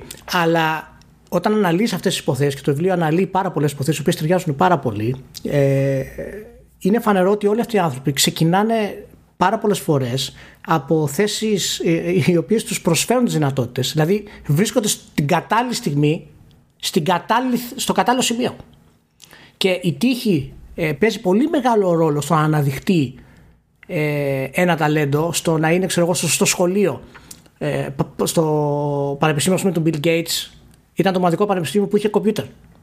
Και έτυχε να είναι και ο Bill Gates, παραδείγματος χάρη. Δηλαδή υπάρχουν πολλές μικρές συγκυρίες που φτιάχνουν τις ε, τις δυνατότητες για να μπορέσει να φτάσει σε αυτό το επίπεδο. Και αυτό είναι ίσως. Ε, και η πορεία όλου αυτού που μετά εμπνέει και δημιουργεί το μύθο, γιατί αυτά δεν φαίνονται. Δηλαδή αυτό που μου λες τώρα εσύ παραδείγματος χάρη ότι ο Σουμάχια ξέρω εγώ πήρε θέση γιατί ο οδηγός που ήταν εκεί πλάκωσε ένα ταξιτζή και πήγε φυλακή. Εμένα μου χαλάει την εικόνα του Σουμάχερ. Γιατί; Αλλά σε, σε εισαγωγικά το εννοώ, έτσι. Μου, μου, μου τη χαλάει, δεν μου κάνει τίποτα. Αλλά εγώ ήθελα να πιστεύω ότι ο Σουμάχερ τον είδανε 12 χρόνων και είπανε το άτομο είναι αδιανόητο, βάλτε το μέσα. Α, βέβαια είναι, είναι. Μέρος του, είναι μέρος του μύθου του αυ- αυτό το πράγμα. Καταλαβες; Μα ο μύθος του Ε, χτίζεται πιο, στα προηγούμενα βήματα της καριέρας του. Και όχι μόνο σε εκείνον, σε πολλούς. Ναι, ναι, ναι, το ναι, πώς ναι, μπαίνει ναι, είναι είναι- συγκυριακό. Πολλές φορές. Ναι, είναι, είναι, είναι συνδυασμός πολλών πραγμάτων αυτό το πράγμα. Δεν είναι απλά και μόνο το ένα. Και ότι εν Ναι, τέλει ναι. πρέπει να, να το αγκαλιάσεις, να δεχτείς αυτό το ρόλο σε αυτό το πράγμα. Και δεν είναι εύκολο να γίνει. Και ίσως επειδή δεν είναι εύκολο να γίνει, είναι τόσο ξεχωριστοί οτα- οτα- αυτοί οι άνθρωποι, αυτά τα games ή αυτά τα έργα τέχνης που ξέρεις, θα κάνω αυτό και θα γίνει αυτό. Βάλε και τον παράγοντα τύχη μέσα, ας πούμε, και γίνεται το ξέσπασμα. Και φτάνεις εκεί που φτάνεις. Ε, αλη- α- από, ειλικρινής απορία τώρα. Είναι τόσο συχνό φαινόμενο να πιστεύει πραγματικά άνθρωπος ότι δεν παίζει ρόλο η συγκυρία. στο, στη δημιουργία του λαϊκού μύθου δεν υπάρχει μέσα συγκυρία. Ε, είναι, είναι τα ψιλά γράμματα, πώς να σου το πω ρε παιδί μου. Καλά, Γιατί λαϊκός μύθος είναι και ένα συγκεκριμένο trope μέσα σε όλα. Αλλά λέω σε ναι, μονάδα. γιατί, χα- δηλαδή, γιατί χαλάει το ανέβασμα αυτό. Δηλαδή θα δεις, ξέρω εγώ, μπορεί να δεις μια σελίδα, δέκα σελίδες για το πώς ξενύχτησε ο Κάρμακ, ας πούμε, και δημιούργησε το Doom, τη μηχανή, παραδείγματος χάρη, αλλά δεν θα δεις ότι, ξέρω εγώ, σε, την ανάλυση ότι, α, είχε λεφτά από το θείο του και κατάφερε και πήρε υπολογιστή. Αυτό θα το δεις σε μια γραμμούλα, ξέρω εγώ. Αυτό είναι Εντάξει, το- αυτό το είναι. Αυτό στην ουσία εντάξει, έχει και, έχει και άλλη σκοπιμότητα. Συνήθως είναι η καλώς εννοούμενη προπαγάνδα, ας το πούμε έτσι. Γιατί, Ναι, είναι για να εμπνεύσει, να σηκώσει. Δηλαδή Ναι. υπάρχει αυτό το πράγμα σε όλα τα. γιατί θεωρώ σε, λο- σε επίπεδο λογικής δηλαδή, θεωρώ ότι αν υπάρχει μία αναγκαία συνθήκη για να σου κάτσει κάτι, είναι η ευνοϊκή συγκυρία. Δεν είναι, αρκετή, δεν είναι από μόνη τη ικανή συνθήκη, αλλά είναι σίγουρα η, η- αν, αν είναι μία αναγκαία, είναι αυτή. Ναι. Δεν έχεις καμία εγγύηση για το ότι θα συνδυαστούν πράγματα επειδή εσύ απλά γουστάρεις, καμία εγγύηση ποτέ. Απλά ε, στην κουβέντα του αθλητισμού ή ε, πιο στενά στην κουβέντα της ε, Φόρμουλα 1 παρακαλώ πολύ κα- μην ξαναπεί κανείς αυτό το call Φόρμουλα τη Φόρμουλα 1 βάζει και ένα ένα μπροστά μετά Φόρμουλα μάλλον. είναι. Φόρμουλα 1 Φω- Α, εντάξει. έχει άλλες πέντε Δεν- από δεν πίσω είναι- Τι πέντε, δεν είναι φόρμουλα που τρέχει. Φόρμουλα είναι. Φόρμουλα 1, Τι- 2, τι- 3, 4 τρέχει. είναι τέσσερις διαφορετικές ε, κατηγορίες Α, τέσσερις διαφορετικές. Σαν λέμε Football League, Football League 1, Football League 2 Game Awards και ε, Eternity Game Awards Χωρίς να λέω ποιο είναι το ένα και το δύο, έτσι. Ναι, Ε, ναι. το... Όχι, εντάξει, θέλω να πω πλάκα προφανώς. Ε, με το ένα. Ε, στα, στα, στο επίπεδο λοιπόν, σε καθαρά επίπεδο αθλητικό και δι ε, μοτοσπορτίστικο, αν θες, η συγκυρία ε, παίζει το ρόλο της στο να γίνει το, το entry. Να κάνεις το bam, να μπεις μέσα, να χωθείς. Γιατί άπαξ και χωθείς είναι αυτό που λένε όλοι. Αν μπεις ε, και κάτσεις μερικά χρόνια, δεν βγαίνεις εύκολα. Και παρτάλι να είσαι. Γιατί κάπου θα βρεθεί μια θέση για σένα. Ακόμα και στο top επίπεδο. Ε, δεν είναι μόνο στα, στην καθημερινή μας ζωή. Και αυτό Ναι, δεν είναι απλά δεν- απαραίτητα. ναι. Και αυτό Ναι. δεν είναι απαραίτητα κακό. Γιατί η συγκυρία είναι θετική και αρνητική. Ο Σουμάχερ θα μπαίνει έτσι κι αλλιώς στη Φόρμουλα 1. Δεν υπήρχε Ε, περίπτωση. προφανώς, προφανώς, Απλά προφανώς. μπήκε τρεις μήνες νωρίτερα. Ναι, αυτοί οι τρεις μήνες, ε, τουλάχιστον με την θεωρία που αναπτύσσει το βιβλίο, παίζουν πάρα πολύ σημαντικό ρόλο. Γιατί μπορεί να υπήρχαν άνθρωποι οι οποίοι ήταν τουλάχιστον ίδια καλοί ή ίσως λίγο λιγότερο καλοί και να μπορούσαν να πάρουν αυτή τη θέση και να φτάναν αυτοί σε αυτό το επίπεδο. Γιατί μετά φυσικά πρέπει να βάλεις τη δουλειά, την πειθαρχία, όλα μαζί. Δεν είναι μόνο ξέρεις, απλά η συγκυρία. Οπότε έχει πολύ ενδιαφέρον αυτό το πράγμα και συνήθως αυτό δεν είναι κάτι το οποίο ξέρεις διαφημίζεις όταν θες να ανυψώσεις κάποιον, ας πούμε. Ή όταν, όταν πρέπει να και το Last of Us και λέγαμε όλοι ξέρω, το καλύτερο παιχνίδι των εποχών. Δεν ενδιαφερόσουν τώρα ότι οι άνθρωποι λιποθύμησαν πούμε, από την εργασία. Καταλαβαίνετε. Συμβαίνουν αυτά, Ρίλια. Ναι, όταν όταν με δεν το διαφημίζεις. Δεν το διαφημίζεις αυτό. Δεν το διαφημίζεις αυτό. Ε, το βάζεις στην άκρη και λες εγώ το όραμα του δημιουργού. Δεν μπορείς να διαφημίσεις. Γιατί αν σου πω. Α, πω και μια ακόμα ιστορία, briefly. Δεν θέλω να κουράσω τον κύριο Βέζο. Ε, με τον Σουμάχερ, ο οποίος ε, από την Ακαδημία της Mercedes, τότε ανήκε στη Mercedes το 1991 ο Σουμάχερ. Ε, υπήρχαν τρεις οδηγοί. Ο Καλ Βέντριγκερ, με τα πιο, ε, τα πιο γερμανικά ονόματα που θα ακούσετε αυτή τη στιγμή είναι ο Καλ Βέντριγκερ, ο Χάιντ Χάραλτ Φρέντσεν. Ο Χριστό και ο Μίκαλ Σουμάχερ. Δεν το λες ότι πιο γερμανικό, εντάξει. Απ' έξω τα λες τα ονόματα αυτά, τα θυμάσαι; Ναι, ξέρω γερμανικά καταρχάς, πρώτον, άρα μου έρχεται πιο εύκολο και δεύτερον τα θυμάμαι απ' έξω. Θυμάμαι πολλά πράγματα απ' έξω από Φόρμουλα 1. Θα σε φέρω σε ένα oversteer να τα πούμε. Εντάξει. Ε, και μάλλον θα με ρωτάς και θα, θα, θα τη διαβάσει εσύ. Θα διαβάσει την, την βίβλο. Θα, έχω ήδη ερώτηση στο oversteer που θα το, κατα, θα το διαλύσει. Ωραία. Το ξέρεις, ε. Γενάρη, ραντεβού. ε, όχι πέντε, γιατί έχω, έχω καλεσμένο. Έχουμε, λοιπόν, ε, έχουμε λοιπόν μια ιστορία που αυτοί οι τρεις ήταν ισόποσα μεγέθη, να το πω έτσι, για, στα μάτια της Mercedes, μάμας Mercedes. Ναι, ναι. Οπότε σου λέει κάπου πρέπει και τους τρεις να τους διοχετεύσουμε ή δυνατόν και τους τρεις στο top επίπεδο. Δεν ξέρω πώς θα το κάνουμε, θα το κάνουμε όμως. Υπήρχε τέλος πάντων ένα birthday ένα κονέ μεταξύ της ομάδας που είχε ο Σουμάχερ και της Mercedes. Ζάμπερ ήταν η ομάδα, ελβετική. Και ο αυτινής οδηγός χτύπησε τον ταξιτζή και πήγε φυλακή και έτσι πήγε ο Σουμάχερ. Θα μπορούσε κάλλιστα να είναι κάποιος από τους άλλους δύο. Κάλλιστα. Και έχουν βγει και οι δύο μετά και πολλοί τους λένε κλαψιάριδες και γκρινιάριδες και ζηλιάριδες. στην πραγματικότητα αυτό ισχύει. Γιατί και ο Σουμάχερ το έχει πει ότι δεν, ήταν, δεν ήμουν κάτι πιο special από αυτούς. Και οι τρεις θα μπορούσαμε να είχαμε κάνει την ίδια καριέρα. Αυτό μπορεί να αποδειχθεί. Εκτός και αν βρούμε παράλληλα time zone, ε, timelines και ξέρω εγώ, επιβεβαιωθούν οι θεωρίες. Οπότε μάθουμε αν ο Φρέντσεν ή ο Βέντριγκερ έκαναν την ίδια καριέρα με τον Σουμάχερ. Ε, περί συγκυρίας μιλάμε πάντα έτσι. Οπότε μετά από τη συγκυρία που είπε ο, ο Μάνος και είπες και εσύ και ανέφερα και εγώ αρχικά ότι παίζει το ρόλο της, η δουλειά είναι ίσα σημαντική και θέλει και λίγο, πώς να το πω ρε παιδί μου, να το έχεις, να το έχεις μέσα σου. Να το έχεις μέσα σου γιατί το greatness είναι μεγάλο πράγμα. Δεν, το, δεν κατασκευάζεται. Προσπαθ, προσ, πολλοί έχουν προσπαθήσει να κατασκευάσουν το greatness σε έναν άνθρωπο ή μέσα τους να γίνουν great για να το περάσουν έξω. Και δεν το καταφέρνουν. Κάποιοι ε, λάμπουν απλά και επειδή τους βλέπεις στο χώρο. Δηλαδή μπαίνει, δεν υπάρχει περίπτωση να αυτός ο άνθρωπος που λέγεται Michael Jordan με αυτό το με αυτό το βλέμμα στα 8 του χρόνια που υπάρχουν φωτογραφίες να μην έκανε κάτι σπουδαίο στην καριέρα του. Και λογιστής να γινόταν, θα ήταν ο καλύτερο λογιστής στα Ανατολικά. Ε, ε, το είχε μέσα του, ήταν μέσα του. Είχε τη σπιρτάδα, είχε το μάτι. Δηλαδή, το πιστεύω ότι κάποιο το έχει που έχει μέσα σου. Πάντως να πούμε ότι αυτό που λες ε, δεν είναι τυχαίο ότι πάντα το λέμε αφού έχει πετύχει κάποιος κάτι. Ε, ναι. Ε, ναι, εντάξει. Εδώ ήταν, εδώ ήταν η φάση που ξεπέρασε το. Εδώ ήταν που, που ξέφυγες από τα μέσα σου λίγο. είναι είναι όντως. Ε, ε, εγώ σε νιώθω γιατί και εγώ το περνάω αυτό. Δηλαδή, τον βλέπω τον άλλον και αισθάνομαι ότι αυτός το έχει, ρε παιδί μου. Έτσι. Αλλά όταν το αισθάνομαι, ήδη το έχει κάνει.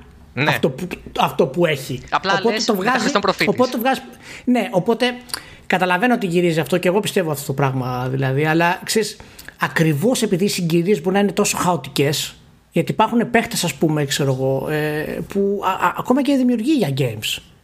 Έτσι, δηλαδή, παραδείγματος χάρη, όταν έβλεπες να δημιουργεί επίπεδα ο Ρομέρο, έλεγες ότι ο άνθρωπος αυτός θα φτιάξει τα ανεπανάληπτα. Και μετά φτιάξει το Εκατάνα.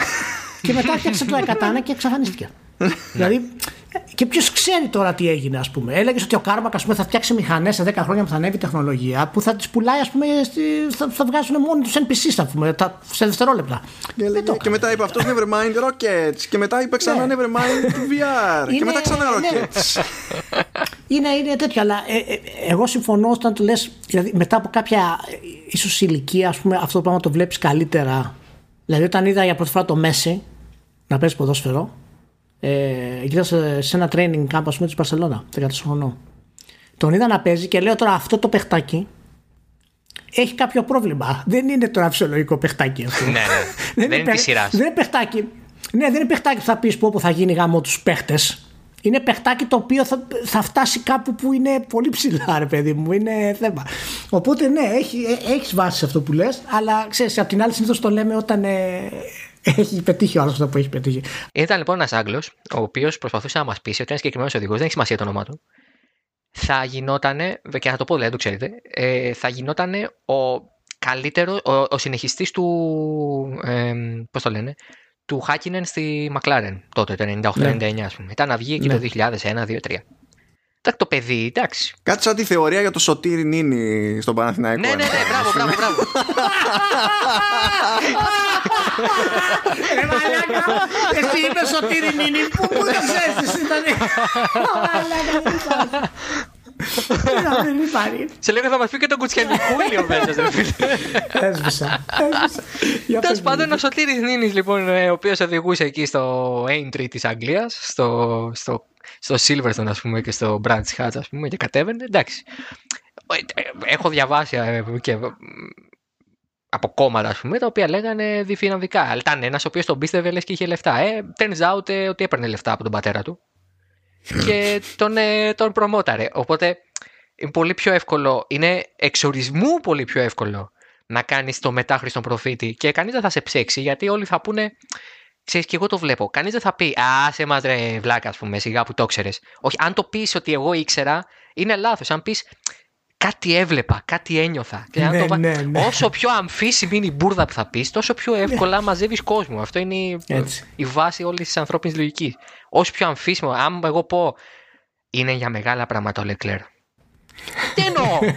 είναι για μεγάλα πράγματα να χτίσει το Burj Khalifa νούμερο 2, είναι για μεγάλα πράγματα να πάρει τίτλο στη Φόρμουλα 1. Ναι, όχι, όχι, όχι, αυτό είναι. Αυτό είναι. Όταν, είσαι στο, όταν θες να κάνεις αίσθηση, α- α- αυτό κάνεις. Βλέπω κάτι, πολύ, βλέπω κάτι πολύ διαφορετικό. Αυτό, ναι. Ενώ αν πεις, ξέρεις, αυτός θα πάρει. πε- Αν, πάρει- αν βάζεις και νούμερο, μετά σε ψάχνουν. Γιατί το κάνει bookmark ο άλλος και το λέει, ξέρεις κάτι. Αν το γράψει και στο Ιντερνετ, καλά, άστο. Άλλαξε όνομα. Άλλαξε αφημία. Άλλαξε άμκα, δεν ξέρω τι θα κάνεις. Ε, είναι αυτό. Και ε, ε, το γκουτιλίκι είναι εξορισμού κουβέντα που κάνεις 15 χρόνια αφού δεις τον άλλον. Ή αφού ξεκινήσει την καριέρα του.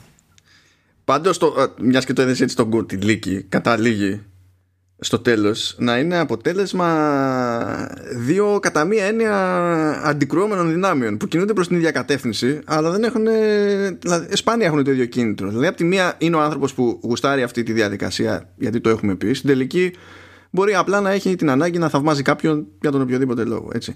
απ' την άλλη βέβαια έχεις και το συμφέρον γιατί το να δημιουργείται ένας μύθος για το α ή το β προφανώς συμφέρει και κάποια πλευρά και το Μπορεί να λέμε τώρα «Ε, εντάξει ξέρω εγώ αυτά είναι PR αλλά και είναι PR okay, όταν προσπαθεί να χτίσει κάπως μια εικόνα μια ομάδα για... είτε μιλάμε ε, για τη Φόρμουλα 1 είτε μιλάμε για games είτε για οτιδήποτε αλλά η συνήθεια ούτε πρωτόγνωρη είναι ούτε πρωτότυπη είναι ούτε τίποτα δεν είναι και για να τ- ξεφτυλίσω τέλος πάντων το, τη, τη σκέψη αυτή εμείς είμαστε της σήμερα εδώ πέρα και λέμε, ξέρω εγώ, μπλα μπλα η Μακεδονική δυναστεία. Wow. Βυζάντιο και έτσι. Ο Βασίλειος ο καλύτερος τούμπανος, βουλγαροκτόνος και έτσι. Και εντάξει, οι τύποι ήταν, δηλαδή οικογενειακά ήταν μετανάστες από την Αρμενία, αλλά κάνουμε ότι δεν το θυμάμαι αυτό γιατί δεν βολεύει μετά. Ενώ άμα έχουμε πει ναι, αλλά εντάξει, μεγάλωσε στη, στη Μακεδονία, τάξη δικός μας είναι, χτίστηκε αυτό το πράγμα γιατί τότε βόλευε πολιτικά, μετά βόλευε τον κόσμο, μετά το συνηθίσαμε όλοι και καταλήξαμε και έχουμε μια ιστορία μες στο μυαλό μας που απλά τη δεχόμαστε στο έτσι επειδή βολεύει. Ναι, είναι τα ψηλά γράμματα, όπως είπα, τα οποία ξέρεις, τα βάζεις στην άκρη για να μην επηρεάζουν πολύ και αφήνεις τα υπόλοιπα να, να φανούν περισσότερο, που έχουν τη μεγάλη δύναμη. Ε, εντάξει, λοιπόν, να τελειώσουμε. Δεν υπάρχει τώρα. Είμαστε, είμαστε σχεδόν τρεις ώρες, δεν έχει ξαναγίνει αυτό το πράγμα. Δύο συνεχόμενα Ναι, δεν podcast, έχει να το ξαναγίνει. ξέρεις. Ποτέ. Στο Vertical Slice δεν έχει ξαναγίνει. Ναι. Πώς Για, θα το για στείλω δύο εγώ τώρα συνεχόμενα αυτό λέει, για δύο στο συνεχόμενα. Κοίταξε, δεν είναι τυχαίο ότι και στις δύο περιπτώσεις φταίς εσύ Ναι. ίδια. Όχι, εγώ φταίω τώρα, παιδιά. Εγώ φταίω, σας παρακαλώ. όχι εγώ. όχι εγώ. Βλέπεις, βλέπεις γιατί ο Δημήτρης είναι Γαλλός. Όχι γιατί εγώ. είναι σωστός. γιατί εγώ. είναι δίκαιος. Είναι, είναι, είναι Ναι. δίκαιος. Με λένε Δεν Αριστίδη είναι- εδώ στο σπίτι. Ε, μα τι. Λοιπόν, ευχαριστούμε που ήσασταν μαζί. Μάνο, λέμε γεια στους φίλους. Προσοχή στον ιό και θα ξεκινήσουν και τα τεστ που να είναι, από ό,τι ακούω. Μακάρι και στην Νορβηγία θα ξεκινήσουν, παιδιά. Τα άνετα, ναι, νομίζω και καλά. Τώρα εντάξει, άλλη κλίμακα σε κάθε χώρα, αλλά στην Ευρώπη Ναι, έχουν βέβαια. φροντίσει να ξεκινάνε κάπως τέλος πάντων από 27 Δεκεμβρίου γενικά. Ναι.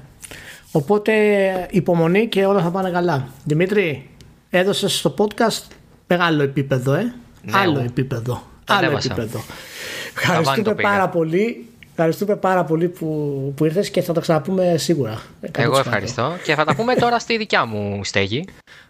Οχ. Θα φέρω έναν έναν όμως θα σας φέρω, γιατί εγώ δεν έχω Α, εντάξει. το καπάστη για τρίωρο τέτοιο. Για τρίωρο recording. Ένας ένας. Πρώτα θα έρθει Μ' ο αρέσει, Πρέζος. μ' μ' αρέσουν αυτοί, αυτοί οι προβληματισμοί. Το- ο ίδιος τα μοντάρει όλα.